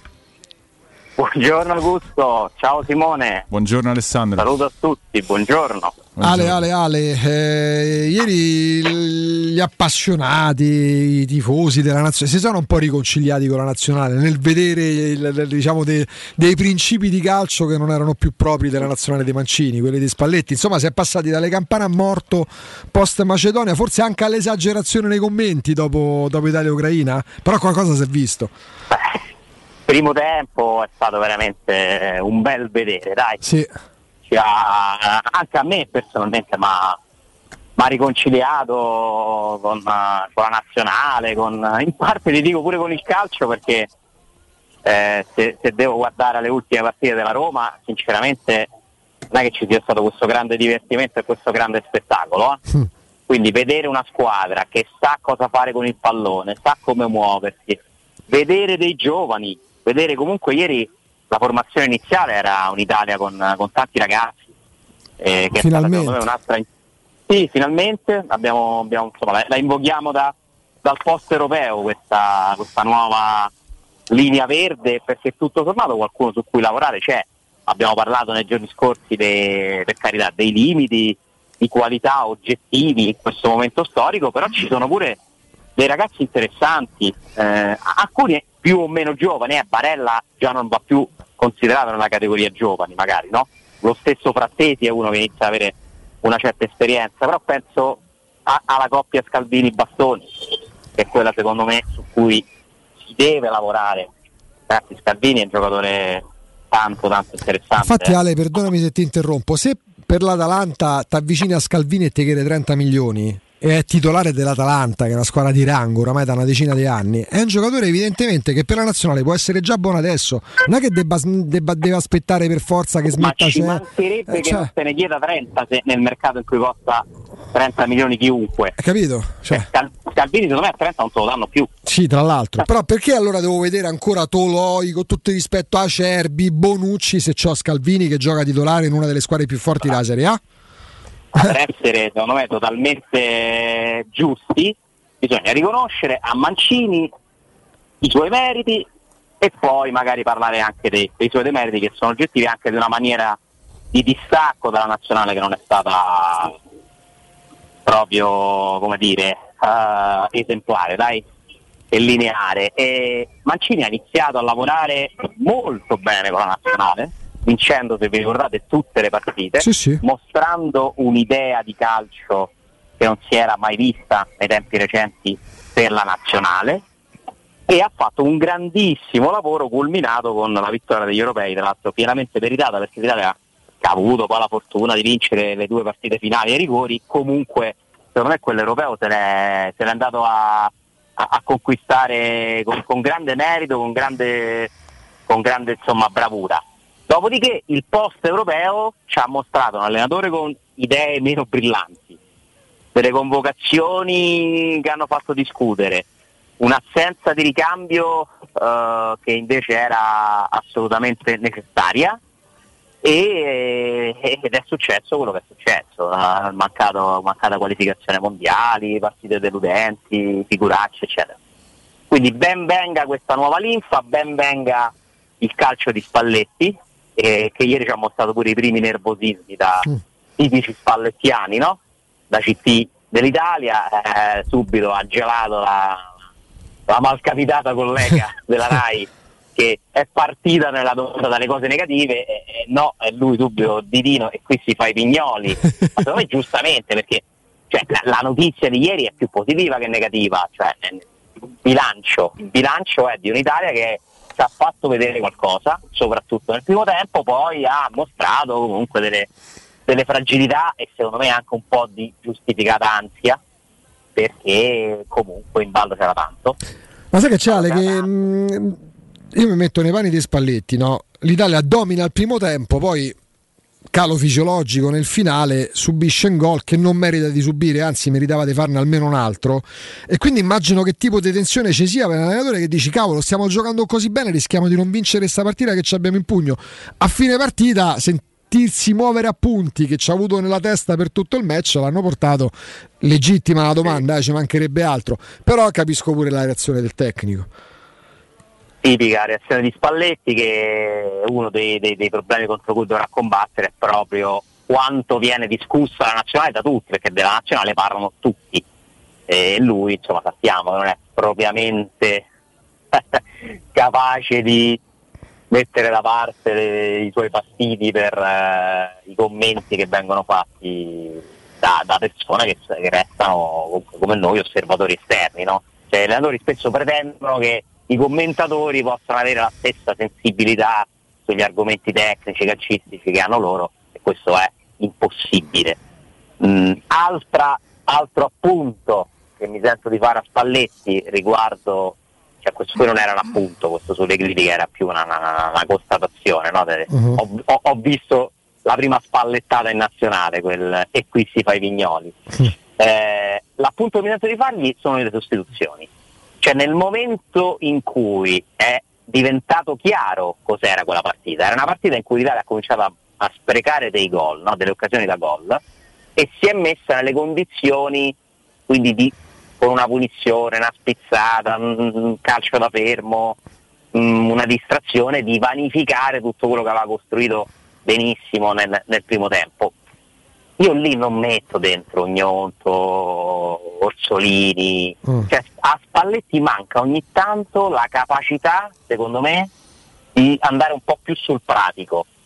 Cioè, è- e questo è il difetto tipico dei, no, degli insegnanti di calcio, no? che hanno un'idea, la portano avanti, che, che per me resta sempre un pregio. Tu dici il pragmatismo viene meno. Il pragmatismo, cioè metti dentro Cristante, mh, gente esperta, cioè quando la partita diventa delicata dal punto di vista mentale, secondo me si può derogare alla- Mm, mm, mm. all'identità sì. tattica, cioè nei 20 minuti finali non conta più il principio, cioè allora, in realtà conta sempre, però non è più l'unica cosa secondo me che devi considerare. Sai che cosa mi fa pensare che certi allenatori questo non se lo toglieranno mai? Parlo del più grande e parlo di uno comunque bravo.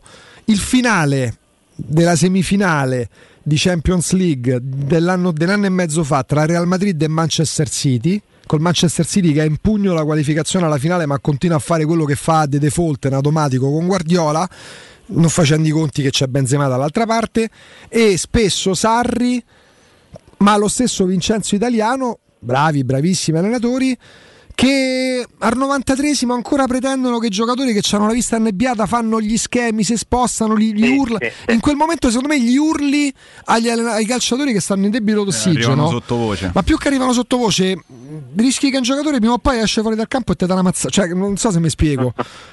No, non è facile per, per i calciatori, secondo me, appunto continuare no, a provare delle cose quando la stanchezza si fa sentire, la tensione pure.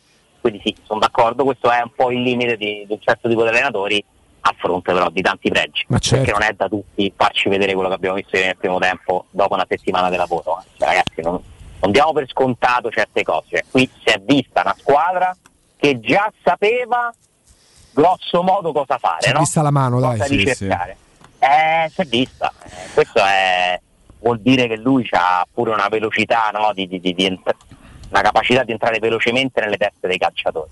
Poi niente di eccezionale, era l'Ucraina, figurati, c'è troppe altre cose bisogna, bisogna fare per mettere a posto la nazionale, però complimenti perché il primo tempo è stato un bello spettacolo e mi dà l'idea la- della costruzione di qualcosa di nuovo che è sempre necessario nel calcio, eh, perché nel calcio pure c'è bisogno di rinnovarsi, di, di trovare nuovi stimoli, di, di- di coinvolgere eh, perso- giocatori nuovi, è, è fondamentale, cioè poi il calcio è uno sport di squadra, le squadre sono composte da, da ragazzi che, che non sfuggono a- alle dinamiche tipiche che ci sono in tutti gli altri sport. Ale, ti, ti faccio una domanda sui singoli, no? Io non so se come me tu, io, io l'ho vista e veramente mi sono divertito tantissimo, soprattutto nel primo tempo. Eh, non so se tu hai provato quella sensazione di un po' di frustrazione nel non riuscire a.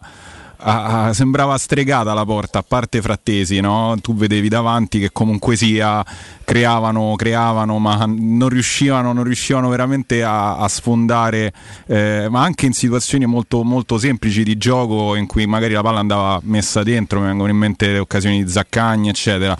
Quindi la prima, la prima mia domanda è sul, è sul centravanti, ok? Cioè, sembra ancora che stia sperimentando a Proto Raspadori, immobile comunque nella prima gara. Secondo me c'è uno Scamacca che, che potrebbe, non so che ne pensi, magari alla fine a lungo andare affermarsi.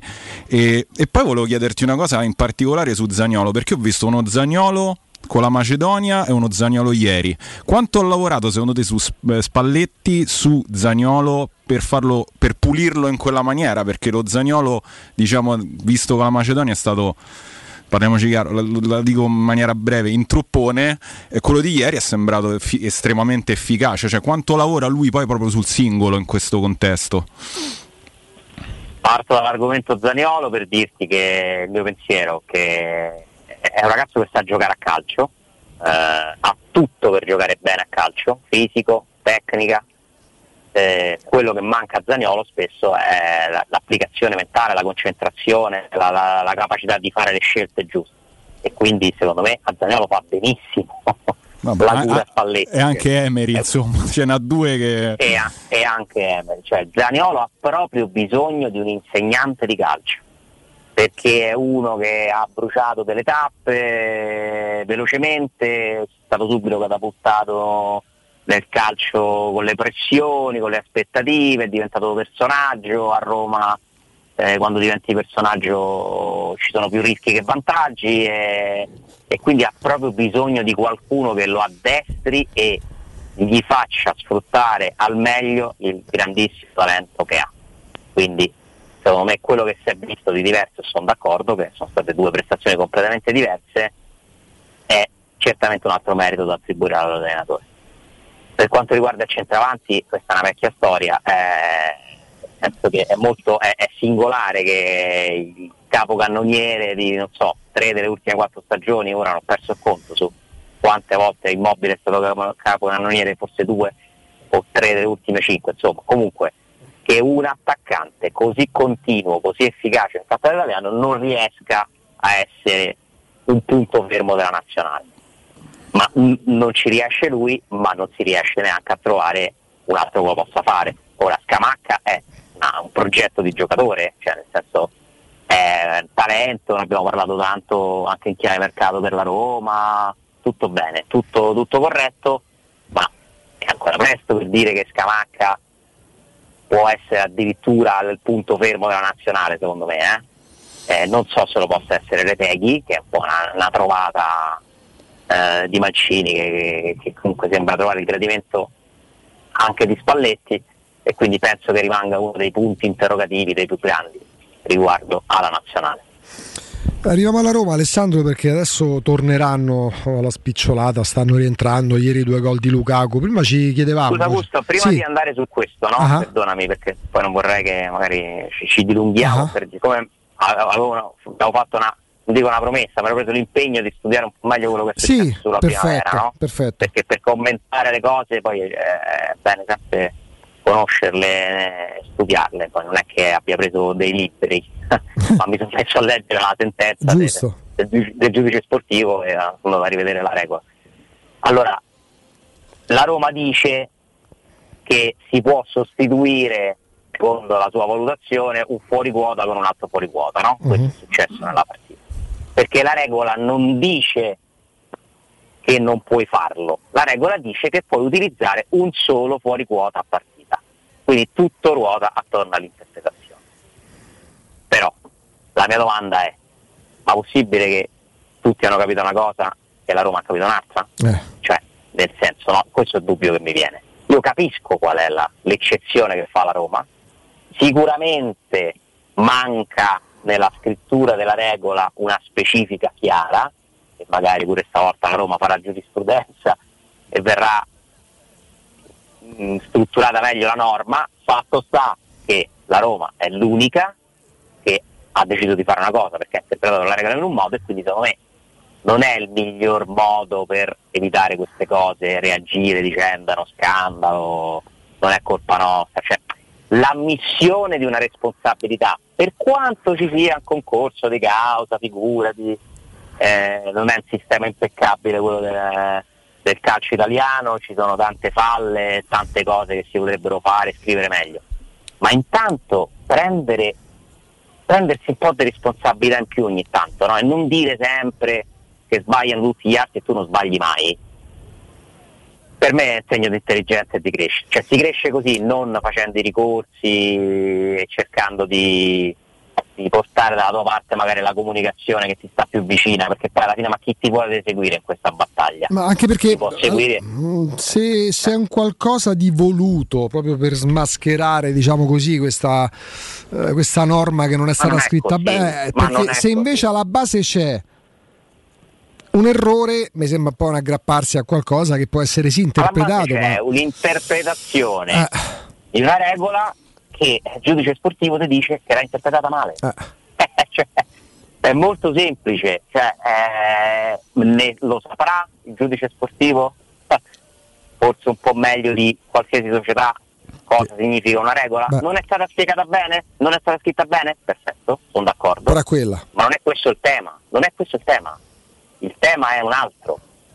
Il tema è che tu ancora una volta hai perso una partita a tavolino e non lo devi accettare dal punto di vista dell'immagine. eh, E, e ci- mi sembra un segnale di debolezza reagire dicendo no perché eh, è una vergogna, tutti hanno fatto così. eh, sba- cioè, ass- assumersi le responsabilità per me è sempre un primo passo. Ammettere. Io non, non so neanche se è un errore vero e proprio questo, no? Però poi alla fine dei conti sì, e chiedersi, ma è possibile che l'hanno capito tutti in un modo solo noi abbiamo capito attimo. Ma c'è- possibile che in tre competizioni possibile. eh, Eh, in tre competizioni diverse in tre anni abbiamo perso tre partite a tavolino? Eh no, perché cioè, perché queste non mi sembra che altre squadre abbiano commesso questo errore e, e non, mi, non mi sembra che possa essere casuale questa cosa, no? Perché i fuori quota ci sono, credo, in tutte le primavera. È possibile che te hai capito una cosa e tutti gli altri no? Cioè, fatti una domanda. Cioè, per carità, ripeto, è giusto sottolineare che la regola andava scritta meglio. Benissimo. Ma se c'hai un dubbio, ma chiedilo prima di fare le cose. Perché se non ti era chiaro, no? oppure per te, vuol dire che devi fare prima, devi intervenire prima. E sulle squadre che avrebbero commesso, diciamo così, lo stesso errore non sono incappate. Non in- è, non è così. Oh, Non è perché così. si continua a scrivere pure questo? eh? No, perché la Roma ha fatto sapere che ci sono state altre. Cioè, perché questa regola creerebbe un paradosso per il quale se tu eh, schieri un giocatore di una certa età è come se avessi fatto peggio della Roma. Cioè, se tu schieri, che ne so, 5 fuori quota Eh. e poi magari li metti in sesto, no? E quindi lo puoi mettere dopo. Eh, invece se il fuori quota lo metti dall'inizio, scusami, no 5 fuori quota, perché lì allora, la regola è che puoi mettere sei- fino a 6 giocatori fino al 2004 Ok. e poi puoi mettere un fuori quota, uno. Mhm. Secondo la Roma, se lo togli ne puoi mettere un altro. Mm. Eh, però non è così. E poi ognuno fa come vuole, cioè muovendosi dentro questi limiti, cioè nessuno ti impedisce pure di mettere all'ultimo minuto il fuori quota. Ora il caso specifico a cui si riferisce la Roma non l'ho capito. La Roma dice, eh, però è successa una cosa per cui allora è peggio quello che... Eh, però sì, anche se è peggio una risultanza, eh, però se poi è aderente alle regole, cioè contano le regole. È lo stesso discorso di Avarà, eh, ma è assurdo, avevamo i posti Eh, liberi nella lista. Eh, ma se, se sei sbagliato a fare la lista e non hai avuto, perché la Roma dice non ho ottenuto alcun vantaggio no? da questa cosa, ma non è quello il tema, non è quello il tema, cioè il tema è la regola. Come si può fare? Gli altri hanno fatto? No. Te l'hai fatto? Sì. E perdi la partita a tavolino. Cioè poi ti puoi inventare tutto quello che vuoi, ma purtroppo funziona così. E quindi secondo me l'unica cosa che si può dire a difesa della Roma è che la regola non è chiara. Non è totalmente chiara riguardo al caso però solo della sostituzione, per il resto è chiarissima. Tanto che, mi pare che tutti hanno capita, tranne la Roma. Ora io non credo che la Roma sia una società di sprovveduti, non lo penso. Fatto sta che pure che è una società strutturata, perde la terza partita a tavolino nel giro di, di tre anni ed è una cosa di cui vergognarsi, francamente. Perché non si possono perdere le partite a tavolino nel 2023, scusatemi. cioè, e le regole cambiano ogni anno, eh, ma non è che sono cambiate quest'anno e di solito non cambiano mai. C'è sempre qualcosa da studiare di nuovo, da approfondire. Fate una domanda in più, mandate una mail in più. Sono lì a spiegarvele le regole. Ci sono quelli che, che le scrivono e ve le devono spiegare.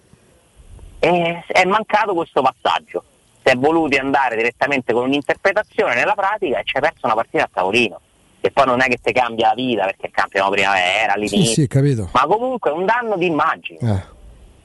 Ha una società che già ha fatto figuracce da questo punto di vista e dovrebbe essere la più attenta d'Italia, io. No, non- non- tre partite in tre anni non è ammissibile per me, non, non- mi interessa poco poi chi sia stato, è la Roma. È la Roma è l'immagine della Roma. Poi che ci, abbia- ci avesse colpa Fonseca, Gombar, Aquila, sì, Aquilani, Pellegrini che non, non ha insistito troppo a bordo campo, chi c'è adesso che gestisce, mi interessa poco, è la Roma. Perché questa è una cosa che manda, eh, basterebbe solo questo. Tu immagina se a perdere tre partite, tre partite a tavolino in tre anni fosse stata una squadra eh, con la quale i tifosi hanno rivalità. A Lazio. Tu immagina che potevano fare i tifosi della Roma a questo momento. La Lazio ha perso tre partite in tre anni a tavolino. E la Roma non deve mettersi in queste condizioni. E forse mettersi in discussione. Io dico forse qualcosa in più a livello dirigenziale in termini pure come figure servirebbe. Mm, voglio tornare a fare pappagallo di Murigno a dire quello che ripete quello che, che pensa l'allenatore. Eh, però ci sono ancora delle lacune, sono passati praticamente siamo a settembre, sono passati 37 mesi dall'insediamento di questa nuova proprietà. Eh, diventa sottinteso, ma lo ricordiamo spesso, l'impegno finanziario, i sacrifici. Quello è- mi verrebbe pure a dire nessuno ha puntato la pistola alla tempia. Però manca qualcosa e si nota questa assenza. Sì, sì, vabbè, è un discorso che abbiamo fatto in questi giorni, più generale, che non riguarda questo caso specifico, non c'è dubbio, Augusto, che manchi qualcosa. Cioè, si può migliorare decisamente. Nel, Qualcosa, nella Roma. qualcuno, poi vedano loro, E non qualcuno. vuol dire che Tiago Pinto, Lina Ma, c'è- ma nessuno li vuole defenestrare, cioè. Tutti gli altri non siano capaci. Ma eh. ci mancherebbe. Tutti, tutti ottimi professionisti che fanno il loro lavoro, però siccome poi eh, evidentemente alcune cose che accadono denotano, no? fanno uscire fuori questa mancanza di struttura, eh, bisognerà, secondo me, integrare in qualche modo l'area sportiva o chi si occupa di politica sportiva, di regolamento. Non lo so. so, se vede- se- allora, se, allora, se in ogni ambito, no? Ok, mm, non vogliono toccare il tema arbitrale, abbiamo capito. Poi vediamo il presidente della Roma che sta in mezzo a Gravina e a Ceferin e vediamo la Roma che perde come perde, per esempio, la finale di Coppa, di Coppa de, de- UEFA di, di Europa League. E vabbè, non vogliono parlarne, amen. Io non parlo più dei arbitri, figuriamoci, frega la zero a tutti, ma a me dell'arbitro, quello che succede con gli arbitri non mi interessa più, perché la Roma ha una linea legittima, ma con l'allenatore un altro po' parla più dei arbitri, preferisce stare in silenzio. Vabbè, tolto questo argomento. Escono i calendari, io manco ci avevo fatto caso, Riccardo ne fa praticamente lo ripete per giorni. Ci sono squadre che finiscono dopo il giorno dopo l- l- il turno dopo le coppe, hanno un altro po' le amichevoli, la Roma va sempre in trasferta. Non dice niente nessuno. Succede quello che succede in tre anni. Prima squadra, primavera, tre competizioni, campionato Coppa Italia, campionato primavera, tre partite perse a tavolino. E poi a un certo punto il silenzio diventa colpevole, diventa assordante. C'è una reazione, ogni t- c'è vita su Marte? Sì, perché si impegnano tutti gli anni, spe- tutti i mesi mettono 20 milioni, comprano Lukaku, ingaggiano Murigno di Bala. È proprio per questo, è proprio per i soldi che, sm- che- che mettono che forse bisognerebbe mettere in discussione certe cose all'interno del club, Ale. Sì, non basta, non basta spendere, finanziare, bisogna anche gestire.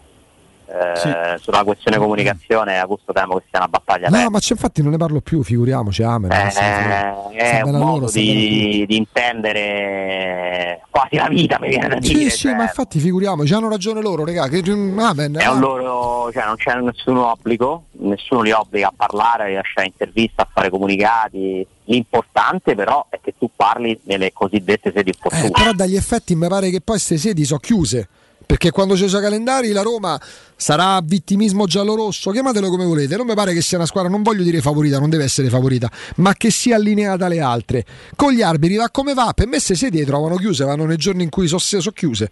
Orario d'apertura lunedì, mercoledì e giovedì del pomeriggio, a Roma ci va il martedì del pomeriggio e trova chiuso. Però posso dire, se, eh, l- la mia idea è che siano due livelli abbastanza differenti, nel senso che qua c'è un errore interno. Sì, sì. Lì la difesa della Roma è verso l'esterno, cioè nel senso gli arbitri, il calendario, eh, tutte le, le cose per cui noi richiediamo una comunicazione chiara e cristallina, forse viene dall'esterno, dovrebbe, eh, cioè, dovrebbe essere difesa dall'esterno. Questo discorso invece è andare, secondo me, anche a livello interno a prendere il colpevole e dirgli: Senti, tu hai spiegato all'allenatore oppure all'allenatore, tu lo sapevi che c'era questo e questo perché hai fatto un danno d'immagine clamoroso a tutta la società. Non so se siete d'accordo, sono due, due piani separati, cioè il fatto di dello Sì, sì, sì. statistico di Sarri che ha fatto quello splendido ehm, appunto sul fatto che la Lazio giochi tre big match di seguito And- gli andrebbe chiesto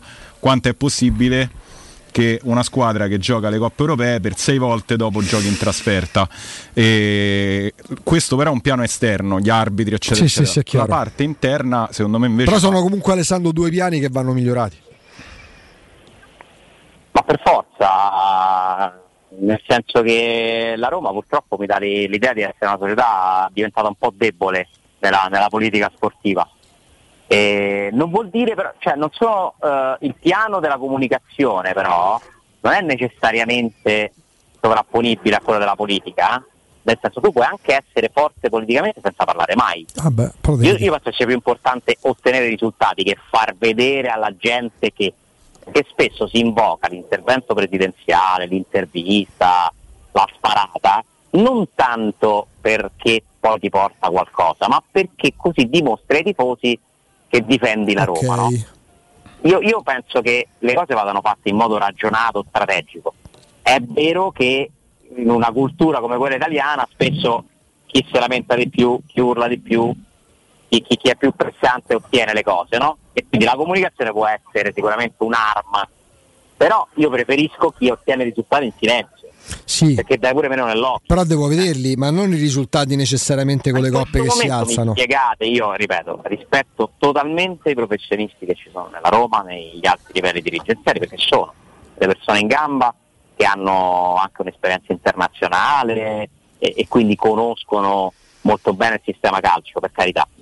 Però mi dite chi della Roma di oggi può rappresentare un interlocutore che sposta gli equilibri nella Lega Calcio, nella FIGC, posti dove fanno il bello e il cattivo tempo, personaggi che siedono su quelle sedie da vent'anni. Sai chi c'è che si fa sta domanda, Ale, dentro Trigoria? Eh, l'allenatore. Eh. Sì, Eh. sì, sì. L'importante però è che poi si faccia pure le domande che Senza dubbio, lui. senza Perché dubbio. io, cioè, Murigno non è che dice cose, cioè, molto spesso io mi trovo d'accordo con le cose che dice Murigno. A volte non mi trovo d'accordo, a volte mi trovo d'accordo. Cioè le cose che lui sottolinea molto spesso sono vere. Però a me dà sempre l'idea che le dice per spostare l'attenzione dalle sue responsabilità. Cioè io è questo che gli contesto, non tanto gli argomenti.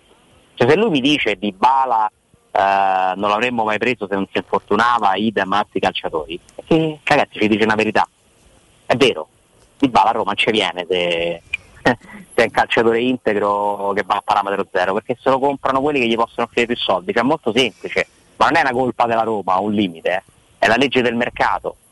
Eh, è vero che non c'è stato il centravanti nel ritiro e che alcuni giocatori sono arrivati dopo. È vero che la Roma non c'ha una rappresentanza politica, tutto vero, però ci sono situazioni in cui ti puoi permettere di dirlo e situazioni in cui forse non dovresti dirlo. Secondo me lui questo cazzo non lo fa mai perché gli conviene che emergano tutti gli altri problemi e che cancellino le mancanze che per me sono evidenti perché la squadra che va in campo, almeno nelle ultime partite, è una squadra che non si può guardare. E quella è responsabilità dell'allenatore. eh. Io veramente mi auguro che da Roma Empoli si cominci a vedere qualcosa di diverso, perché guardare le partite della Roma recentemente è stata una sofferenza. Ma veramente, almeno io vi parlo della mia esperienza personale. Adesso guardare Roma-Milan, cioè, ma ti viene da chiedere ma chi me lo fa fare? Ma perché devo vedere sta roba? Ma non è calcio, non è calcio, cioè calcio quello che abbiamo visto ieri nel primo tempo per esempio. O tante altre partite, la Roma non fa calcio molto spesso. E questa è una tua responsabilità. Quindi nel discorso bisogna metterci tutto. Secondo me l'analisi onesta è parlare di uno e dell'altra cosa. E infatti mh, gli, gli aspetti di entrambi i lati vanno, vanno limati, vanno smussati, non lo so come dire, in campo sicuramente, poi, per la, poi Mourinho va via, a un certo punto andrà via, ok? E, e staremo nella quarta stagione con questa proprietà. Tante volte abbiamo fatto no, l- l- riferimento alle amministrazioni comunali, stanno al quarto anno di un mandato, ancora parlano dei danni che hanno fatto quelle precedenti. Succede in tutte le città, non soltanto qua a Roma. Ma io voglio anche Eh, sperare cioè, però. una certa si a guardare il Mourinho- presente. Sì, però quando andrà via Mourinho, eh, insomma, molte cose ci fanno pensare che possa più anno, poi stiamo con il beneficio del dubbio, secondo me, che è opportuno.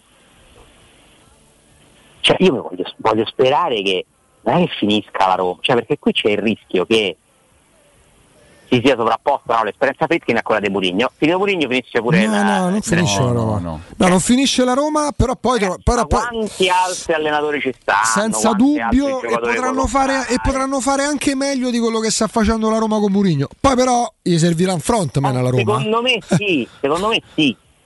Secondo me si può fare meglio. Poi però la Roma avrà bisogno anche di un frontman, eh?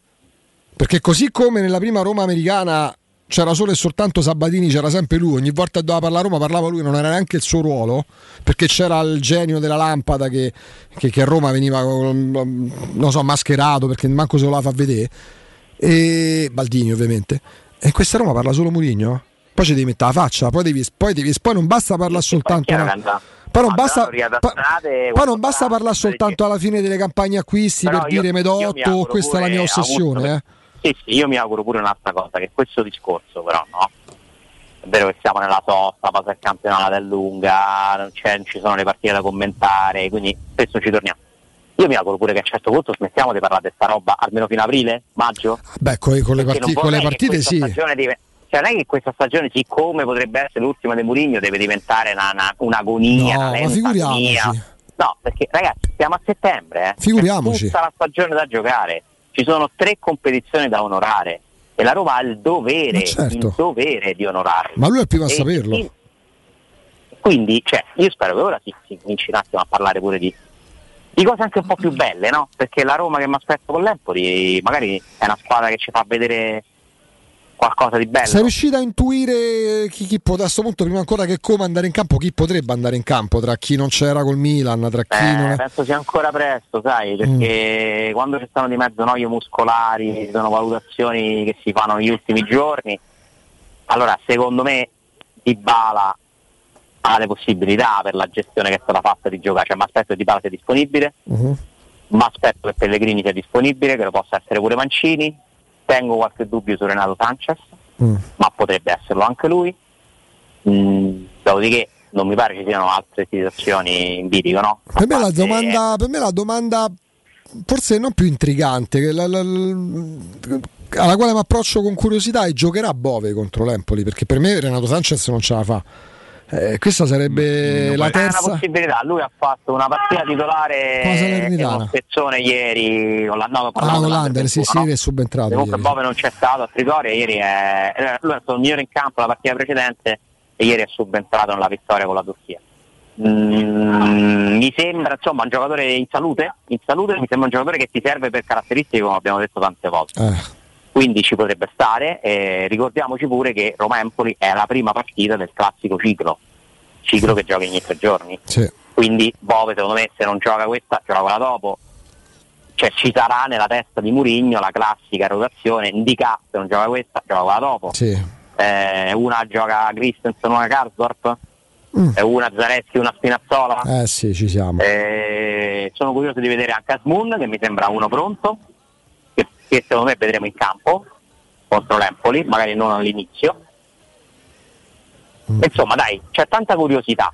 È come se fosse il vero inizio. Sì, a me viene da dire pure occhio a sinistra il Sharawi perché Spinazzola, Eh, si visto, Spinazzola si è visto due partite dalla tribuna, quindi evidentemente le condizioni non sono ottimali eh, come stato, come forma fisica. Zaleschi viene comunque da vari problemi, vari acciacchi. Io non, non mi sorprenderei se giocasse esterno il Sharawi. Ammesso che stia bene Sì, pure ci lui. può eh. stare anche, anche considerando chi sono le avversarie della Roma nelle, nelle prossime partite. Sì, almeno con l'Empoli dico. Ci- potrebbe esserci sì, una possibilità anche per lui perché adesso inizia ad avere più soluzioni davanti. Ce l'avete servito in queste prime partite in attacco, ma è un jolly, no? A me non convince del tutto Sharawi esterno a tutta fascia, te lo dico sinceramente. Però forse con l'Empoli.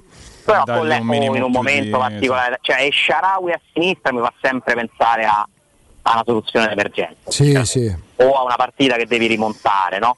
Però sì, è un'opzione, certamente. Mm, Cioè, la Roma ha in teoria sei opzioni per le due fasce e una di queste è certamente Sharawi.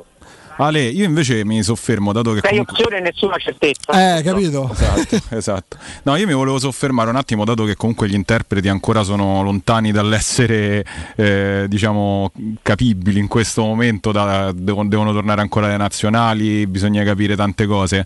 Eh, io porto un esempio tennistico, no? la prima cosa che ti insegnano quando, quando tu giochi a tennis è o rimani a fondo campo o vai a rete, non devi mai rimanere nel mezzo, giusto? Anche a padel. Anche a padel, padel non, non- non- non ci ho mai giocato, però a tennis sicuramente è il, mom- è il posto peggiore perché tu ti esponi sia alla palla corta sia, sia al- alla- all'infilata, no? al passante. Eh, io ho la sensazione che la Roma stia cercando, e in questo vedo Mourinho molto più presente a livello tattico rispetto magari al passato, di non giocare soltanto diciamo dal fondo, ma di cercare di andare più sotto rete possibile. Ok, il, la- la- il gol che prendi con la Salernitana, con la, perdona, sì, con la Salernitana con la difesa completamente aperta, è un tentativo di andare sotto rete, diciamo così, la metto un po' in maniera Sì, allegorica. al- Potrebbe alzato un po' il baricone. Esatto, mentre col Milan mi è sembrata proprio a metà campo, cioè stava proprio tra il, dove si batte, dove, dove c'è la linea di battuta, no? Quindi Né stava proprio a né metà. pesce. Né carne né pesce. Ecco, secondo te la Roma eh, in questo processo vuole andare più eh, verso quella strada, cioè del- dell'essere più offensiva anche in base agli interpreti, oppure Mourinho si ritrarrà nella, nella sicurezza del, del- del pallettaro Io penso che fondamentalmente? sia già arrivato il momento della concretezza. Esatto. La Roma una cosa sa fare bene, Difendere. difendersi compatta e far giocare male gli altri. Se la Roma si mette a cercare cose che non sa fare, abbiamo già visto come va a finire, no? Cioè, allora, a meno che non ci sia un progetto tattico sul quale si è lavorato, si continua a lavorare e si vuole cambiare l'identità di questa squadra, ma io non ci credo. Non ci credo che Mourinho improvvisamente abbia scelto un calcio offensivo.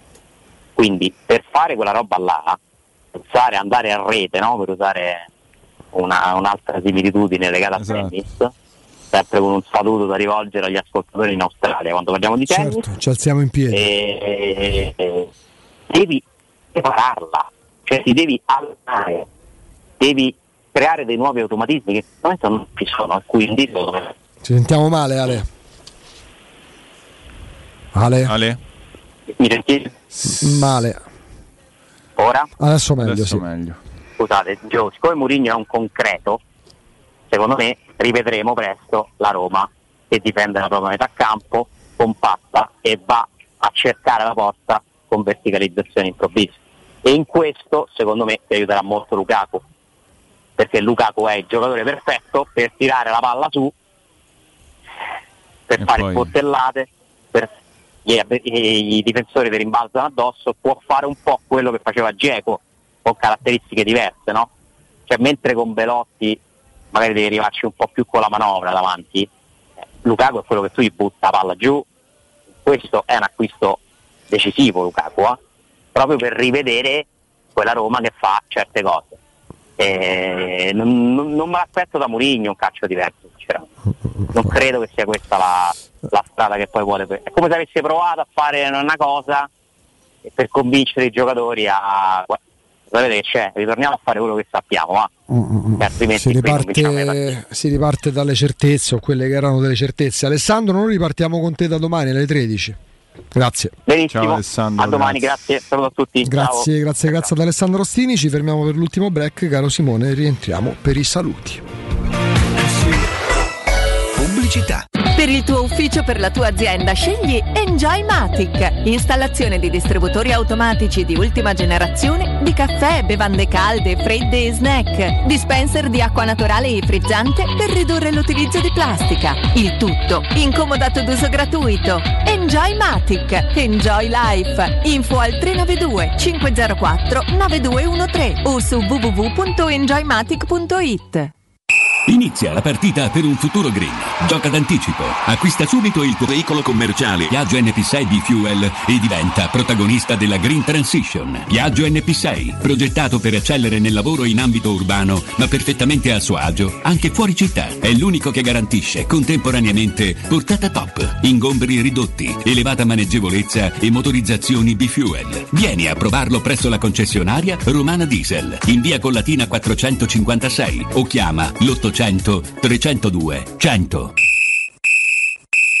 Avviso importante per progettisti, tecnici, imprese, artigiani e per tutti coloro che lavorano nel mondo dell'edilizia. Prefedil presenta i sistemi costruttivi a secco per realizzare pareti e divisori con caratteristiche di isolamento termoacustico e di resistenza al fuoco ed elementi costruttivi per muri e per realizzare strutture portanti antisismiche con isolamento in classe A. Numerose soluzioni tecniche e corsi di formazione. Prefedil, sala espositiva in via Prenestina 956, uscita 16 del Gra, direzione Roma Centro. Info su prefedil.it.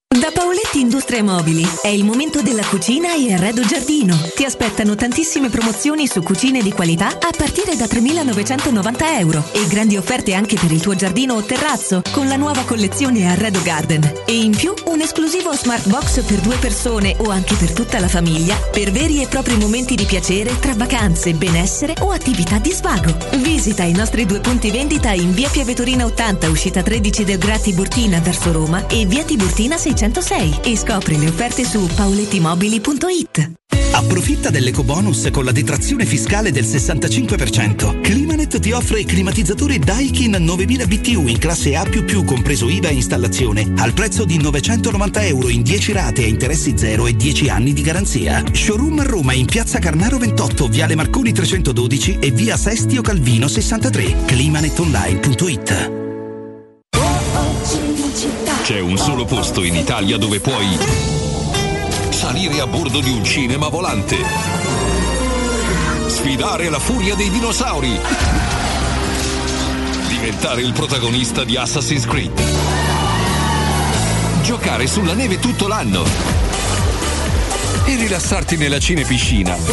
È Cinecittà World, il parco divertimenti del cinema e della TV. Scopri tutte le novità su cinecittàworld.it. Da CarPoint Volkswagen a settembre le offerte raddoppiano. Su Volkswagen T-Cross in pronta consegna hai 3.000 euro di vantaggi e in più tasso promozionale tech pack incluso nell'offerta a 179 euro al mese. CarPoint Volkswagen ti aspetta nel weekend di sabato 16 e domenica 17 con offerte irripetibili su tutta la gamma Volkswagen in pronta consegna. Scopri la sede più vicina a te su carpoint.it.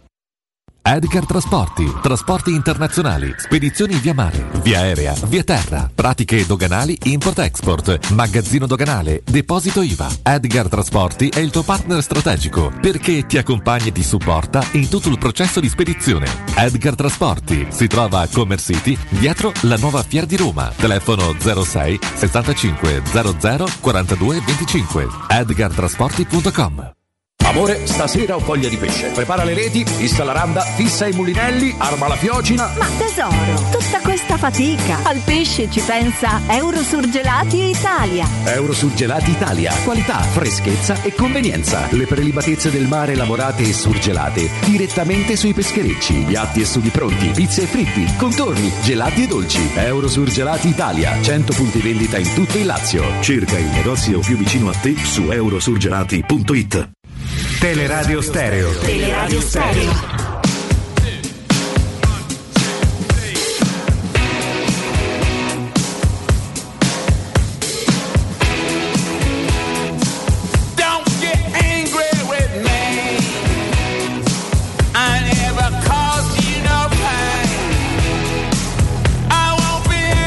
Ultimissimi minuti, caro Simone Voccia, poi ritroveremo, ritorneremo domani dalle 10, chiaramente mh, ci entrerà un po' più nel merito del campionato. forza. Possibilmente avremo qualche informazione in più sui lavori a Trigoria per, eh, per Roma Empoli, capire insomma chi si allena, chi non- nel pomeriggio c'è l'allenamento. la Primo seduta. allenamento. Esatto, quindi qualche indicazione in più ci sarà. Poi il calcio moderno prevede che ci siano calciatori che si gestiscono. Di Bala forse è l'emblema di questo. Non è automatico che se non si allena in gruppo per 10 giorni non possa stare in campo il quattordicesimo giorno.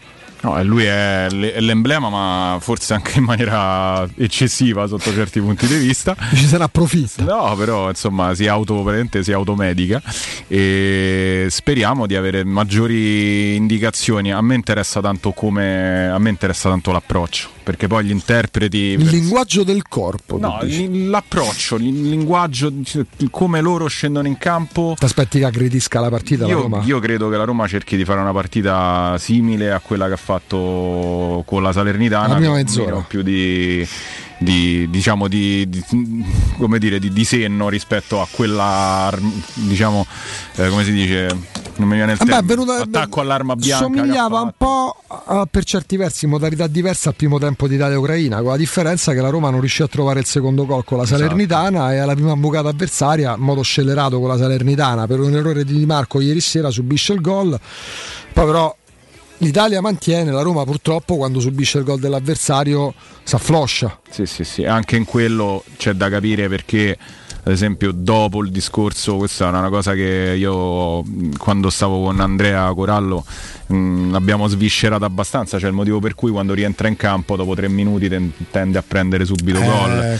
o è una voglia di strafare o è qualcosa che non funziona a, li- a livello di moti- motivazionale, quindi ci sono un po' di, di dubbi, a me interessa, ripeto, tantissimo, ma proprio tantissimo eh, capire a livello di approccio, perché quello è fondamentale, si capisce anche quanto loro ancora siano legati alla figura di Murigno, a quanto loro siano legati a, a- a- al- alla- a quanto Mourinho abbia presa su di loro. Ecco, questa è, è a prescindere dai giocatori, perché se una squadra ha la motivazione, ha comunque sia uno sprone eh, ad andare, va pure nonostante manchino dei giocatori, eccetera. Basti pensare alla Roma europea dell'anno scorso, no?